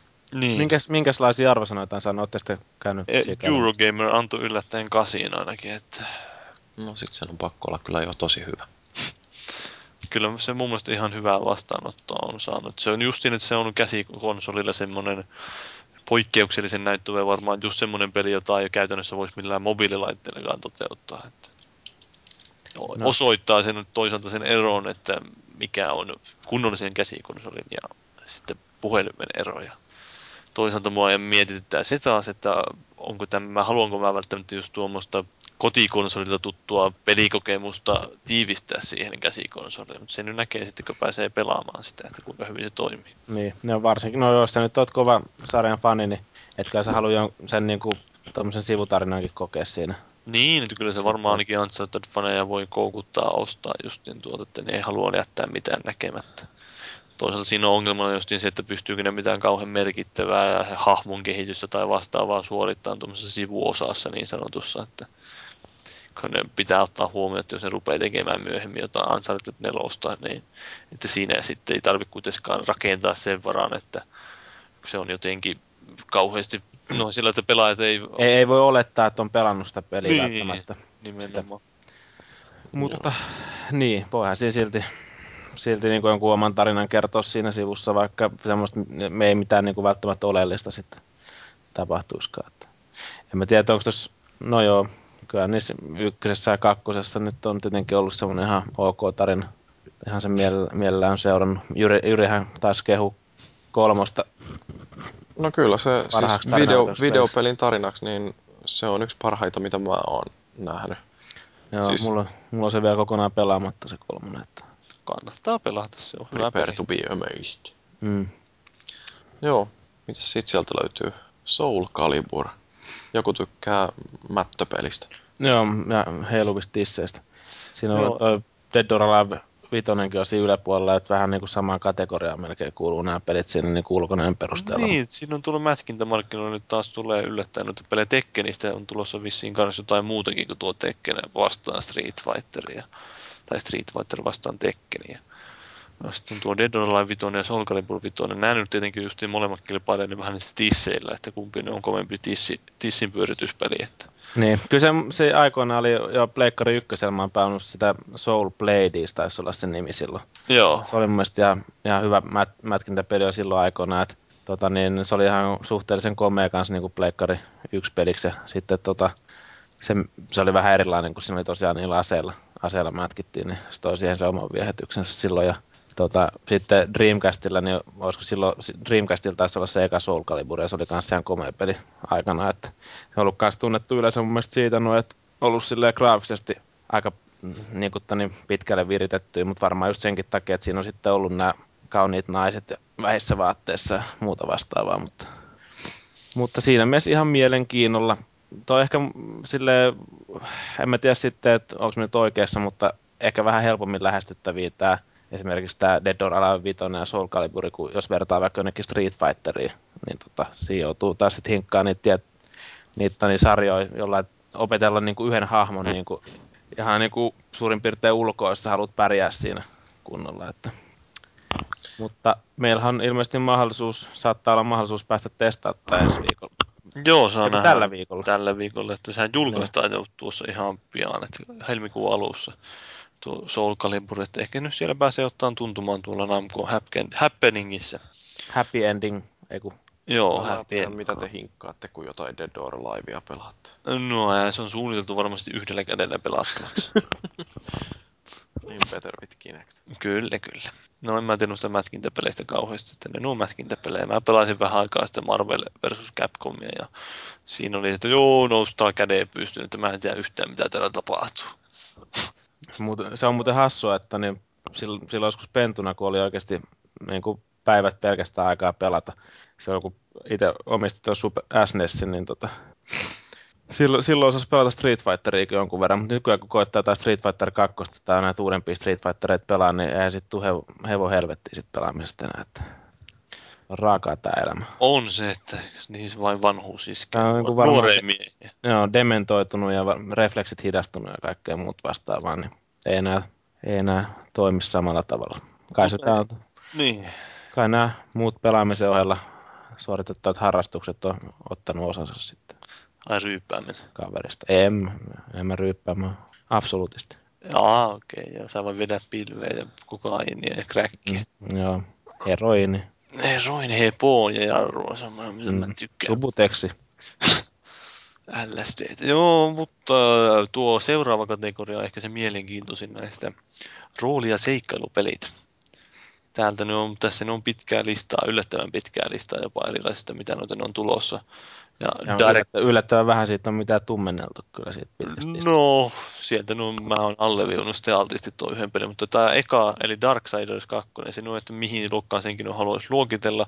En ole pelannut ensimmäistä, mutta se on myös niitä pelejä, joita olisi tehnyt mieli pelata, mutta ei ole missään vaiheessa vain saanut aikaiseksi hankkia ja pelata. Demoa joskus kokeilin. Se vaikutti jotenkin ihan mielenkiintoisen se asetelma, että siinä on tämä THQ pelejähän se on ja siinä on tämmöinen sel- seldamaiseksi jopa kehitystä, kehuttu tai moitittu sitä rakennetta, että on semmoinen maailma, jota tutkitaan ja edetään ja luolasta henkistä rakennetta ja, ja sit kuolema, mikä ne on tämä maailma, mikä hetkinen, neljä ratsasta ja maailmanlopun neljä ratsasta vai mikä se on? Mm, joo, joku mikä Four Horsemen of Mm, the Apocalypse. Niin, niin siis siitähän se ammentaa tuo peli tuon teemansa. Siinä on ykkösosassa oli War, ja, jolla pelattiin, ja kakkosessa pelataan nyt sitten sillä kuolemalla. Ja se on semmoista fantasia-meininkiä, mutta teema on ihan mielenkiintoinen, että olisi hauska nähdä, että Fantasian mäiskettä. tuossa vissiin tuossa kakkosessa mennään, kun ykkösessä seikkailtiin pitkälti maassa niin, tai maamaisemissa, niin kakkosessa mennään sitten jo vähän tuonne enemmän fantasiameininkiin. Joo, mä itse asiassa niin jonkun verran, mä sain jossain vaiheessa, Pikkaran lähetteli mulle sen promokopion tuosta. Mä en ole vielä hirveästi kerännyt sitä pelailla, niin tota, vähän, kun mä en ollut siitä mitään niin kuin periaatteessa taustoja niin kuin kattonut siitä pelistä, niin mä jotenkin yllätyin, niin kuin, että se on jossain ihan, ihan normaalissa jossain kaupungissa mäiskittiin menee jotain muuta vastaavaa. Joo. Mutta tota, niin musta tuntuu, että muuhun ehkä paremmin uppos, tai saattaa upota noin sen kakkosen tapahtumapaikat sitten, että jos se on jossain ihan fantasiaympäristössä. No, siinä on jotain demonikaupunkia ja mitä kaikkea onkaan. Joo, Mutta se on semmoinen ihan hauska. Ja Capcomilta nyt tulee tuo Jack and Brokeman, mutta siitä ei sen enempää. Final Fantasystä puhuttiin. Ja I'm Live on, no mä en tiedä mihin luokkaan tämäkin olisi jotain selviytymisseikkailua. niin Mursu olisi halunnut puhua siitä, mutta se tipahti. Mursu Sammu. Joo. Ei kannata... Niin, Niin. tukehtui omaan kaluunsa, mutta... Ää, no en mä tiedä, onko Jyrille mitään, kun Jyri on tuonne Ubisoft-mies ja se on Ubisoftin peli tuo IML niin luulisin, että sulla jotain sanottavaa siitä. Yllättävää kyllä mulla ei ole tuosta mitään sanottavaa. Pitäisi varmaan tietää siitä jotain, kun nimikin on tollanen, joka heti herättää kiinnostuksen, mutta niin. No sehän tulee tuossa helmikuussa ja justiin paljastettiin itse asiassa julkaisupäivät noille Microsoftin mikä House Party-kampanja onkaan, joka alkaa helmikuussa ja siinä on tuo I Am Alive ja Alan Wake. Ja niin, miksään tuo I Am Alive on edes tuolla kategoriassa, mitä helvettiä. No ihan sama. Niin se julkaistaan helmikuussa tuo peli. Ja 1200 Microsoft-pistettä. Se on vissiin rajoitetun ajan kuitenkin boksin yksinoikeus, jos se tuommoisen kampanjan sisällytetään. Niin, no siis eiks, jos Microsoft meinaa, ei kun hetkinen, niin tää Ubisoft julkaisi. Eikö maaliskuun alussa se olikin nyt joo, niin anteeksi. No, täytyy tutustua. Kannattaa varmaan katsoa, se on ainakin pitkään on tehty ja monimutkainen kehitysprosessi ja niin poispäin. Mutta seuraava peli, mikä on Semmoinen list... tapaus. list- On, onko seuraava sitten ilmeisesti Paavilon taas jotain? No herra jumala, eikö teitä mukaan kiinnosta Mass Effect 3? No totta kai se kiinnostaa. Miten voisi olla kiinnostamatta? Mm. Siitä ei vaan nyt vielä edelleenkään ole silleen tullut mitään niin suurta infopläjästä tai mitään niin, no ne on vähän ehkä otti opiksi siitä, että mitä ne teki Massa 2. Siinä ne tuntuu, että ne kertoo vähän liikaakin jopa etukäteen ja paljastivat sitä peliä liikaa. Olihan niillä se vuoto, josta sitten on aika hyvin spoilattu jossain foorumeilla justiin siitä, että mitä siinä peli niin jossain, jossain kehitysvaiheessa ainakin piti tapahtua, niin Niin jossain jo. määrin ehkä sitä muuttanutkin, mutta se oli keskeneräinen se vuodettu käsikirjoitus kautta, mitä siitä saatiin revittyä irti pelin tapahtumista, mutta Siinä mielessä ihan hyvä strategia kyllä, että pystyy elämään silleen pikkasen jännityksessä, että mitä sieltä Mm. on tulossa.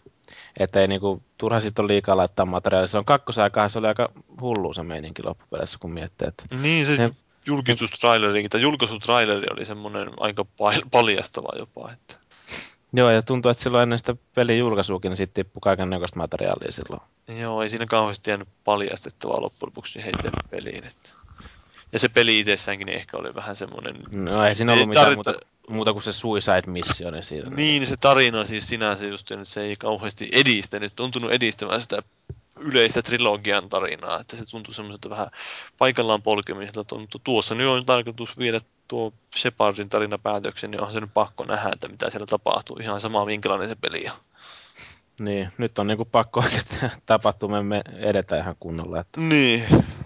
ja, et, eiköhän ne ole siellä paiskinut hommia sen eteen, että siellä saa niinku hunajata sitten. Toivottavasti, että se se Shepard saa vihdoinkin Liaran omakseen. Näinpä. Miten se on se- ainoa oikea tarina.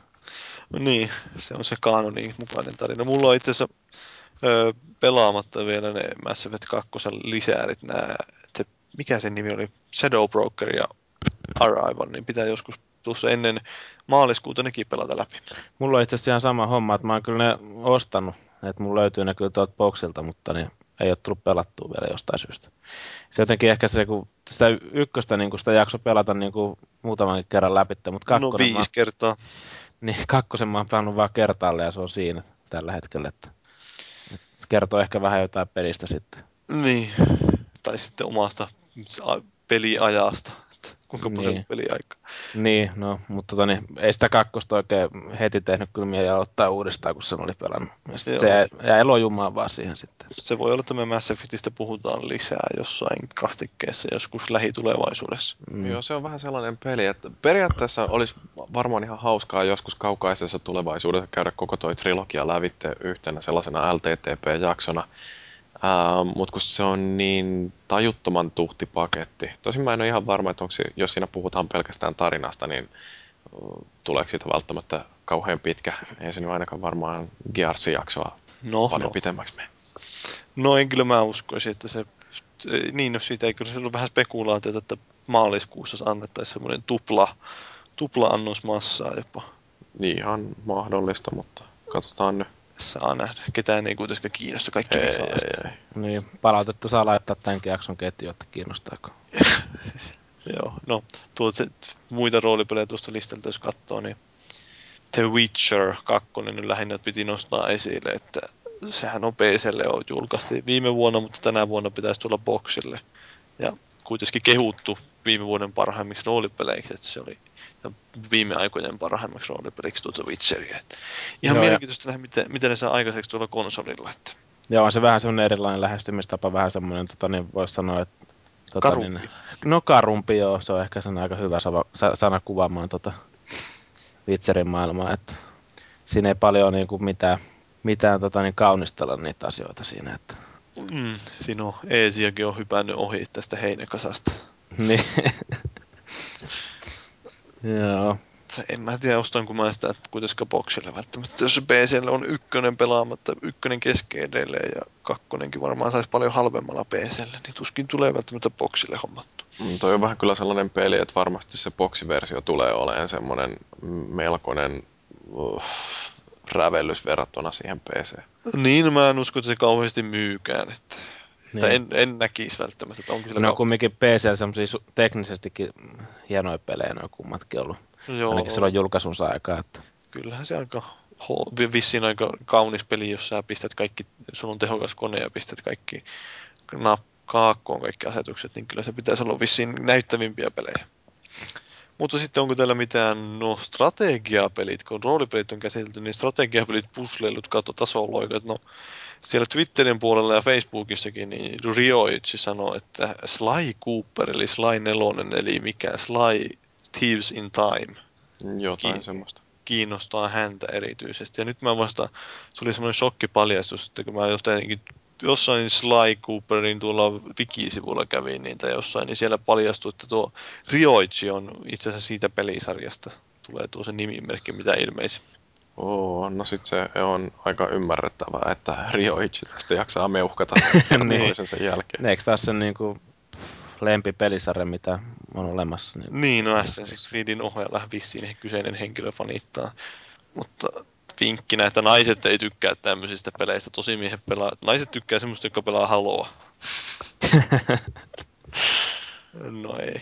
Na, naisi, naisia, että, mutta Rio, että sähän nykyään seurustelet sille josta ongelmaa. Että, Niinpä siinä se nähty, että naiset vihaa semmoisia, jotka pelaa haloa. niin. Mutta no, kiinnostaako teitä, tarpeeksi yhtään, Kun on tarpeeksi itseluottamusta, niin saa naisia vaikka pelaisi Sly Cooperia. kiinnostaako teitä yhtään Sly Cooper? Oh, toi on vähän sellainen pelisarja, että mä haluaisin, että mua kiinnostaisi se enemmän, mutta kyllä mä varmaan ne hankin ne kakkos ää, aikakauden ää, ensimmäiset kolme peliä ja yritän ne kahlata lävitte ja ymmärtää, että mikä niissä on se hohto. Et, mm, kyllähän ne kuitenkin, no okei, siis Sucker Punch tehnyt Infamousin, joka on sitten taas tämän sukupolven niitä parempia pelejä, niin pelisarjoja niin en nyt varmaan voi kauhean huonoa jälkeen olla jättänyt jälkeensä ton Pleikka 2 ajaltakaan. Niin, no mulla on itsellä vähän sama homma, että kun mä silloin Pleikkari kakkosella, niin mitä niitä tasoloikkia pelasin, ne oikeastaan oli niitä Jack and Daxtereita, ja sitten niin Ratchet Clankia tuli jonkun verran pelattua, mutta sitten noin Sly Cooperit jotenkin jäi ihan paitsi jo siinä. Tai Sly Raccoonit vai mitkä nämä nyt oli sitten nämä, tota, niin, kuitenkin. Niin. En, mä en oo, mun on pakko tunnustaa, että mä en ole pelannut yhtään niitä pelejä, niin ei ole mitään siinä mielessä sanottavaa, eikä voi oikeastaan siinä mielessä odottaakaan mitään, mutta varmaan täytyisi testata ne kolme, just nämä HD-edistynyt itsekin, ja vähän yleissivistää itteensä tämän osalta. Joo. No mua itse kiinnostaa tuo oikeastaan ainoita strategiapelejä kunnolliselta konsolin, ollaan julkaisemassa, niin tuo XCOM Enemy Unknown, josta nyt aikaisemmissakin kastikkeissa puhuttu, justiin lähinnä sen takia, että se on ö, avaruusolioita ja niin poispäin, tuommoista oikein estävillä strategiaa, niin jos se on hyvin toteutettu ne taistelut ja semmoista mielenkiintoista avaruusoliohömppää saatu siihen rakennettua, niin kyllä minä, minä ostan sen heti. Niin, mutta tää on, on nyt siis se vuoropohjainen Joo, tai siis no, se, onko tämä ihan vanhassa hyvässä hengessä? Tota, Siis tämä on tehty siis siinä hengessä, että siinä on se globaali maailmankuva, jossa on niin reaaliaikainen näkymä ja sitten siinä on taistelut on vuoropohjaisia. Eli sen pitäisi kunnioittaa sen vanhan kunnon pelisarjan perinteitä. Ja sitähän tekee Firaxis, joka Firaxis Games teki tällaisen pelin kuin Civilization.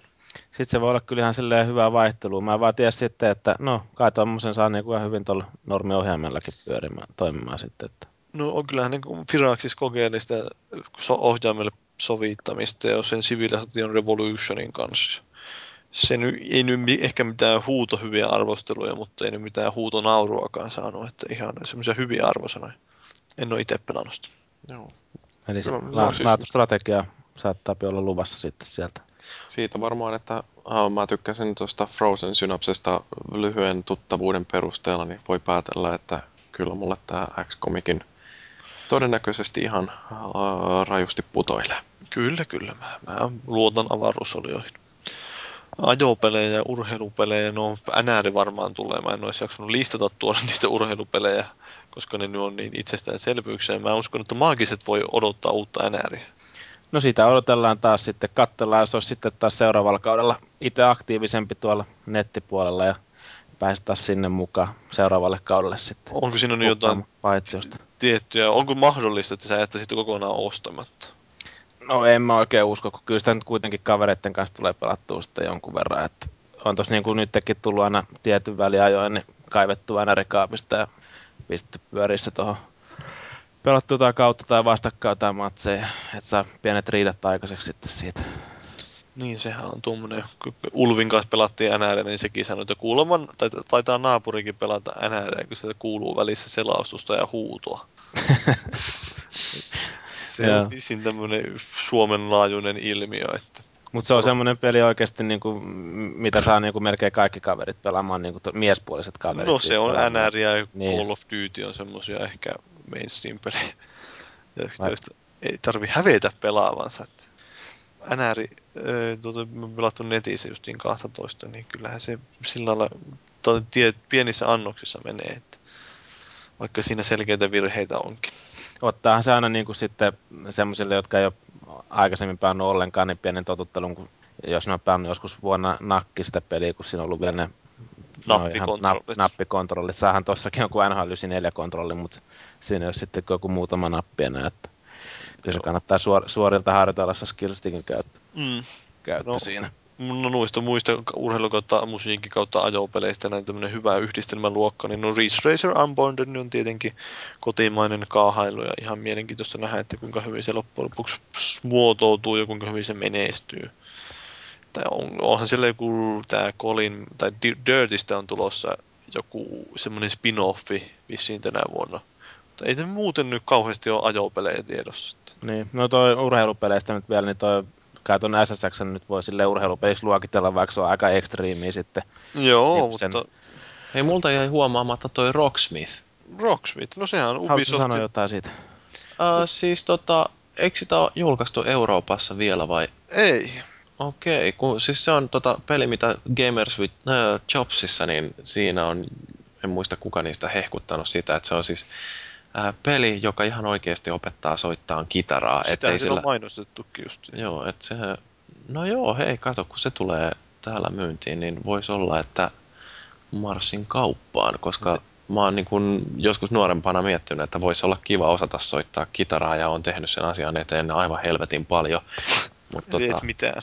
niin, niin tota, nyt jos tuolla sen vaikka hankkis, niin Et sä Guitar Heroa pelannut kumminkaan aika paljon. Uh, no, siinä on kitaran soittamisen kanssa kyllä ihan tosi paljon tekemistä.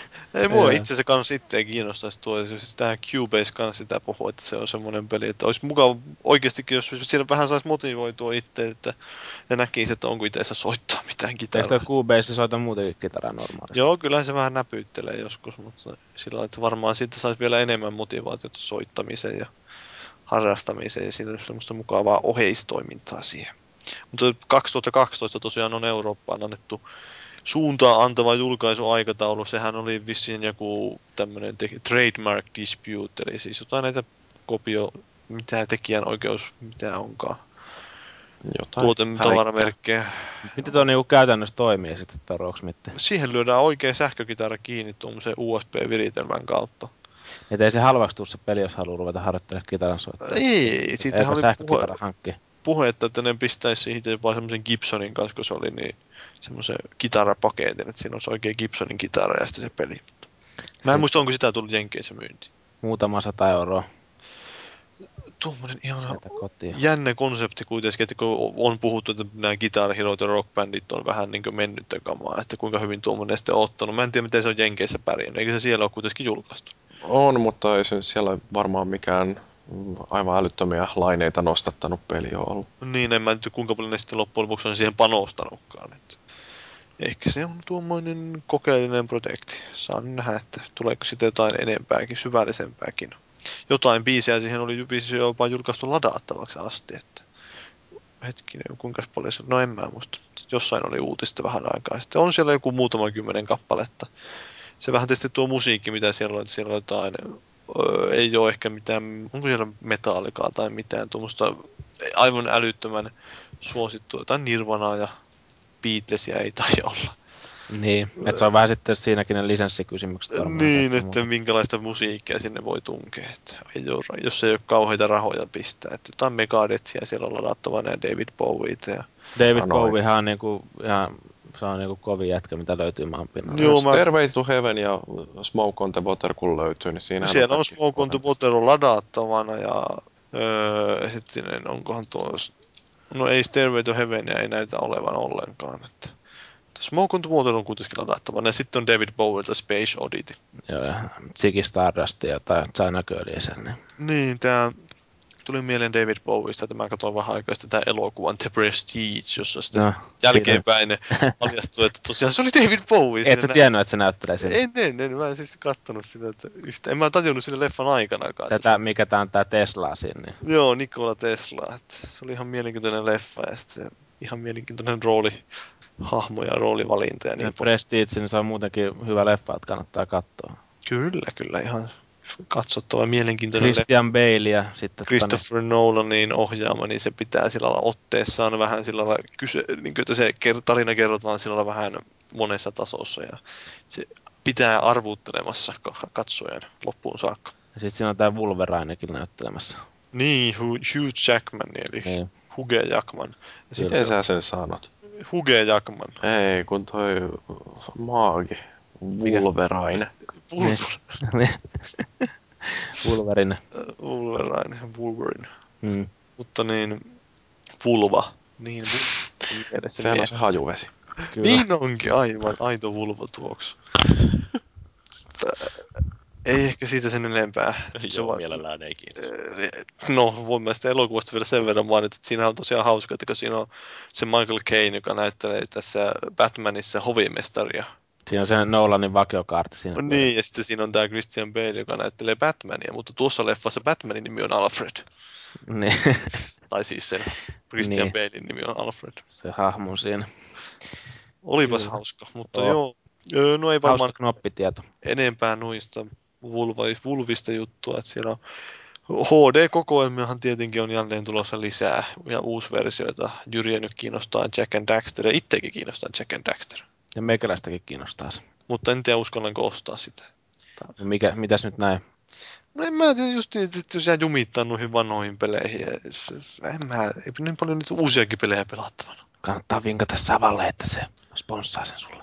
Joo. Sitten mä en pelaa sitä kuitenkaan siellä on juutussa hyllyssä ja tulee kauhean semmoinen kiusallinen olo. En uskalla katsoa sitä silmiin, kun tavataan seuraavan kerran. Ja sitten se potkii mut ulos konsolifinista.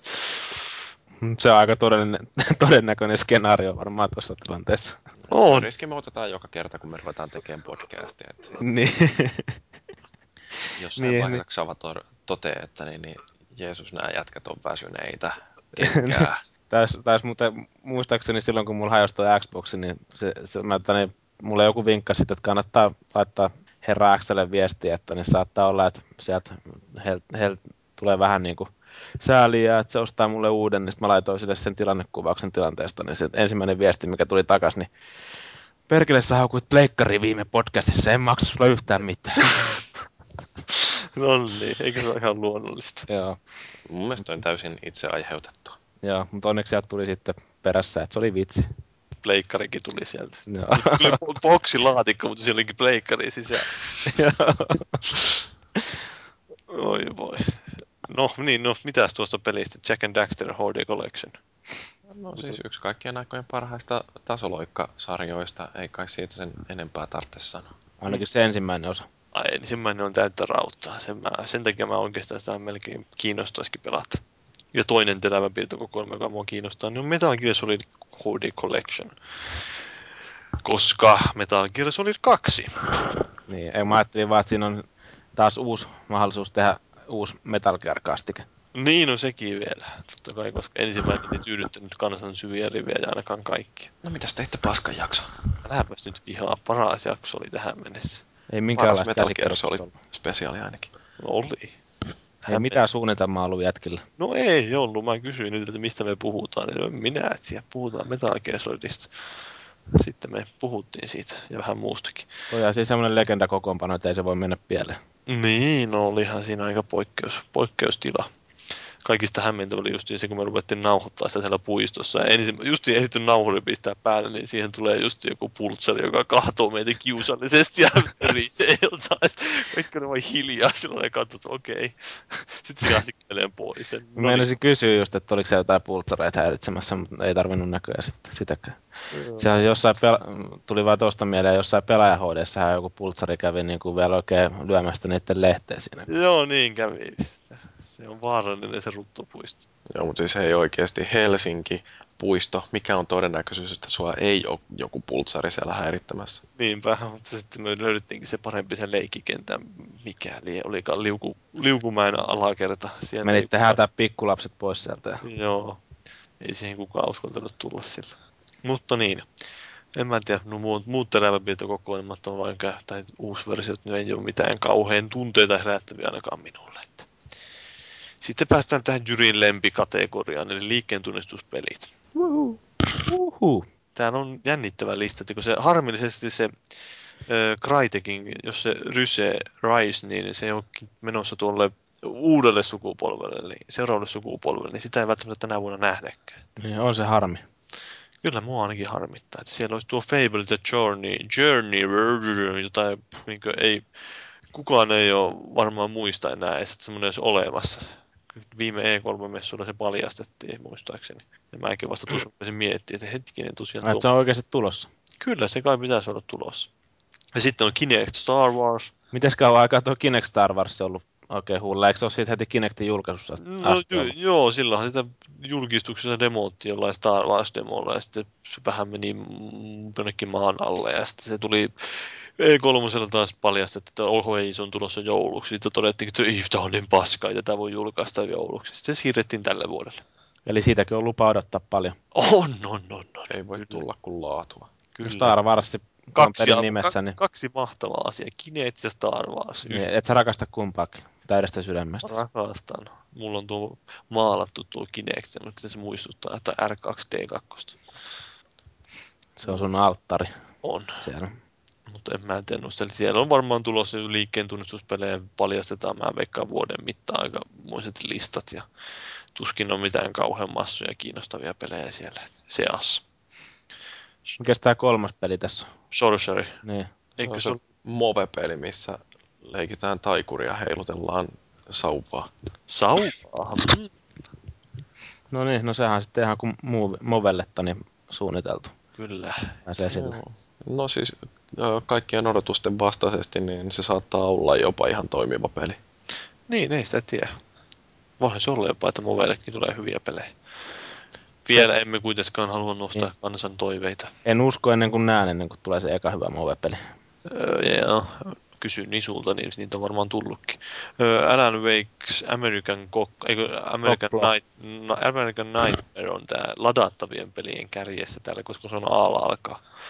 Ja, öö, no, se julkaistaan, vitsi, pitäisikö minun luntata, kun se paljastettiin se julkaisupäivä, että no, puhukaa jotain, mä häkkiä googletan. No, Niin, Alan Wake, sehän oli hyvä peli. laatu, laatu odotettavissa. Joo, ei tuosta on puhuttu, että kuinka pitkä se on loppujen lopuksi. Se on jotain jopa viittä tuntia luvattiin. Ja on se sinänsä, että mitä ne videoita se näyttää oikeasti hyvältä. Joo, Niin, siis ne on sam- samalla pelimoottorilla tehty ja Vähän hiottu vielä niin sitä teknologiaa. Että... niin. Ja meininki on ilmeisesti sitten, kun tämä, tää nimikin kertoo, American Nightmare vai mikä Cockblocki virallinen nimi nyt sitten onkaan. niin tota, ainakin meininki saattaa olla sitten vielä astetta kreisimpää sinne ja varmaan veikkaisin, että tulisi siihen itse pelattavuuteenkin sitten enemmän vaihtelua.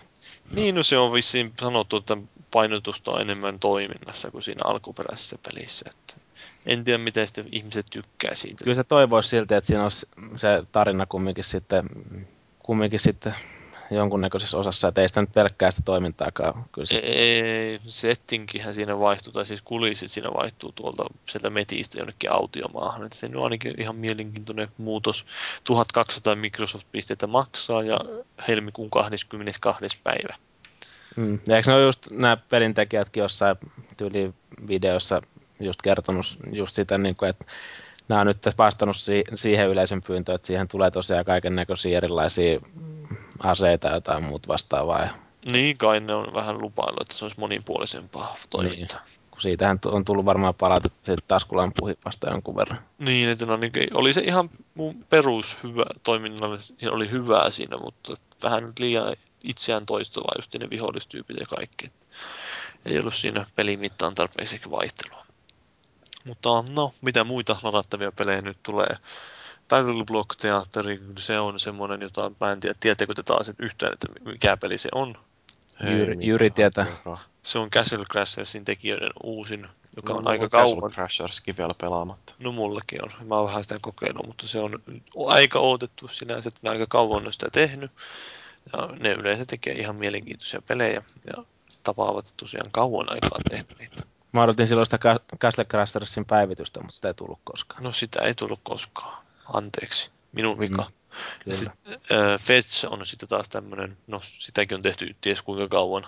Ja se on tämmönen tasoloikka, joka vissiin sekoittelee vähän 2D ja 3D sekaisin. Ja se on ihan mielenkiintoinen tapaus, mutta sitäkään ei tiedä, että tuleeko se nyt tänä vuonna. Toivottavasti tulisi, jos viimeistään kesällä, kun on tämä, mikä se on, tämä kesäkampanja Live Arcadessa, niin sinne se toivottavasti julkaistaan. Ja Journey on ehkä hieman erikoinen tämmöinen pleikkaripeli. No sehän on tää That Game, Game Company, joka on tehnyt Flowerin ja uh, mikä se oli se niiden edellinen, oliko se Flow sitten vaan. Joo, Niin tota, niiden seuraava tällainen hyvin tunnelmallinen fiilistelypeli, jossa kuljetaan aavikolla tai missä nyt sitten kuljetaankaan. Ja, Oliko sulla joku se beta silloin siellä? öö, oli joo, ja kai me sitä vähän aikaa ihmeteltiinkin, että mistä Joo. tässä on kyse ja kukaan ei oikein tajunnut. No se on vissiin semmoinen, että sinne ei ole kauhean, tai ne poikkeuksellinen peli just, että siinä ei kauheasti mitään kerronnallista kehitystä ole tai mitään tämmöistä. Siinä on vain joku paikka ja sitten matka siellä. Niin, se on helvetin hyvää pelattavaa silloin, kun on nappailu LSDtä. Joo, ja niin justi vähän nuoleskelee niitä sammakkoja, joita sulla on siellä sohvan alla. Kuuluu aina kvak, kvak, eikö mitään sitten sano, sammakot sano. Öö, no kuitenkin, The Fitness, tämä on se Jonathan Blown tekemä peli, josta nyt ei ole kauheasti tietoa ainakaan minulla muuta kuin, että se on puzzle-peli, joka sijoittuu saarelle ja pitäisi olla vissiin ihan hyvä. Miksi sä hyppäsit Starhawkin ohi? No, kiinnostaako Starhawk ketään? No eikö se nyt pitäisi olla ihan hyvä sellainen monin peli, tai räiskintäpeli? Eikö Mitä mä että sitä niin, vähän betaa kokeilin, niin erittäin toimivan olonen peli tuntuu olevan, että siinä tota, no samanlainen oikeastaan kuin Warhawk, mutta siinä oli jotain tällaista ihme torni- tai puolustusrakennelmien pystyttämistä kuuluu siihen myöskin, että voi tilata taivaalta putoavia betonielementtejä, jotka sitten muodostaa linnoituksia ja muuta tällaista hauskaa, että siinä on varmaan vähän enemmänkin tekemistä kuin mitä oli pelkästään Warhawkissa. Ja se jotenkin se taiteellinen suunnittelu siinä, ainakin siinä yhdellä kentällä, mitä mä pelasin, niin oli ö, aika sellainen perseelleen pudottava, että se oli ihan sikahyvän näköinen, vaikkei se graafisesti olekaan maailman hiotuimpia pelejä ikinä, mutta, mutta se, miltä se näyttää noin muuten, niin oli kyllä tosi hyvä. onkohan tästä tullut mitään puhetta, että mihin hintaluokkaan tästä sijoittuu, että onko tämä parikymmentä euroa vai Mä luulen, että se menee samoihin kuin oli toi Warhawk, että se Ei, on 30. 40. niin 30-40 euroa? Niin, jostain. siinä Tuleeko, tuleeko tämä niinku ihan sitten kauppaakin myytäväksi? Mä en Se ole ihan ainakin- varma. Warhawkihan tuli, mutta mä en ole ihan varma, että onko tuossa Starhawkissa mitään tarvetta. Niin se oli mielestä niiden ihan kuulokkeiden kanssa myytävänä silloin se Warhawk aikoinaan siellä. Joo. Kyllä. Ja taisi olla Pleikkari Eko semmosia kunnollisia monin Joo. Topsin niinku, et, tota, niin. Kyllähän se voi olla ihan, itse asiassa ihan mielenkiintoinen. Mullakin olisi ollut beta-koodi, mutta mä en sitä ehtinyt millään kokeilemaan. No nyt jos on PlayStation Plus jäsen, niin sen pystyy latailemaan. No en eteenpäin. ole. No syytön mä siihen on. No et oo. Eikö sä vaan maksa sulle se, jos sä pyydät sieltä? No kun ei jaksa vaan maksaa, kun se ei uskalla, en uskalla katsoa sitä silmiin. Niin. Eikö, eikö sä Mitäs muista? haukuta pleikkaria? Teillä pitäisi olla parempi maku noiden pelikonsoleiden suhteen. No, no, eipäs nyt siellä. No mutta onhan siellä onneksi joku hyväkin peli tulossa ladattavaksi, eli Trials Evolution. Kyllä, varmaan suomalaista laatua. No se näyttää videoiden perusteella kyllä aika jäl- jällistyttävän hyvältä. Kenttäeditori näytti hyvältä ja se, että se tosiaan ne kenttäeditorissakin oikeastaan semmoinen isompi ympäristö, johon rakennetaan niitä ratoja sillä lailla, että ei ole pelkästään se yksi sama varastohalli, sitä voi asetella sinne sitä rataa vähän miten sattuu menemään. Näyttää niin visuaalisesti ihan eri maailmasta. Tullut se- vähän vaihtelua siihen. Joo, että vaihtelua on huomattavasti enemmän. Että odotan suurella mielenkiinnolla, kunhan nyt sanoisin, että se julkaisupäivä jossain vaiheessa, että ne on sitä siellä kytenyt. Alun perinhän se oli sanottu, että viime vuonna olisi tullut, mutta nyt en tiedä, mikä sinne sitä kestää. Toivottavasti ne ei veny tuonne kesälle asti, sinne Live Arcadeen kesäkampanjaan asti, että vähän Niin, pelottaa. Sitten on vähän täyttä nimittäin se julkaisukalenterissa. Niin, pelottaa, että ne sitä sinne väkisin venyttää. Toivottavasti ei. Väkisin venyttäminen voi tehdä kipeätä. Joo, väkisin sen tietää, että mikä sen jupelaamana, että Ei käytä turhaan venytellä. kannattaa jättää ne venyttelyt väliin. No mutta mitä sitten? No, siinä on pitkälti lista käyty läpi, että Oh, niin, joo. sitten on näitä epävarmoja Grand Theft Auto 5 ja Call of Duty Black Ops 2 on ollut huhuja ja sitten Medal of Honorin jatkossa. Että kyllä se EA jonkun pelin julkaisee, jolla se pyrkii tappeleen tuota Call of Dutyä vastaan, niin Mm, se on joku Medal of Honor 2 tai mikäli onkaan. niinpä. Yes. yes. Assassin's Creed 3 kanssa? Pitäisiköhän Ubisoft vihdoinkin välivuoden, että En usko. Meinaako, että lypsää sen franchisin kuoliaakseen? Tuleeko loppuvuonna vielä? No mä uskon, että jos se luottaa siihen maailmanlopputarinaan, niin sitten se pakko tulla tänä vuonna. Niin. Eli pääsee Rioitsikin vielä juhlimaan loppuvuodesta. Mm, Riotsikin pääsee pelaamaan vielä paskaa peliä. No ei, mutta jos ehkä ne, toivottavasti jos tosiaan tulee tuo tänä vuonna, niin ne edes vähän nyt uudistaa sitä kaavaa kautta vie uuteen maisemaan kautta mitä nyt tekeväkään. Ettei ole enää, no kai se olisi tarkoituskin, jos se vietiin se Eesion tarina, Ension tarina päätökseen. En ole pelannut vielä Revelationsia, että se pitäisi varmaan jossain vaiheessa hankkia. Sitten siellä olisi Metal No. Gear Rising. No sekään, mä en usko, että se on, eikä se edes tuu edes välttämättä tänä vuonna. Että. No, eikö se vedetty aika lailla uusiksi koko konsepti? Joo, että siihen tuli se Platinum Games. Että se oli jossain vaiheessa vissiin peruttu tyyli se koko peli. Ja Sitten ne hommas uuden kehittäjän siihen. Niin onko se joskus silloin 2008 vai milloin se ekan kerran esiteltiin? Joo. Ja Se tota, Niin se oli silloin, kun Kojima kävi tuolla Microsoftin E3-lavalla esiintymässä ja sanomassa, että meitä Akio Raisiin. Joo. Joo. Don Matrix sitä koputti olkaväelle. Ja sitten tuli se kuuluisa hieno ääni ja oli niin awkward, ettei mikään. Nolostutti niin pahasti, että kuolin palaisen sisältä. Niin mutta eri, internetissä eri puolilla foorumeilla, niin siellä innostuttiin heti, että nyt tulee boksille laatu. Joo, kyllä. Laatu Metal Gear. Kyllä, ehdottomasti. No, Last Guardian on sitten tämä yksi peli, jota no ei tiedä yhtään, että onko se tulossa tänä vuonna vai ei, ja minkä näköisenä se peli edes tulee, jos se tulee. Joo, se on surullinen tarina sekin peli. Saa nähdä, että tuleeko siitä koskaan mitään. Itketkö? En mä harrasta sitä. Se on Felisle hommi. Niin, No, soitetaan sä- sille ja kysytään, että itkettääkö. Sä oot menettänyt jo toivoston suhteen. mä, no mä en ole koskaan sitä oikeasti niin paljon odottanutkaan. Siis Iko ja toi, toi, toi, mikä se nyt olikaan, Shadow of the Colossus, niin ne on ihan ok pelejä, mutta ei ne koskaan ole mulla sillä sinne kaikkein tärkeimpien syviten koskettaneiden pelien joukkoon noussut. Mutta saatana tää venyy taas pitkäksi, että pitäisi Ei käveny. Mitä me ollaan puhuttu vasta? neljä ja puoli tuntia. Oh, kyllä musta tuntuu, että mä oon niinku kuollut tähän pystyyn, tai tähän tuolelle kohtaan. Että Ihan, ihan hyvä. Kato, saadaan kunnon peli. Tai toi podcast. no niin. Hyvin rupeaa jo väsyttää. Täällä oli vielä tuolla Facebookissakin muutama kommentti. Öö, Jaakko toivoo, että E3-messuille julkistettaisiin toi Shenmue 3. Yes! Ei kyllä siis sitä ei, siis, sitä ei yksinkertaisesti voida julkistaa, koska Mm. ei sillä ole kysyntää ja se on ihan turha toivo. Äh, kyllä sen faneja löytyy vaikka kuinka paljon. Ainakin Meikäläinen- 10 000 fania Niin, löytyy. Kyllä. Niillähän se peli myydään. No, todellakin. Joo. Muuten täällä on tällaista perusläppää Massa kolmosta ja NHL 13, että Oho, ei NHL niitä, 13. tarvi, niitä ei tarvitse sen kummemmin kommentoidakaan. NHL 13 on puhtaasti spekulatiivinen, koska ei sitä ole julkistettu vielä. Niin. Joo, ei, ei tule varmasti ilmestymään. ei tuu, eikä tuu varmaan FIFA 12. Eikä... Todennäköisesti ei. NBA ja L- L- NFL ja siis jätetään välissä. NBA nyt ehkä onkin vähän kysymysmerkki. mutta Eikö, Okei, toi, mutta eikö hei. aika hyvin mennyt noitten kumminkin tällä 2K-sarjalla se NBAn kanssa siinä mielessä, että nyt kun ei ole kilpailua ollut EAN to- toimesta, niin Niin, ehkä niillä on joku salainen sopimus siellä kabineteissa, että EA jättää NHL, tai siis 2K jättää NHL tekemättä ja EA jättää NBA tekemättä. Joo, täydellistä.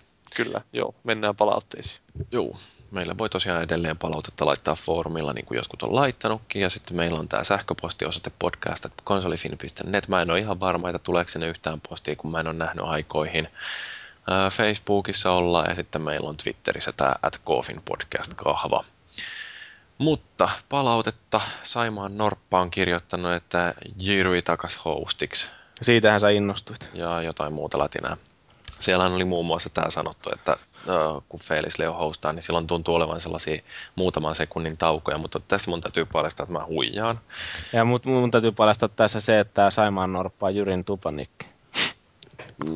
No joo, tämä oli osa sitä huijausta, mutta sitä mä en ajatellut itse paljastaa. Jos sulla on semmoinen, sä käytät sitä softaa, sä poistat sieltä tyhjiä hetkiä. Niin, Audacityssä on just sellainen, missä pystyy kiihdyttämään noita hiljaisia hetkiä sillä, että ne tulee paljon lyhyempinä, että sen takia... Mä en käyttänyt sitä soft, mä en muistanut, että se ei ole olemassa. Joo, Mm. mut se, ei ollut, se ei ollut periaatteessa Felisle on vika, vaan Paavin vika. No niin, no kaikkihan on luonnollisesti aina minun jäljitettävissä maailmassa, kaikki viat. Mutta nyt kun tiedätte tämänkin salaisuuden, niin kuuntelette varmaan podcasteja jatkossa tarkemmin ja toteatte, että voi jumalauta, tossakin kohtaa varmaan on lyhennetty sitä hiljaisuutta. En kuuntele enää koskaan tällaista sontaa. Se on vähän niin kuin podcastien autotune. On, että se pilaa sen semmoista kaupallista paskaa. Niin, kaikki kuulostetaan Kanye Westiltä. Kyllä. Näin se menee. Mutta tai tota, kuulostetaan Robinilta ja Frontside Ollilta. niin, mutta tota, se nyt täytyy myöskin sanoa, että ö, okei, okay, että toiset tykkää äidistä ja toiset tyttärestä, että meillä on Felis Leon kanssa hiukan erilaiset tyylit tehdä näitä hommia ja joku todennäköisesti tykkää Felis Leon tyylistä enemmän, että ää, kaikkiahan ei voi miellyttää ja Mutta jos ei Felis Leo kannattajia tule esiin, niin Felis Leo ei enää koskaan pääse juontamaan podcastia. Niin, Kyllä. eikä, ja saa taistella sit paikasta kuin edes rivimiehistössä. Niin, nimenomaan. Tää nyt tää on kylmää tää peli, että heitetään sinne leijonien syötäväksi. niin, ja sitten jos meillä ei ole hostia, niin tuossa helmi-maaliskuun vaihteessa, kun mä oon kolme viikkoa lomilla, niin siinä saattaa jäädä pari jaksoa ilmestymättä, että käykää nyt kehumassa sitä felluakin vähän. Nimenomaan. Sitten Rioichi valitti viime jakson otsikosta. Mikä se olikaan? Matlockin haudalla. Matlockin haudalla. Mun mielestä se oli ihan helvetin hauska. Erinomainen vitsi. Joo. Se tuli siellä luonnostaan, kun sitä jaksoa kuunteli editoidessa, niin että se oli semmoinen, että no tuohon paras otsikko. Mutta Rio, se ei ollut, ollut tyytyväinen, kun se joutui koko jakson miettimään sitä. No se oli vähän se ideakin, että se on semmoinen hämmentävä ja kuulostaa, että mitä helvettiä, missä, missä kohtaa tuommoinen mainitaan tai mitä, miten tämä liittyy tähän podcastiin. Joo.